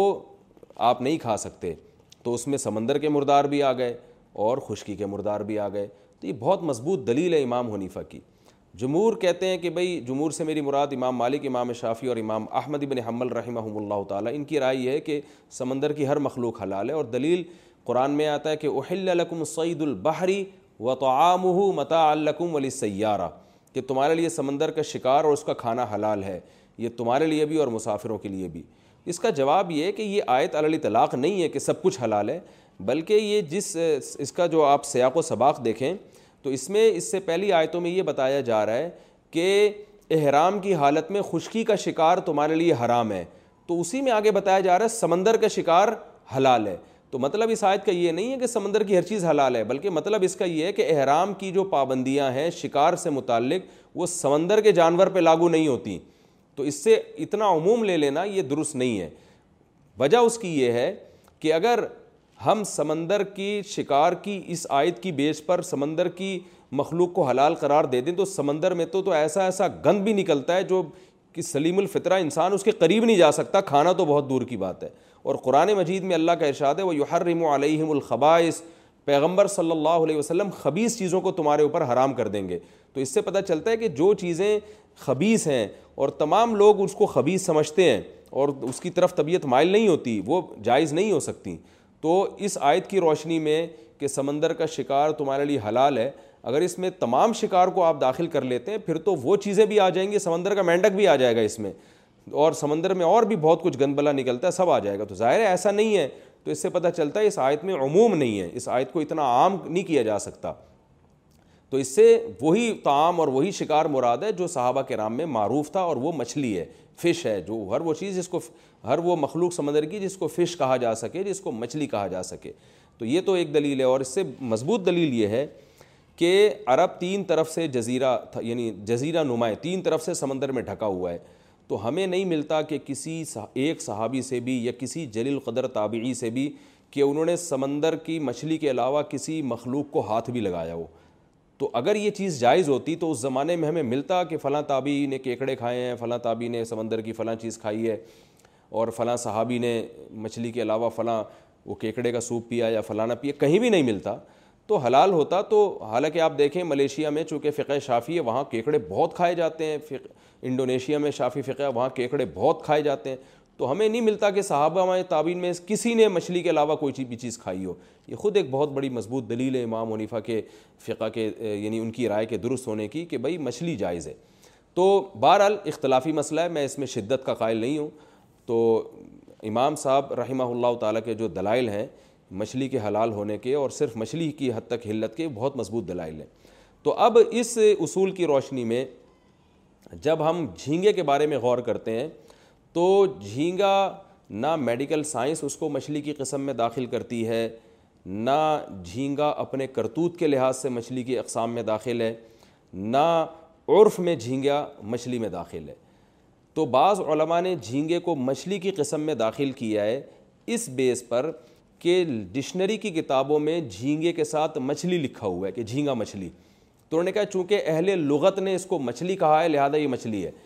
اور حضرت اقدس حضرت مفتی تقی عثمانی صاحب کی ہم خاک کے برابر بھی نہیں ہے تو حضرت حضرت اقدس کا استدلال بھی اسی بیس پر ہے کہ عرف میں اس کو مچھلی یعنی یعنی جو لغت کی کتابوں میں اس کو مچھلی کہا گیا ہے لیکن حضرت ہی سے بڑے عالم تھے حضرت ہی کے استاذ تھے حضرت مفتی رشید احمد صاحب رحمہ اللہ تعالیٰ ہم تو چھوٹے منہ بڑی بات نہیں کر سکتے وہ اس کا جواب یہ دیا کرتے تھے کہ اگر ڈکشنری کو دیکھنا ہے نا آپ نے مچھلی جھینگے کو مچھلی کہنے کے لیے تو پھر تو سمندر کی سمندری گھوڑے کو اہل لغت نے سمندری گھوڑا لکھا ہے تو اب یہ تو نہیں کہ اس پہ گھوڑے کے حکام جاری کر دیے جائیں گے تو صرف ڈکشنری میں تو کوئی بھی مناسبت کی وجہ سے بھی کسی کو کچھ کہہ دیا جاتا ہے تو وہ فرمایا کرتے تھے کہ یا تو اس کا مدار میڈیکل سائنس کے ماہرین کی تحقیق پر ہوگا یا عرف پر ہوگا تو میڈیکل سائنس کے ماہرین کہتے ہیں کہ انسان کو اگر گدا کہہ دیا جائے یہ اتنا عجیب نہیں ہے جتنا مچھلی کو سوری جھینگا کو مچھلی کہنا عجیب ہے اس لیے کہ گدھے اور انسان کے بہت سے پارٹ آپس میں میچ کرتے ہیں ریڑھ کی ہڈی ہوتی ہے گدھے میں انسان میں بھی ہوتی ہے اور بہت سارے اعضا جو ہے نا وہ آپس میں ان کا جوڑ ہے لیکن یعنی جو جھینگا ہے نا اس کا کوئی ایک پارٹ بھی مچھلی سے نہیں ملتا میچ نہیں کرتا تو میڈیکلی اس کو مچھلی کہنا تو کسی بھی لحاظ سے ممکن نہیں ہے اور رہا مسئلہ عرف کا تو عرف میں بھی جھینگے کو مچھلی نہیں سمجھا جاتا اس کی بہترین دلیل یہ کہ بھائی اگر میں آپ سے کہتا ہوں آپ مچھلی لے کر آئیں تو آپ مچھلی کی درجنوں قسم میں سے کوئی بھی اٹھا کے لے گے جھینگا آپ کبھی بھی نہیں لے کر آئیں گے اس لیے کہ عرف میں اس سے مراد جھینگا کے لفظ کے پھر جھینگا بولنا پڑتا ہے آپ کو کوئی قسم اٹھا لے کہ میں مچھلی نہیں کھاؤں گا جھینگا کھانے سے ہانس نہیں ہوگا وہ تو ماہرین بھی خود بنگلہ دیش والے بھی اگر جھینگا کسی سے منگواتے ہیں تو مچھلی نہیں کہتے بلکہ جھینگا کہتے ہیں اور جب مچھلی منگواتے ہیں تو جھینگا نہیں کہتے بلکہ مچھلی کہتے ہیں تو عرف میں بھی اس کو الگ ہی سمجھا جاتا ہے تو میرا ہمارے میری میں کیا ناقص میں رائے میں کم علم ہوں لیکن ہمیں اس بارے میں جو وہ علماء جو جھینگے کو مچھلی کی قسم میں داخل نہیں کرتے ان کے دلائل بہت ہی جاندار بہت ہی مضبوط معلوم ہوتے ہیں اور جھینگے کا جو لائف اسٹائل ہے نا وہ بھی مچھلی سے میچ نہیں کرتا مچھلی باقاعدہ سمندر میں تیرتی ہے مچھلی کا تو ایک بہت بڑی صفت ہی ہے کہ وہ تیرتی ہے جبکہ جھینگا پتھروں میں رہتا ہے تیرتا نہیں ہے اس طریقے سے جیسے مچھلیاں کے تیر رہی ہوتی ہیں بلکہ جیسے سمندری کیڑے یا زمینی کیڑے جو پتھروں کے اندر اٹکے ہوئے رہتے ہیں نا اسی طرح جھینگا بھی اسی طرح پتھروں کے اندر اٹکا ہوا رہتا ہے خیر یہ اس میں دو رائے ہو سکتی ہیں لیکن جو میں نے دو مضبوط باتیں کی ہیں کہ میڈیکل سائنس کیا کہتی ہے کہ وہ کہتی ہے کہ مچھلی نہیں ہے اور دوسرا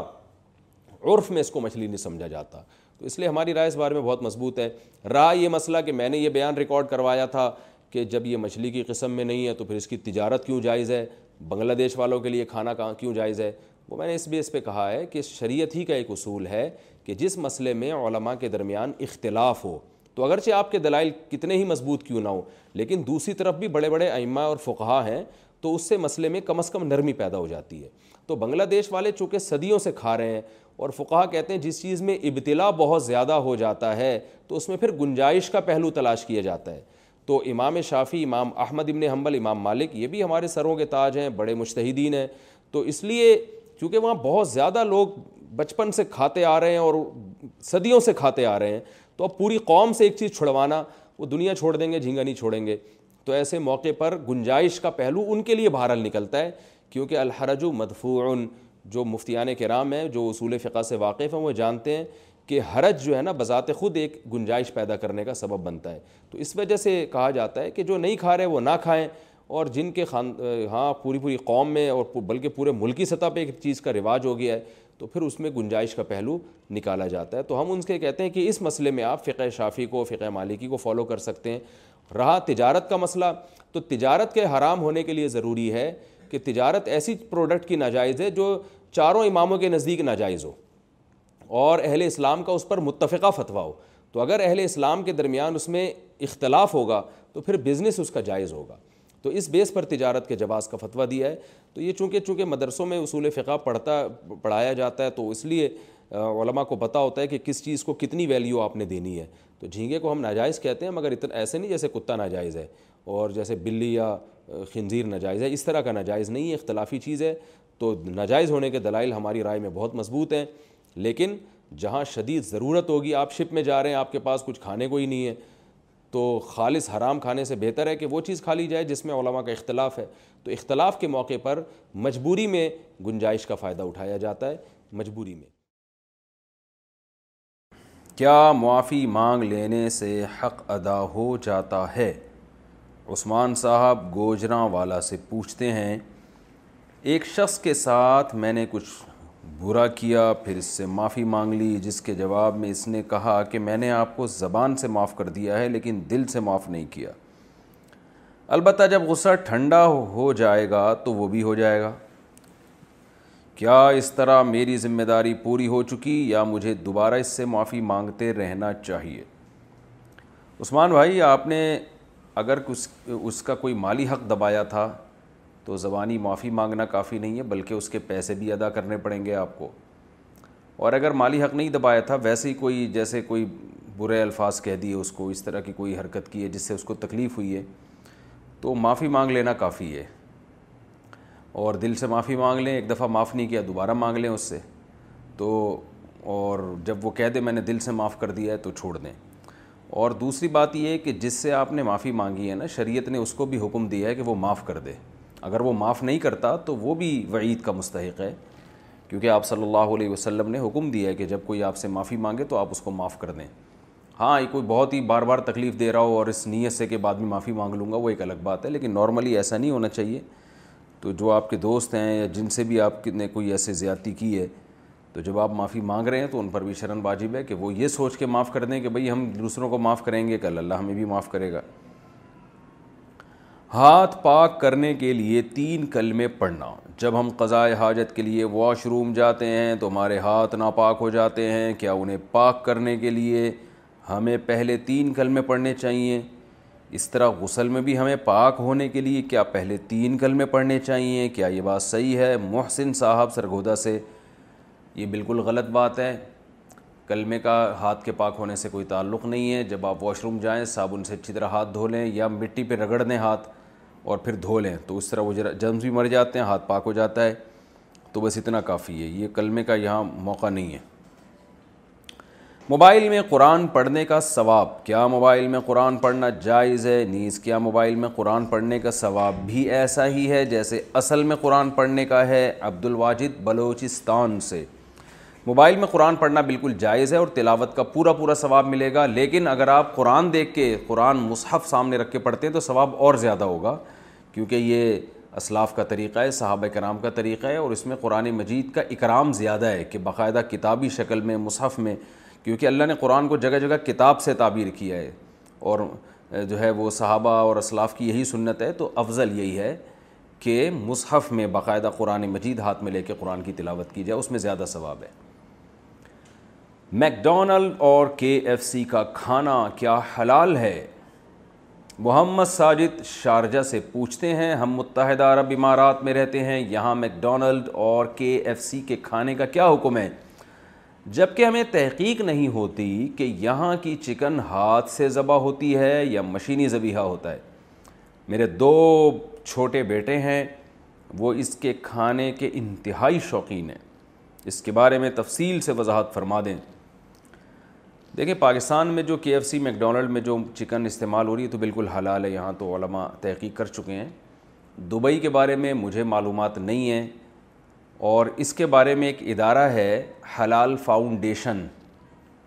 جامعات الرشید گوگل پہ آپ لکھیں گے جامعات الرشید حلال فاؤنڈیشن تو جب سرچ کریں گے ایک ویب سائٹ آئے گی اس میں آپ کو کچھ نمبرز مل جائیں گے ٹیلی فون نمبر ان سے رابطہ کریں تو وہ آپ کو بتا دیں گے ان کے پوری دنیا میں وہ ادارہ اسی کی ریسرچ کرتا ہے کہ کہاں کہاں کیا چیز حلال ہے اور کہاں کیا چیز حرام ہے تو ان کی ریسرچ ہے تو آپ اس ویب سائٹ پہ جائیں گے تو پھر ان سے آپ پوچھیں کہ بھائی میں اس جگہ سے برگر لیتا ہوں یا چکن کھاتا ہوں تو یہ حلال ہے یا حرام ہے تو ان کی ریسرچ اس بارے میں ہوتی ہے وہ آپ کو انشاءاللہ جواب دے دیں گے میں اس لیے جواب نہیں دیتا کہ وہ حالات تبدیل بھی ہو رہتے ہوتے رہتے ہیں بعض دفعہ ایسے ہوتا ہے کہ ایک چکن آج حرام ہے لیکن کل وہ اس وہ پروسیس ان کا چینج ہو جائے تو اس لیے یہ ادارہ باقاعدہ ہی اس لیے کہ دنیا میں اس نے نظر رکھی ہوئی ہے کہ کہاں کہاں کیا کیا چیز پبلک کو کھلائی جا رہی ہے کیا اسلام میں بیٹے کا مال باپ کا ہوتا ہے تیمور احمد کراچی سے اسلام میں بیٹے کا جو مال ہوتا ہے وہ کیا باپ کا مال ہوتا ہے اگر بیٹے نے کہیں خرچ کرنا ہے اور باپ منع کرے تو اس سلسلے میں کس کی بات چلے گی دیکھیے اصل میں تو اسلام میں یہی ہے کہ اسلام شخصی ملکیت کا قائل ہے کہ جو جس کا مال ہے وہی مالک ہے اس کا البتہ ایک حدیث میں آتا ہے انتا و مالو کا لی ابی کا آپ صلی اللہ علیہ وسلم نے بیٹے سے فرمایا تو بھی اور تیرا مال بھی تیرے باپ کا ہے تو یہ ایک اخلاقی تربیت دی ہے کہ بیٹے کو یہ سمجھنا چاہیے کہ بھائی میرے پر تو ساری زندگی باپ نے خرچ کیا میں جو آج اپنے پاؤں پہ کھڑا ہوں باپ کی وجہ سے کھڑا ہوں تو اپنے مال کو وہ یوں سمجھے کہ جیسے یہ ابا کا مال ہے لیکن حقیقت یعنی قانون یہی ہے کہ بیٹے کا مال بیٹے کا ہے باپ کا مال باپ کا ہے الگ الگ مال ہیں یہ باپ بیٹے کی پرمیشن کے بغیر اس کا مال استعمال نہیں کر سکتا ہاں اگر باپ محتاج ہے تو پھر بیٹے پر لازم ہے کہ باپ پہ خرچ کرے باپ اگر محتاج ہے ضرورت مند ہے کھانے پینے کے لیے اس کے پاس یعنی وسائل نہیں ہیں تو پھر بیٹے پر لازم ہے کہ جو باپ کی بنیادی ضرورتیں رہائش اور خوراک اور لباس یہ تین بنیادی ضرورتیں پھر بیٹے کے ذمے لازم ہیں کہ وہ باپ کی پوری کرے بشرطے کہ باپ کے پاس پیسے نہ ہوں تو ایسی صورت میں پھر باپ بیٹے سے اپنا جو واجب حق ہے وہ زبردستی بھی لے سکتا ہے لیکن اگر باپ کے پاس اتنے پیسے ہیں کہ وہ اپنا مناسب رہائش ہے ان والد کے پاس اور مناسب خوراک کا انتظام ہے اور لباس کا انتظام ہے تو پھر باپ بیٹے کے مال میں زبردستی شران نہیں کر سکتا اور اس کی مرضی کے بغیر اس کے مال میں تصرف نہیں کر سکتا تو قانون یہی ہے وہ نبی صلی اللہ علیہ وسلم نے البتہ اخلاقی طور پر جو اولادوں کی تربیت کی ہے اولادوں کو سمجھایا وہ یہی ہے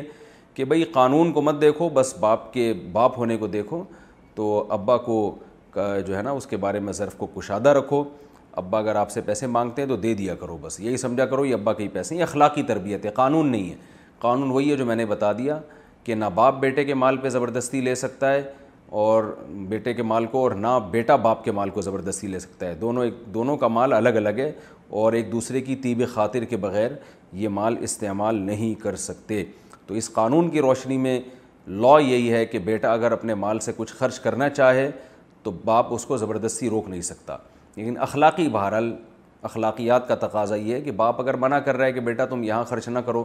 تو بیٹے کو چاہیے کہ وہ مان جائے باپ کی بات جب کہ باپ کی بات میں کوئی خیر بھی ہو اور باپ بلا وجہ خام خام میں ضد میں بھی نہ کر رہا ہو تو ابا کو زیادہ پتہ ہوتا ہے ان کا تجربہ بھی زیادہ ہے اور وہ آپ کے خیر خواہ بھی زیادہ ہیں اس میں خوش بھی ہو جائیں گے تو کم از کم خوش کرنے کا ثواب تو مل جائے گا نا تو یہ ثواب کوئی کم درجے کی چیز نہیں ہے جاتا ہے بچے کا نام رکھنے کا کیا طریقہ ہے میرا بیٹا ایک سال کا ہے اس کا نام میں نے خانہ کعبہ کے امام کی نسبت سے محمد سدیس خان رکھا ہے سبحان اللہ سلو الحبیب جبکہ میں نے اس میں کسی حروف کی رعایت یا مطلب وغیرہ کا نہیں سوچا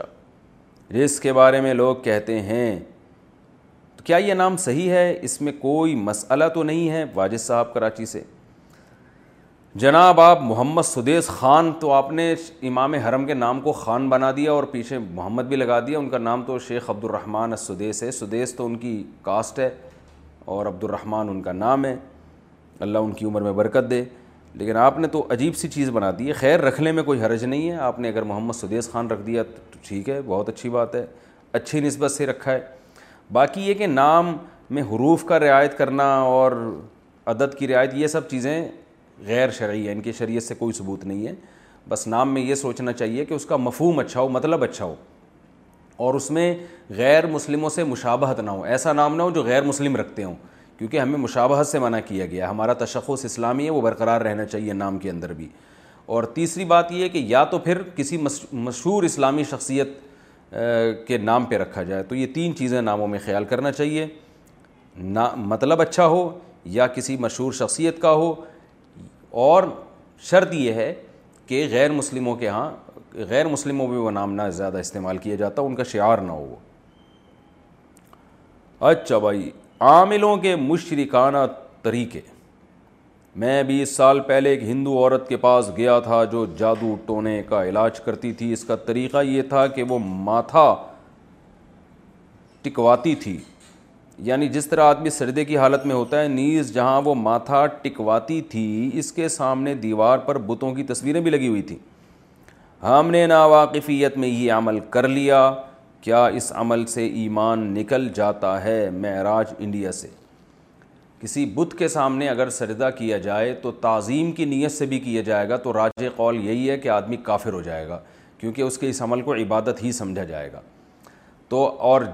آپ مجبور بھی نہیں تھے تو آپ نے اگر اس طرح بتوں کی تصویروں کے سامنے سردہ کیا ہے تو احتیاط اسی میں ہے کہ آپ ایمان کی تجدید بھی کریں اور نکاح کی تجدید بھی کریں کیونکہ بتوں کی بنی ہوئی تصویروں کے سامنے جھکنا یہ بہرحال شرک ہے تو اس میں ٹھیک ہے آپ کی نیت شرک کی نہیں تھی آپ کی نیت کو جادو ٹونے کے علاج کی تھی لیکن اس میں احتیاط کا پہلو یہی ہے کیونکہ یہ عمل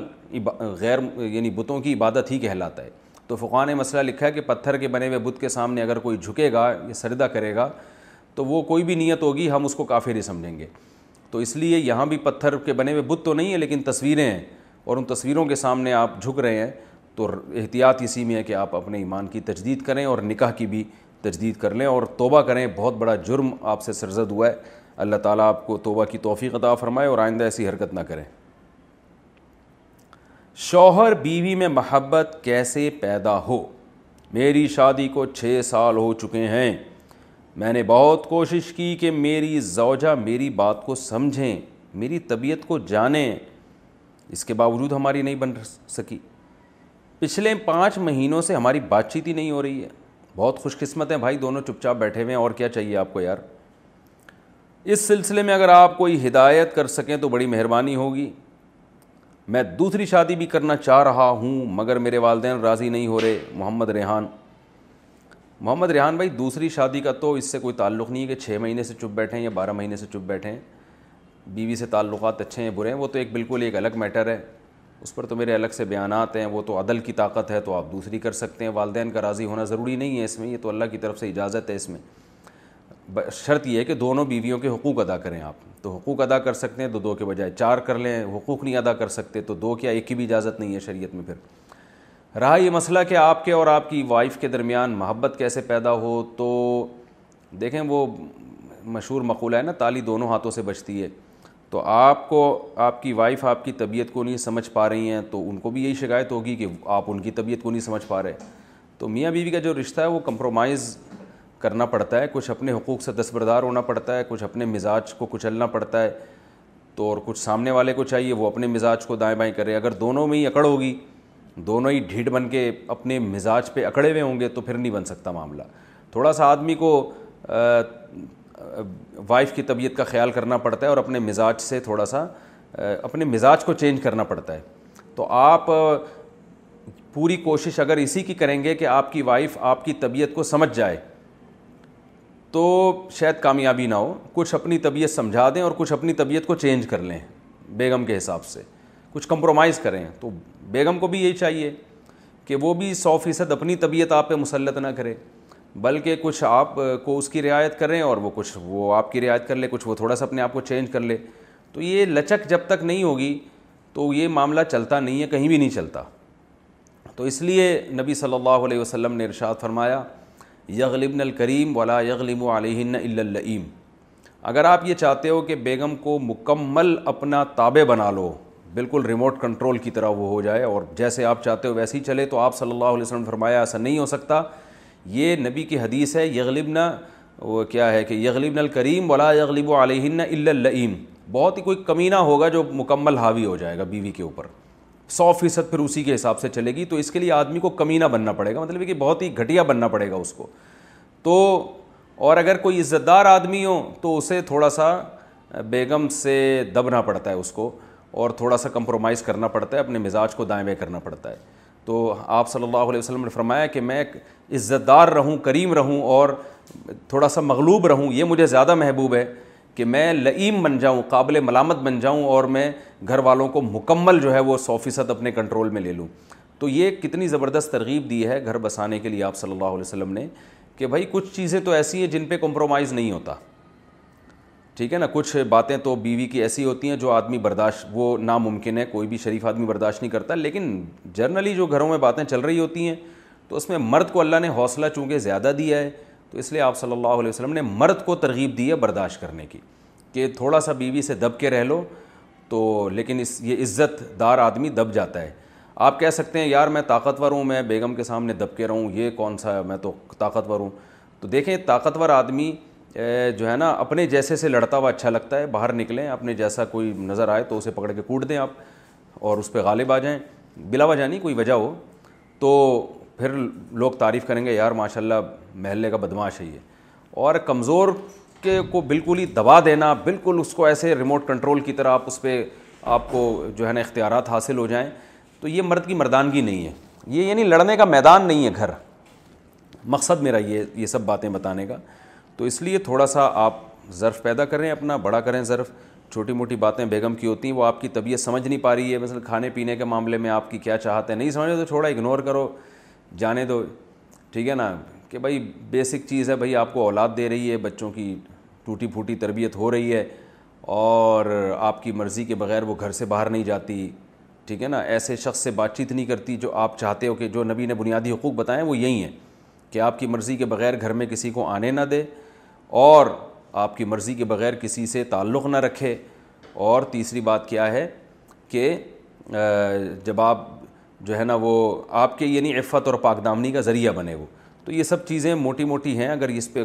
چل رہی ہے تو پھر یہ طبیعت وبیعت شادی کے بعد سب بیکار کی باتیں ہیں ہر کوئی جو آدمی جن کے مزاج ہوتے ہیں نا میرا مزاج ایسا ہے میں اس مزاج پہ کمپرومائز نہیں کر سکتا تو وہ دنیا میں کہیں بھی آپ جب جاب کرتے ہیں تو آپ کو باس آپ کے مزاج کا تھوڑی ملتا ہے وہ الٹی الٹی باتیں کر رہا ہوتا ہے آدمی کو دبنا پڑتا ہے باس کے سامنے کیوں جاب بچانے کے لیے تو اسی طرح میرے بھائی گھر بچانے کے لیے بھی کچھ تھوڑا سا لچک پیدا کرنی پڑتی ہے اپنے اصولوں کو تھوڑا سا دائیں بائیں کرنا پڑتا ہے گھر میں اور باہر کے ماحول میں بڑا فرق ہوتا ہے ہر آدمی گھر کے باہر بدماش ہوتا ہے گھر میں جا کے تھوڑا سا بدماشی ختم کرنی پڑتی ہے ہاں کوئی ناقابل برداشت معاملہ ہو جو بالکل ہی جیسے میں نے بتایا نا بعض خواتین شوہر کے ماں باپ کو گالیاں دے رہی ہیں وہ تو اس طرح کی کوئی خطرناک نوبت ہو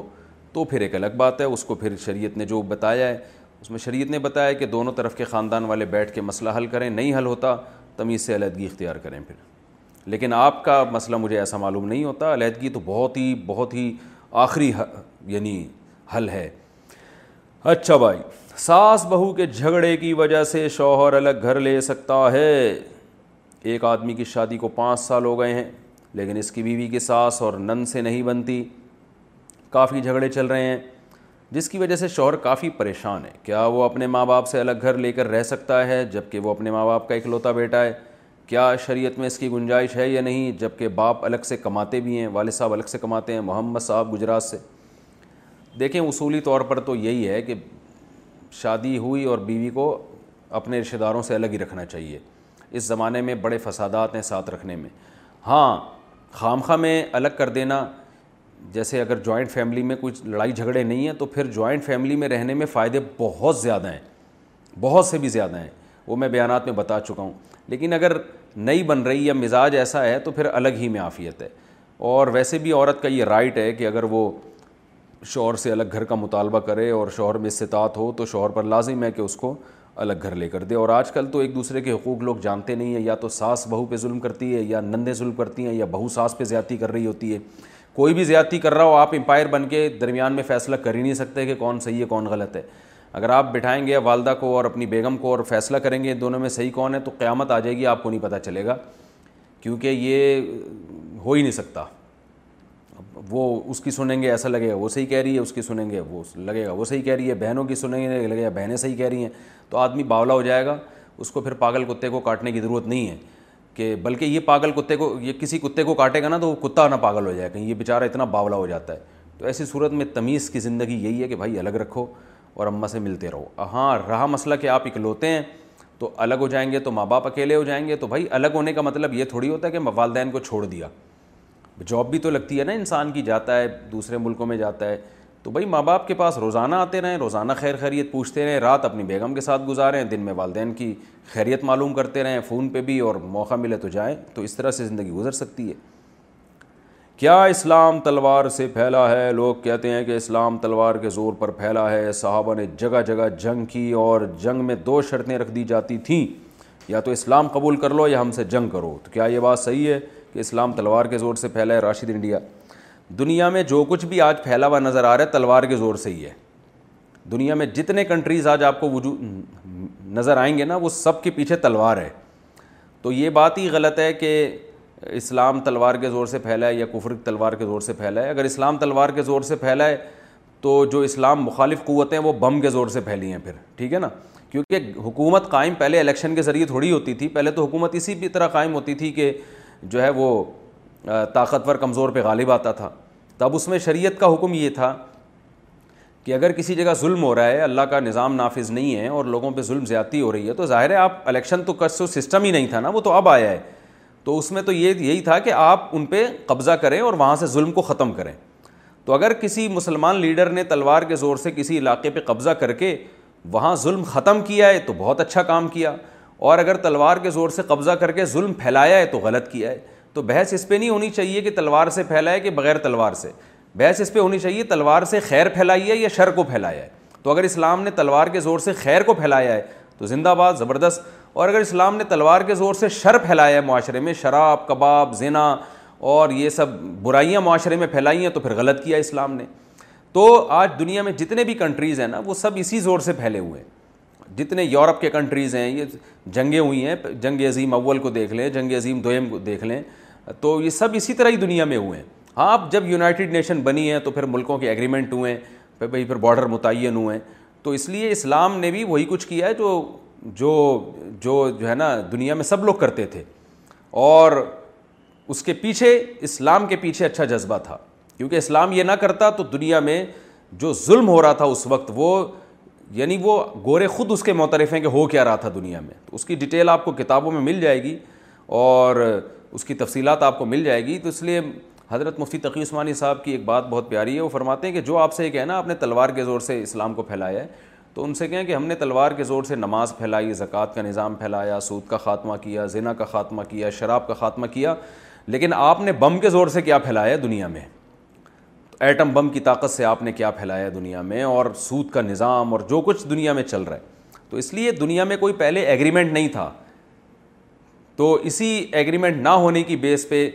غزوہ بدر ہوئی ہے غزوہ عہد ہوئی ہے اور اس کے علاوہ جو دنیا میں مختلف جنگیں ہوتی رہی ہیں تو ایگریمنٹ نہیں تھا کسی قوم کا کسی قوم کے ساتھ ایگریمنٹ اب ہوا ہے اب لوگ ایگریمنٹ کے پابند ہوئے ہیں کہ بھائی کوئی ملک کسی دوسرے ملک پہ حملہ نہیں کرے گا باقی دوسری بات یہ کہ یہ تو میں نے ایک مثال دی ہے کہ کوئی اگر آپ سے کہتا ہے کہ اسلام میں تلوار کا استعمال ہوا ہے لیکن حقیقت یہ ہے کہ اسلامی حکومتیں تو قائم ہوئی ہیں ان میں تلوار کا بہت بڑا دخل ہے لیکن اسلام تلوار سے نہیں پھیلا یعنی جو لوگ مسلمان ہوئے ہیں اس کے پیچھے تلوار نہیں ہے اس کی سب سے بڑی دلیل یہ ہے کہ اسلام میں یہ حرام ہے کہ آپ تلوار کی طاقت سے کسی کو کلمہ پڑھائیں لوگ اسلام لوگوں نے اپنی مردی سے قبول کیا ہے آپ دیکھیں ہندوستان میں مسلمانوں نے تقریباً ایک ہزار سال حکومت کی ہے پھر بھی ہزار سال کے بعد بھی اس میں بیس فیصد مسلمان تھے اور اسی فیصد ہندو اور غیر مسلم تھے تو اب آپ سوچیں اسلام تلوار کے زور سے اگر لوگوں کو مسلمان بنانا چاہتا تو مسلمانوں کے پاس بر صغیر میں ہزار سال تھے کہ تلوار کی طاقت سے ہندوؤں کو مسلمان بنا دیتے لیکن ایک واقعہ بھی تاریخ میں نہیں ملتا ہزار سال کے بعد مسلمانوں کی حکومت ختم ہوتی ہے تو بھی ہندو میجورٹی میں ہے اور سکھ اور ہندو اور یہ سارے غیر مسلم میجورٹی میں مسلمان اس وقت بھی اقلیت میں ہیں جس صاف پتہ چلتا ہے کہ مسلمانوں نے تلوار کے زور سے اسلام کو نہیں پھیلایا انڈونیشیا پورا مسلمان ہوا یہ مسلمان تاجروں کی برکت سے ہوا ملیشیا پورا مسلمان ہوا یہ مسلمان عرب تاجر آیا کرتے تھے ان کے اخلاق اور ان کے معاملات کو دیکھ کے ہوا تو کہیں بھی ایک بھی مثال نہیں دی جا سکتی کہ گن پوائنٹ پہ یہ تلوار کی طاقت سے کسی کو مسلم بنایا گیا ہاں ریاستیں قائم ہوئی ہیں تو دنیا کی سب ریاستیں تلوار کے زور سے ہی قائم ہوئی ہیں بغیر تلوار کے کچھ بھی قائم نہیں ہوا آج تک اب یونائٹڈ نیشن بننے کے بعد اب یہ ہو گیا ہے کہ جو ہے وہ اب باؤنڈری بن گئی ہے ملکوں کی اس سے پہلے تو کوئی باؤنڈری نہیں تھی ٹیبل کرسی پر کیا کھانا ہم کھا سکتے ہیں ٹیبل اور کرسی پر جو کھانا کھاتے ہیں کیا اس طرح کھانا کھانا جائز ہے راشد صاحب انڈیا سے جائز ہے بہتر یہی ہے کہ زمین پہ بیٹھ کے کھائیں افضل طریقے لیکن ٹیبل کرسی پہ بھی کھا سکتے ہیں سنت غیر موقع پڑھنے کا طریقہ سنت غیر موقع اور موقع پڑھنے کا کیا طریقہ ہے کیا تیسری رکت میں سور فاتحہ کے ساتھ کوئی اور صورت ملانا لازمی ہے یا نہیں دوسری رکت میں تشہد کے بعد درو شریف پڑھنا لازمی ہے یا نہیں محمد عمر گجرا سے دیکھیں سنت موقع جو چار سنت موقع ہیں ظہر سے پہلے کی یا جمعے سے پہلے کی یا جمعے کے بعد کی ان میں صرف یہ ہے کہ سنت موقعہ میں دو رکت میں اتحیات کے بعد آپ نے کھڑے ہو جانا ہے آگے درو شریف اور دعا نہیں پڑھنی ہے اگر پڑھ لیے تو سدا سہ واجب ہوگا اور سنت غیر موقعہ میں اگر چار رکت پڑھتے ہیں تو اتحیات پڑھنے کے بعد کھڑے بھی ہو سکتے ہیں اور درو شریف اور دعا پڑھنے کے بعد بھی کھڑے ہو سکتے ہیں دونوں آپشن ہیں آپ کے پاس باقی سنت موقع ہو یا غیر موقع ہو چاروں رکعت میں تلاوت کرنا واجب ہے کسی ایک رکت میں بھی جان کر چھوڑ دی تلاوت یعنی سورہ فاتحہ کے بعد صورت نہیں ملائی تو نماز دوبارہ پڑھنی پڑے گی یہ بھولے سے چھوٹ گئی ہے تو سجدہ صاحب کرنا پڑے گا تو سنت موقعہ اور غیر موقعہ کے طریقے میں کوئی فرق نہیں ہے سوائے اس کے کہ سنت غیر موقعہ میں دوسری رکت میں اطیات کے بعد شریف اور دعا پڑھ بھی سکتے ہیں چھوڑ بھی سکتے ہیں اور تیسری رکت میں ثنا پڑھ بھی سکتے ہیں چھوڑ بھی سکتے ہیں لیکن سنت موقعہ میں دوسری رکت میں اطیات کے بعد دعا نہیں پڑھی جائے گی اور تیسری رکت میں ثنا بھی نہیں پڑھی جائے گی نیک نیتی سے بد کردار عورت سے نکاح کرنا اگر کوئی شخص کسی بری عورت کو ٹھیک کرنے کے لیے اس سے شادی کرنا چاہتا ہے اور وہ عورت بھی اپنی فہوش حرکتوں کو چھوڑ کر ٹھیک ہونے کے لیے راضی ہے تو کیا ایسا کرنا ٹھیک ہوگا یا نہیں دیکھیں ایسے جوابات اس کا کوئی وہ اصولی جوابات دیے جاتے ہیں کسی فرد کے حالات جب تک انسان پورے طور پر مطلع نہ ہو تو اس کو مشورہ نہیں دیا جا سکتا اصولی طور پر یہی ہے کہ نکاح میں پاک دامن عورت کو تلاش کرنا چاہیے کیونکہ آگے بچوں کی ولادت ہوگی پھر اس میں نصب میں خطرہ ہوتا ہے کوئی عورت اگر فوہش ہے تو توبہ تو کر لی ہے لیکن آپ کو کیا پتہ دل سے کی ہے کہ نہیں کی ہے تو بعض دفعہ اس بات کا خطرہ ہوتا ہے کہ اس نے صرف نکاح کے لیے توبہ کا ایک وہ شو کیا ہو بعض دفعہ یہ بھی ہوتا ہے توبہ سچے دل سے کر لی ہوتی ہے لیکن چونکہ وہ زنا کی عادی ہو چکی ہوتی ہے تو توبہ پہ بعض دفعہ قائم نہیں رہتی وہ تو اس لیے نکاح میں یہ اس کا خیال رہے کہ لڑکی پاک دامن ہو پھر بھی اگر کسی کو سو فیصد یقین ہے کہ اس نے دل سے سچی اور پکی توبہ کر لی ہے تو پھر کوئی حرج نہیں ہے اس سے نکاح کرنے میں لیکن مشورہ اس بارے میں عمومی نہیں دیا جا سکتا مشورہ جب تک جو ہے کوئی فرد اپنی پوری مجبوری نہ بتائے اور سامنے والے کے پورے حالات سامنے نہ آ جائیں تو اس کے بارے میں نہ تو کرنے کا مشورہ دیا جائے گا اور نہ ہی نہ کرنے کا مشورہ دیا جائے گا تو شران جائز ہے فتویٰ یہی ہے کہ جائز ہے نکاح اس سے ہو جائے گا کوئی گناہ نہیں ہے بہتر ہے یا نہیں ہے تو اصول یہی ہے کہ برتریدار دور سے نکاح کرنا افضل نہیں ہے بلکہ اگر بیوی بد کردار ہو تو اس کو طلاق دینا افضل ہے اگر وہ وہ فحاشی میں مبتلا ہو گئی ہے تو افضل یہ ہے کہ اس کو بھی چھوڑ دیا جائے تو جب چھوڑنا طلاق دینا افضل ہے بد کردار عورت کو تو نکاح کرنا کہاں سے افضل ہوگا وہ تو یہی ہے کہ نہ کرے لیکن نیت اچھی ہے تو صرف نیت نہیں دیکھی جائے گی دیکھا جائے گا کہ بعد میں جو حالات پیدا ہوں گے وہ وہ افورڈ بھی کر سکتے ہیں کہ نہیں کر سکتے آپ کی نیت اچھی ہے پتہ نہیں سامنے والے کی اچھی نیت ہے یا نہیں ہے تو بہرحال اگر نیت اچھی ہے اور سامنے والے پر اطمینان ہے سو فیصد تو ٹھیک ہے لیکن ہے یا نہیں ہے مشورہ نہیں دیا جا سکتا اس بارے میں جب تک کسی کے سو فیصد حالات سامنے نہ ہوں غیر مسلم کو مسلمان کر کے شادی کرنا